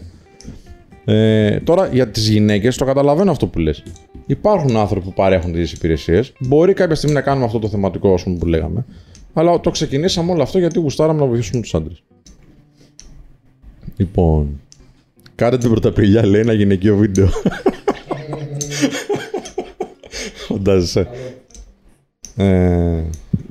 Ο Ανδρέας είπε κάτι και έχει δίκιο. Έχουμε μιλήσει ελάχιστα για το θέμα του σημερινού επεισοδίου. Για το φλερτ μετά την καραντίνα δηλαδή. Είπαμε πολλά για το φλερτ. Εντάξει, θα πούμε κι άλλα. Αφού η κουβέντα πάει έτσι, ρε αδερφέ. Η κουβέντα πάει έτσι. Λέει, δεδομένου λέει το φιλί πρέπει να το επιδιώκουμε στο πρώτο ραντεβού. Θεωρείται πως τώρα λόγω της κατάστασης είναι πιο δύσκολο. Και αν ναι, τι προτείνετε για να εκφραστεί εντονότερα ερωτική διάθεση. Εγώ δεν νομίζω. Γιατί μέχρι το δεύτερο ραντεβού δεν θα αλλάξει. Μετά από πόσες μέρες δηλαδή θα βγείτε δεύτερο ραντεβού. Και ας εμείς σου πω ότι στο πρώτο ραντεβού θα έχεις αναστραφεί με λιγότερους μέχρι το δεύτερο. Εξαρτάται αν η γυναίκα ανησυχεί, γιατί συνεχίζει και μένει με ανθρώπους που βρίσκονται σε ευπαθείς ομάδες. Σταμάτα Κάζιο. Εκεί ρε φίλε, οκ, εντάξει, δεν πιέζουμε. Γενικότερα δεν πιέζεις για το φιλί. Έτσι. Αλλά άμα σου πει η γυναίκα ότι ξέρεις τι, γιατί γνωρίζουμε τέτοιες περιπτώσεις, ξέρω και εγώ τέτοιες περιπτώσεις ανθρώπων μου, πρέπει να σου πει η γυναίκα είμαι με ευπαθής ομάδα, ξέρω εγώ σε γουστάρω, λίγο υπομονή και εντάξει, οκ. Δεν τρέχει και κάτι σιγά. Βούτα την εκεί. Ο Τζόνις απαντάει στην Ευρωζωή ότι δεν τους νοιάζουν τα λεφτά Ευρωζωή, αυτό ήταν το θέμα. Εντάξει, παίζουν ρόλο, παιδιά. Εντάξει, αυτά όλα για να συντηρηθούν χρειάζονται κάποια έσοδα, έτσι. Αλλά δεν θα τα διαλύσουμε όλα για να πάρουμε 1000 subscribers ή ξέρω εγώ ένα ποσό παραπάνω. Δεν είμαστε αυτοί οι άνθρωποι. Τα έχουμε ξαναπεί. Λοιπόν... Είναι εξωσέβα στο κανάλι. Ναι, Ζωή, δεν σε μαλώνω. Απλά σου λέω το πόσο σκέφτομαι. Λοιπόν, βασικά εκτός ότι αυτά που λέτε φτιάχνουν πιο σωστούς άντρες, φτιάχνετε και πιο σωστούς ανθρώπους στην κοινωνία. Γιατί πολλές απόψεις για τα θέματα που πιάνετε έχουν αξία σε πολλά. Ντόρα Ντόρα. Ευχαριστούμε, Ντόρα Ντόρα. Και αυτή είναι και η πραγματική ευθύνη στο τέλος της ημέρας.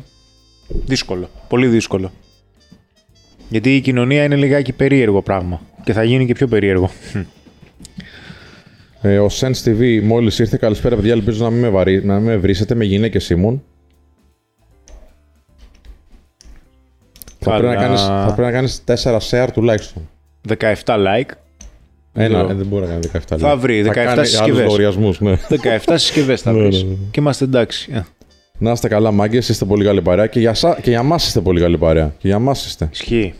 Εγώ, παιδιά, φαντάζομαι μιλάω και εκ μέρους σας, αλλά μπορείτε να το εκφράσετε αν θέλετε. Εξαρτάται τι θα πεις. Ναι. Εγώ γουστάρω πάρα πολύ να έρχομαι εδώ και να κάνω εκπομπή. Μ' αρέσει πιο πολύ αυτή η άμεση αλληλεπίδραση από τα μαγνητοσκοπημένα απλά και ανδρικά. Εντάξει, τα οποία χρειάζονται και αυτά για άλλους λόγους. Εντάξει, και έχουν και αυτά την αξία τους. Δηλαδή, είναι πιο εύκολο να φέρεις έναν καλεσμένο να πει μερικά πράγματα στο κοινό, να δώσει αξία σε ένα μαγνητοσκοπημένο επεισόδιο. Παρά σε ένα live που είναι αργά, έτσι, είναι πιο δύσκολο. Αλλά τώρα όλη αυτή η κουβέντα με 1000 άτομα δεν μπορείς να την κάνεις εύκολα. Εγώ λέω Σπύρο να κάνουμε ένα poll για το τι θέλουν οι άνθρωποι, θέλουν live ή θέλουν απλά κεντρικά, τι τους αρέσει περισσότερο. Το live θα τους αρέσει, δεν είναι δεδομένο. Είναι δεδομένο, ναι. Αλλά γενικά τα poll θα τα βάζουμε σιγά σιγά, έχεις δίκιο. Να αρχίσουμε μετά, γιατί έχουν αλληλεπίδραση. Κάποιος φίλος έλεγε ότι το έκανε ένας φίλος του πλάκα. Το χάσα κάπου. Και έτσι μας ανακάλυψε. Να είσαι καλά, φίλε. Καλό. Λοιπόν, ήμουν και εγώ με γυναίκες, παιδιά, λέει sorry, κάνω like αμέσως. Βάλε και τις γυναίκες να βλέπουν όμως. Δεν φτάνει μόνο το like. Και να κάνουν like. Και αυτές να κάνουν like, ναι. Σπύρο λέει μια εκπομπή αφιέρωμα στα άλμπουμ που έχετε στον τοίχο. Λοιπόν, παιδιά, κοιτάξτε να δείτε τώρα τι σκεφτόμαστε. Επειδή έχουμε και το απλά και ανδρικά highlight, το άλλο κανάλι, κάποια πράγματα που ίσως δεν ταιριάζουν στη θεματολογία μας, που μας τα ζητάτε, ίσως να τα βάζουμε εκεί. Άμα θέλει λοιπόν ένα-δύο βιντάκι, μπορούμε να φτιάξουμε. Αλλά θα το βάλουμε στο άλλο. Εντάξει. Λοιπόν. Ο Explorer 4 λέει: Παιδες, μου αρέσει η ειλικρίνεια στην παρέα σας. Αρκετές φορές με αυτά που λέτε, μου δίνει μια γερή μπουνιά για να αλλάξω. Σεβασμός και ευγνωμοσύνη, μάγκες. Παρομοίως, αδερφέ, να είσαι καλά. Τι γίνεται τώρα. Λένε πολλοί άνθρωποι, δηλαδή, που μας γνωρίζουν. Εν τέλει, μας βλέπουν στο YouTube και μετά λένε: Ας γνωριστούμε τα παιδιά, ότι είμαστε ίδιοι. Είτε είμαστε στην κάμερα, είτε είμαστε εκτός. Είμαστε τέλος πάντων πολύ κοντά.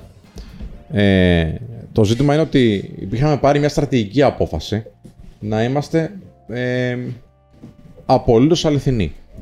Προφανώς προσέχουμε κάπως τα λόγια μας, έτσι, μην βρίζουμε, μην κάνουμε ανθρώπους να παρεξηγούνται, γιατί δεν είναι και εύκολο να το αναλύσεις κάτι όταν δεν υπάρχει πλήρη αλληλεπίδραση. Δεν είναι εδώ ο άνθρωπος, έτσι, να του εξηγήσει τι θες να πεις. Ενδεχομένως κάποια πράγματα να παρεξηγηθούν, έτσι, οπότε θέλουν ανάλυση. Αλλά είχαμε πει αυτό, να είμαστε απολύτως αληθινοί. Γιατί πιστεύουμε ξεκάθαρα ότι. Ρε παιδί μου, δεν μπορείς να προσπείσαι για 150 επεισόδια. Πώς θα γίνει. Όλη στη ζωή, δεν γίνεται. Ακριβώς. Θες να πεις λίγο για το σεμινάριό σου, για αύριο. Γιατί κάποιος άνθρωπος τώρα μπήκε, είδα μια ειδοποίηση. Ναι. Σεμινάριο αύριο, παιδιά, είναι για διαχείριση σχέσης από απόσταση, από καραντίνα, αλλά έχουμε και γενικές δομές όσον αφορά για τη διαχείριση της σχέσης. Και μια διαχείριση σχέσης είναι εξαιρετικά πολύπλοκη με πολλές παραμέτρους και προβλήματα που μπορούν να προκύψουν, και στις περισσότερες περιπτώσεις το καθοριστικότερο είναι το πώς ξεκινάει η σχέση. Οπότε σε περίπτωση που δεν έχετε εγγραφεί, γιατί ξέρετε πολύ καλά τι σας λέω, ότι δεν λέω βλακίες, αξίζει να το κάνετε. Είναι τεράστια η γνώση που θα πάρετε. Το σεμινάριο το έχω χτίσει, το έχω δημιουργήσει εγώ από το μηδέν και πιστέψτε με, είναι δύναμη της. Θα πάρετε πάρα πολύ γνώση. Και αυτό το συγκεκριμένο είναι η τελευταία φορά που θα γίνει, να πούμε και αυτό. Δεν θα ξαναγίνει αυτό το σεμινάριο, παιδιά. Τι να κάνουμε τώρα. Είναι real time, δηλαδή με τον Χρήστο μέσω Zoom, απευθείας δηλαδή, ζωντανά, με τον Χρήστο, όσοι κλείσετε τη θέση σας. 4-5 ώρες θα είναι. Αύριο, τώρα προλαβαίνετε, σήμερα βασικά, σήμερα Ανέστη, πότε προλαβαίνουν, ναι. Σήμερα λογικά, σήμερα ναι. Όποιος το κλείσει σήμερα, παιδιά. Λοιπόν... Και αύριο για το δικό μου, μέχρι και σήμερα για το Χρήστο. Και είναι και το Ανέστη, παιδιά, το είπαμε πριν το δικό σου, το είπαμε. Ωραία, του Χρήστου στο menofstyle.gr κάθετος seminar, κλείνετε εκεί τη θέση σας. Του Ανέστη, γράψτε το αν θες, ναι, γράψτε το αν θα βοηθήσει. Και το Ανέστη, menofstyle.gr κάθετος text game. Λοιπόν... Γιώργος Γεωργίου λέει, παιδιά, σως λόγω της κατάστασης με τον ιό μου δημιουργήθηκε φόβος προσέγγισης και κόμπλεξ και δεν μπορώ να προσεγγίσω. Μπορείς, φίλε, μια χαρά να προσεγγίσεις. Θα συνεχίσεις σιγά σιγά, θα αρχίσεις να μιλάς με γυναίκες και μια χαρά θα σου ξανάρθει. Είναι σαν το ποδήλατο αυτό. Μόλις το μάθεις μια φορά, μετά δεν έχεις θέμα. Σου είναι πιο εύκολο να επανέλθεις. Σπύρο, έχεις φιλτάρει ποτέ στη συναυλία που υπάρχει δυναμικό κοινό όπως metal εκεί, πώς το επιδιώκεις? Εύκολα, φίλε. Απλά πας σε μέρη που δεν είναι δίπλα στο ηχείο. Εντάξει. Εύκολα. Το πιο εύκολο είναι. Αλήθεια είναι το πιο εύκολο. Ειδικά στις συναυλίες. Όντως. Το πιο εύκολο. Και ειδικά σε metal που κάνουν και αυτό το moshpit, δηλαδή που σπρώχνει ένας τον άλλον. Αυτό λέω. Πέφτεις πάνω, τους πιάσεις εκεί.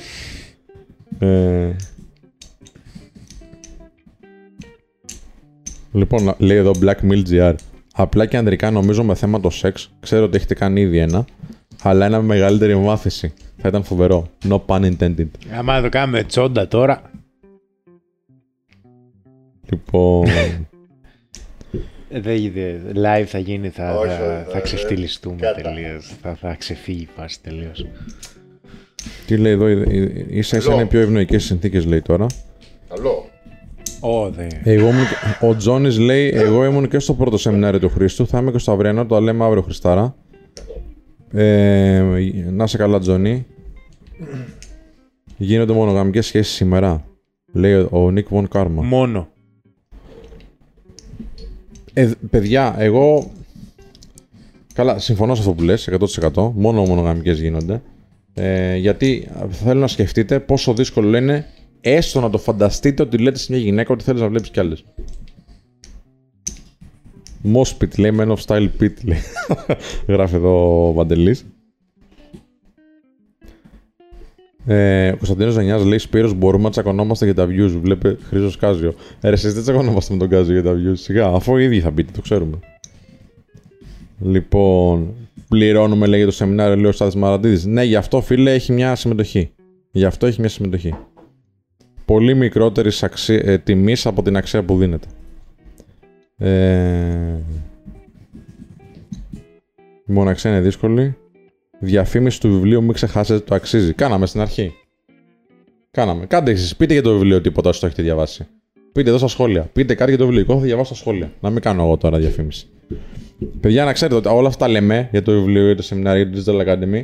Γιατί δεν έχουμε χορηγούς εμείς. Αυτά έχουμε. Αυτά μας συντηρούν. Όλο αυτό που βλέπετε εδώ πέρα, όλη αυτή την κατάσταση, τη συντηρούν αυτά. Λοιπόν.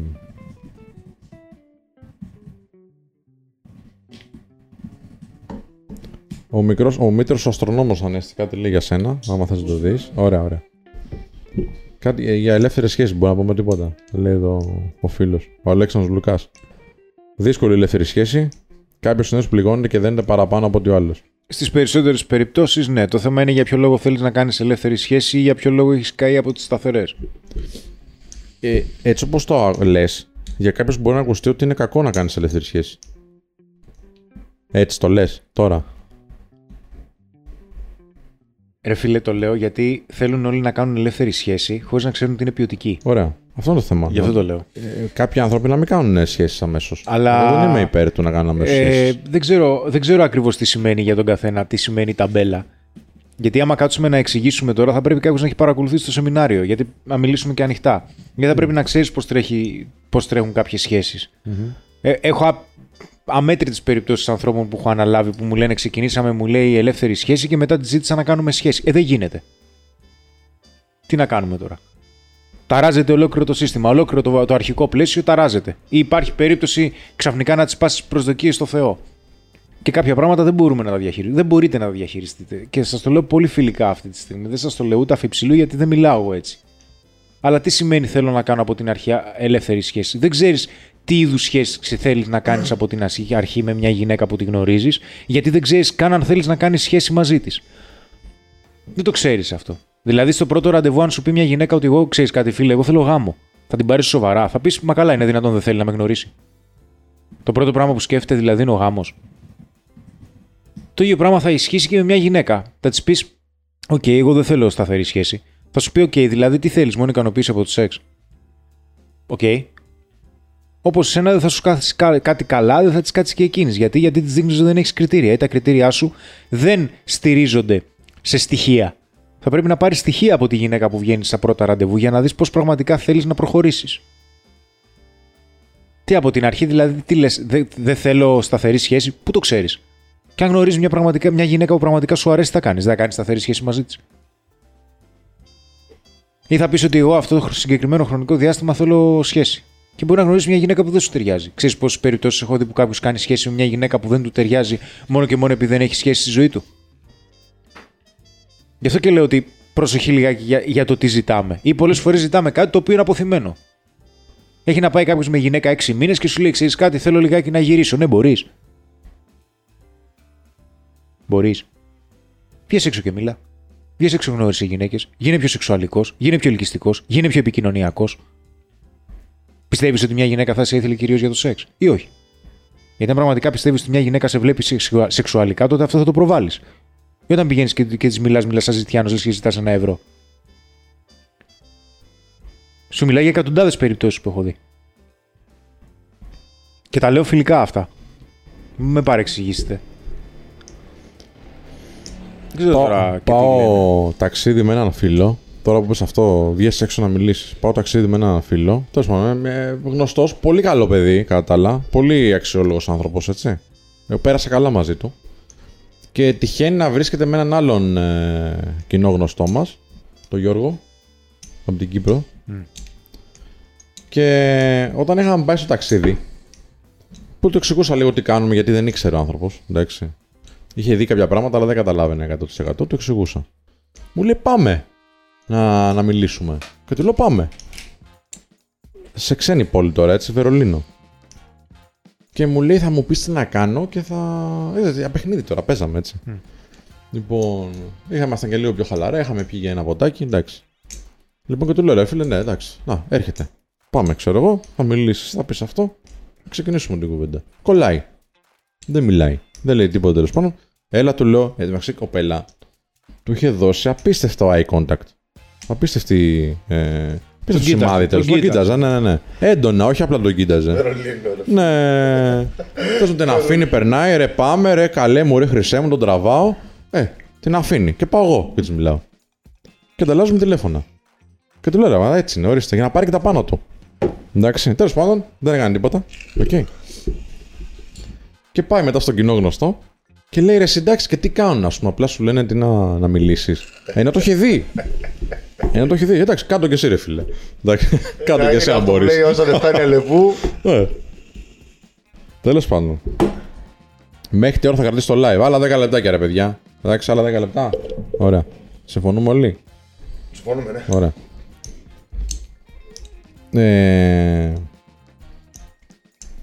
Κακός χειρισμός όμως. Πολύ αυτός, πολύ κακός χειρισμός ρε φίλε. Γενικότερα, δεν να αλλάξει, γιατί ρε, να το πήρε φίλε. Δεν πρόκειται να αλλάξει αυτός. Ρε φίλε, γιατί εκείνη τη στιγμή θα έπρεπε να παραδεχτεί ότι δεν μπόρεσε να το κάνει. Δεν άκουσε, ρε, φίλε. Ότι δεν μπόρεσε να ανταπεξέλθει στην πρόκληση. Γιατί τα πάντα που βλέπει ρε φίλε στο εξωτερικό του περιβάλλον είναι ένα πρόβλημα. Γι' αυτό και δεν πρόκειται ποτέ να αλλάξει. Όπως σου λέει κάποιος, τι ξέρεις κάτι ρε φίλε. Α, θα έχω γυναίκες άμα βγάλω Φεράρι. Ωραία, βγάλε Φεράρι. Δεν υπάρχει περίπτωση να βγάλω Φεράρι στην Ελλάδα. Εγάμισε με τώρα, εντάξει. Πες μου ότι δεν θες. Γιατί άμα έχεις Φεράρι μετά μπορεί να δει καλά. Πες μου ότι δεν θες. Πες μου. Λέει άλλος. Ναι, εντάξει ρε φίλε. Ναι, έχω αναλάβει ανθρώπους ρε φίλε που έχουν αυτό το οικονομικό υπόβαθρο. Και έχουν πρόβλημα. Έλα να δεις τη δική μου καθημερινότητα. Να δεις πώς είναι. Ρε φίλε, παίζει ρόλο, δεν παίζει ρόλο. Άξι. Παίζει ρόλο στην έλξη, παίζει ρόλο στην ασφάλεια. Πώς παίζει ρόλο εξελικτικό βιολογικά, πώς παίζει ρόλο εξελικτικό ψυχολογικά. Άμα είναι το μοναδικό κριτήριο για να σε επιλέξει η γυναίκα, ρε φίλε, δεν χρειάζεται να παίζει ρόλο. Ο καθένας ψάχνει να βρει ένα λόγο που θα απορριφθεί ή που δεν θα δουλέψει. Έλα. Ή που θα δικαιολογήσει την απραξία ή αυτό που τον κάνει να κάθεται. Τι λένε. Με άξιζε, δεν με πειράξει το πολύ. Δεν είναι ότι το αμφισβήτησα. Μπροστά μου έλεγε τα καλύτερα. Ναι, του έκανε εντύπωση, ρε φίλε, γιατί δεν το έχει ξαναδεί πουθενά. Τι να σου πει εσένα, ρε φίλε, γιατί... μπροστά σου. Ναι, έλατε. Τι να μου πει. Εσένα τι να σου πει. Αυτό, ναι, ρε φίλε. Θα σου πει εσένα, έλα μωρέ τώρα. Ρε, είχαμε κάνεις... και κοπέλες στην παρέα. Μόνο δεν χειροκροτούσαν, έτσι. Έλα, μόνο δεν χειροκροτούσαν. Εντάξει, okay. Γιατί ήταν στο δρόμο, παιδιά. Στο δρόμο. Εμένα αυτό που με πειράξε πάρα πολύ ήταν ότι. Πήγες άλλο να πει τη μαλακία. Βεβαίως. Μα δεν μπορεί να μην πει τίποτα, ρε φίλε. Δεν μπορεί να το πεις. Μην πεις τίποτα. Δεν αμφισβήτησε. Α, τον είδα, δεν. Και να μην πήγαινε καλά. Να πω εντάξει, δεν πήγε καλά, τώρα εντάξει, δεν το κατάλαβα ο άνθρωπος. Εντάξει, μα πέριψε το κορίτσι. Το είδα πηγαίνει καλά και κάθεται να πει να αμφισβητήσει όλη τη δουλειά. Εντάξει, ας τον κατανοήσουμε λίγο τον άνθρωπο. Αν δεν την αμφισβητήσει, σημαίνει ότι πρέπει να κάνει κάτι που δεν έκανε. Σημαίνει ότι πρέπει να αλλάξει και δεν θέλει. Γιατί αν ήθελε θα σου έλεγε Ελλάδο. Πώς το έκανες, ναι. Ελλάδο. Κάτσε γιατί κάτι είδα τώρα. Ναι. Έλα εδώ, γιατί εσύ κότα με τα χρυσά αυγά. Έλα εδώ. Δεν θέλει ρε φίλε να αλλάξει. Ναι, ναι. Και αυτό δεν υπάρχει μόνο στο κομμάτι του φλερτ. Υπάρχει παντού στη ζωή. Προφανώς. Πάντα κάτι θα φταίει. Πάντα. Οκ. Πορεύσου. Τι λένε εδώ οι άνθρωποι γι' αυτό. Ο καθένας θέλει να δικαιολογηθεί για τις δικές του αποτυχίες. Ναι, ρε, δεν ήταν αποτυχία του κιόλας, να σου πω την αλήθεια. Δηλαδή, απλά δεν προσπάθησε. Ναι, μπορεί να το βίωσε έτσι, ρε. Άμα πήγαινε ένα τέτοιο. Και να. Ξέρεις, αυτή η κόντρα που υπάρχει μέσα, μπορεί να το είδε έτσι. Μπορεί να το είδε σαν αποτυχία. Να σου πω κάτι και το παιδί, άμα το δει κάποιος, θα πει εντάξει, αντικειμενικά είναι και εμφανίσιμος. Και έξυπνος και έχει κάποια πράγματα που τα έχει κάνει καλά στη ζωή του. Σε αυτό δεν ήταν τόσο καλός όσο ήμασταν εμείς. Τι να κάνουμε τώρα. Μην το υποβαθμίζεις, ρε φίλε. Και ξέρω, έκανε το είδος του. Αν θέλω κάτι για τα δικά σου, θα έρθω σε σένα και θα πω βοήθησέ με σε αυτό. Ναι, δεν γίνεται, έτσι είναι. Είμαστε όλοι καλοί σε όλα. Ναι. Λοιπόν. Αν σ' αρέσει μια κοπέλα, λέει πολύ, να κάνετε σχέση σε αυτή την περίοδο, θα σου πιο πολλές εμπειρίες, τι κάνεις. Αν σ' αρέσει μια κοπέλα, λέει πολύ, θα σου άρεσε να κάνετε σχέση, αλλά αυτή την περίοδο θες πιο πολλές εμπειρίες, τι κάνεις. Δεν θες σχέση, ρε φίλε, θες εμπειρίες. Τι θα σου άρεσε να κάνεις σχέση. Τι σημαίνει για σένα εμπειρία, ρε μαν. Γιατί πιστεύεις ότι μια σταθερή σχέση δεν είναι εμπειρία. Ναι. Τι σημαίνει για σένα εμπειρίες. Θέλω να πάω με πολλές γυναίκες. Οκ, τι σημαίνει για σένα να πας με πολλές γυναίκες. Δηλαδή να ευχαριστηθείς το σεξ. Οκ, τι σημαίνει να ευχαριστηθείς το σεξ. Αν βρεις μια γυναίκα η οποία ταιριάζεται, δεν θα ευχαριστηθείς το σεξ. Σκέψου το λίγο. Σκέψου το λίγο. Το θέμα δεν είναι αυτό. Το θέμα είναι να έχεις την νοοτροπία ότι μπορείς να δημιουργήσεις επιλογές. Αν δεν έχεις την νοοτροπία ότι μπορείς να δημιουργήσεις επιλογές και ότι μπορείς να γνωρίσεις άλλες γυναίκες, θα κρεμαστείς από τη μία και θα κάνεις όλα τα λάθη. Λοιπόν, απλά πέριψε τον εαυτό του, λέει εδώ ο φίλος. Προφανώς. Δεν αμφισβήτησε εσένα, λέει τον εαυτό του, δικαιολόγησε τον ίδιο τον εαυτό. Ναι, συμφωνώ. Ισχύει. Φοβόμαστε, λέει, να δούμε την αλήθεια στα ίσα γιατί έχει πόνο. Προφανώς. Λοιπόν, πες τα ρε Χρήστο. Τα φιλιά μου από τη Ρόδο με ένα αρμπακ τρούλι. Να είσαι καλά, Γιάννη. Αυτά. Στο κλείσουμε σιγά-σιγά. Για το θέμα του Σαββάτου τελικά αποφασίσαμε. Ήτανε το ένα που είπες και το δύο που δεν είπες. Που δεν υπήρχε. το ένα. Μάλλον, το ένα ήταν πολύ καλό. Για τα σημαντικότερα προβλήματα σε μια σχέση, μάλλον. Θέλω βασικά να συζητήσω, ο τίτλος πολλές φορές πηγαίνει και σε πιο βαθιά ζητήματα τα οποία παρατηρώ από ανθρώπους που αναλαμβάνω και γι' αυτό θέλω να τα συζητάμε, εντάξει. Υπάρχει ας πούμε το καλό παιδί που ανέφερα, βλέπετε ότι η ανάλυση που έγινε ουσιαστικά είχε να κάνει με γονεακά πρότυπα, είχε να κάνει με προσκόλληση, είχε να κάνει με χίλια δυο πράγματα. Οπότε ναι, μπαίνει ένας τίτλος ο οποίος μετράει, αλλά υπάρχει περίπτωση να γίνει μια μεγάλη μεταανάλυση αργότερα, γιατί υπάρχουν κάποια προβλήματα σε μια σχέση και συνήθως τα προβλήματα που εμφανίζονται σε μια σχέση είναι προβλήματα τα οποία δεν διαχειριστήκαμε ή δεν θέλαμε να τα αντιμετωπίσουμε από την αρχή. Το σημαντικότερο απ' όλα είναι το ξεκίνημα μιας σχέσης. Και εκεί είναι κάποια προβλήματα τα οποία παρατηρώ και γίνονται συνέχεια. Όπως, ξέρεις, όπως, θα σε ρωτήσω όπως. Φαντάζεσαι, όχι, το Σάββατο. Λέει εδώ η Κατερίνα κάτι, Κατερίνα μου, δεν θέλω να το αναφέρω γιατί υποβαθμίζεται ένας άνθρωπος. Η έκθεση είναι δύσκολη. Κάναμε ό,τι μπορούσαμε και αυτός έκανε ό,τι μπορούσε όμως. Η έκθεση είναι πολύ δύσκολη, δεν είναι εύκολο. Μην τον κρίνουμε δηλαδή αρνητικά τον άνθρωπο, είναι και νέος άνθρωπος, έτσι. Λοιπόν, και να σου πω την αλήθεια, εν τέλει όταν του φύγει το άγχος, τα πήγε καλά. Για μια παρουσίαση που είχαμε κάνει, λέει, που ήταν ένας παρουσίαστης, ο οποίος ήταν λίγο άπειρος άνθρωπος, εντάξει. Λοιπόν, αυτά. Ανέστη, θες να πεις κάτι τελευταίο? Παιδιά, απαντάω συνέχεια, εγώ έχω χαθεί λίγο εδώ πέρα γιατί έρχονται πολλά μηνύματα. Είναι ωραίο. Ευχαριστούμε πάρα πολύ, παιδιά. Θέλει μπύρα κατά σιλέ, να κεράσω μόλις σχόλασα. Καλή ξεκούραση, αδερφέ, να την απολαύσεις την μπύρα σου, δροσερή. Μπορείς να ζήσεις την υπόλοιπη ζωή σου με εγώ σε 6 του πες, του φίλου εδώ, του Πάνου Χατζή. Γεια σου Ρανεστάρα, ευχαριστούμε για την παρέα και σήμερα λέει ο Σπηλιώτης και σας στους 5 και τους υπόλοιπους που είναι στην παρέα. Παιδιά, και αυτό ήθελα να το πω, ξέρεις τι κουβέντες γίνονται εδώ, δεν το βλέπεις τώρα εσύ, αλλά γίνονται απίστευτες κουβέντες ο ένας με τον άλλον και με τα κορίτσια πάρα πολύ. Μπράβο παιδιά, εμείς είμαστε υπέρ. Στάδες Μαραντής, καλή νύχτα Παριδέα, που είναι και η πατρίδα των Unboxholics. Τα παιδιά, ωραία παρεούλα κι αυτή. Ωραία, είδες αντροπαρέα, είναι ελκυστική ρε φίλε. Είναι όμορφο πράγμα. Λοιπόν, αυτά. Καλή νύχτα, παιδιά. Sorry, ξέχασα. Sorry, ήθελα να πω ένα για το Starvas. Λέει ο Starvas, αν μπορείς να πεις για τα προβλήματα των σχέσεων, αν μπορείς να βάλεις για τρίτα άτομα τίποτα μέσα. Που μπαίνουν, ας πούμε, συγγενείς, γονείς ή τρίτα άτομα, κάποιος. Καλά, είναι πρόβλημα έτσι κι αλλιώς αυτό.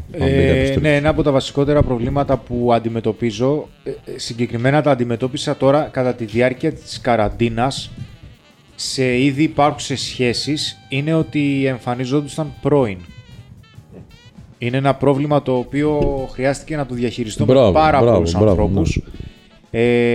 Και ότι άλλο ένα πρόβλημα είναι ότι έμπαιναν οι γονείς και δεν ήθελαν η κοπέλα να βλέπει τον παλίκαρο τον δικό μου.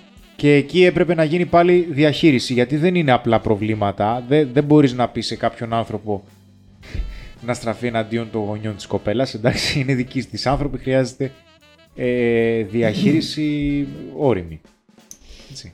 Γιατί άλλο το παρεΐστικο που έχουμε εδώ πέρα, άλλο το κομμάτι του επαγγελματικού. Για τα Spotify και τα podcast, παιδιά, ακούστε, θέλω μια βοήθεια σε αυτό. Όποιος έχει Apple συσκευή, iPhone συσκευή ή MacBook, οτιδήποτε Apple συσκευή τέλος πάντων, να πάει στο Apple Podcast και να βρει το Απλά και Ανδρικά και να κάνει ένα θετικό review. Είναι πολύ βοηθητικό για μας. Γιατί αυτόματα μας ανεβάζει θέσεις στην ακροαματικότητα.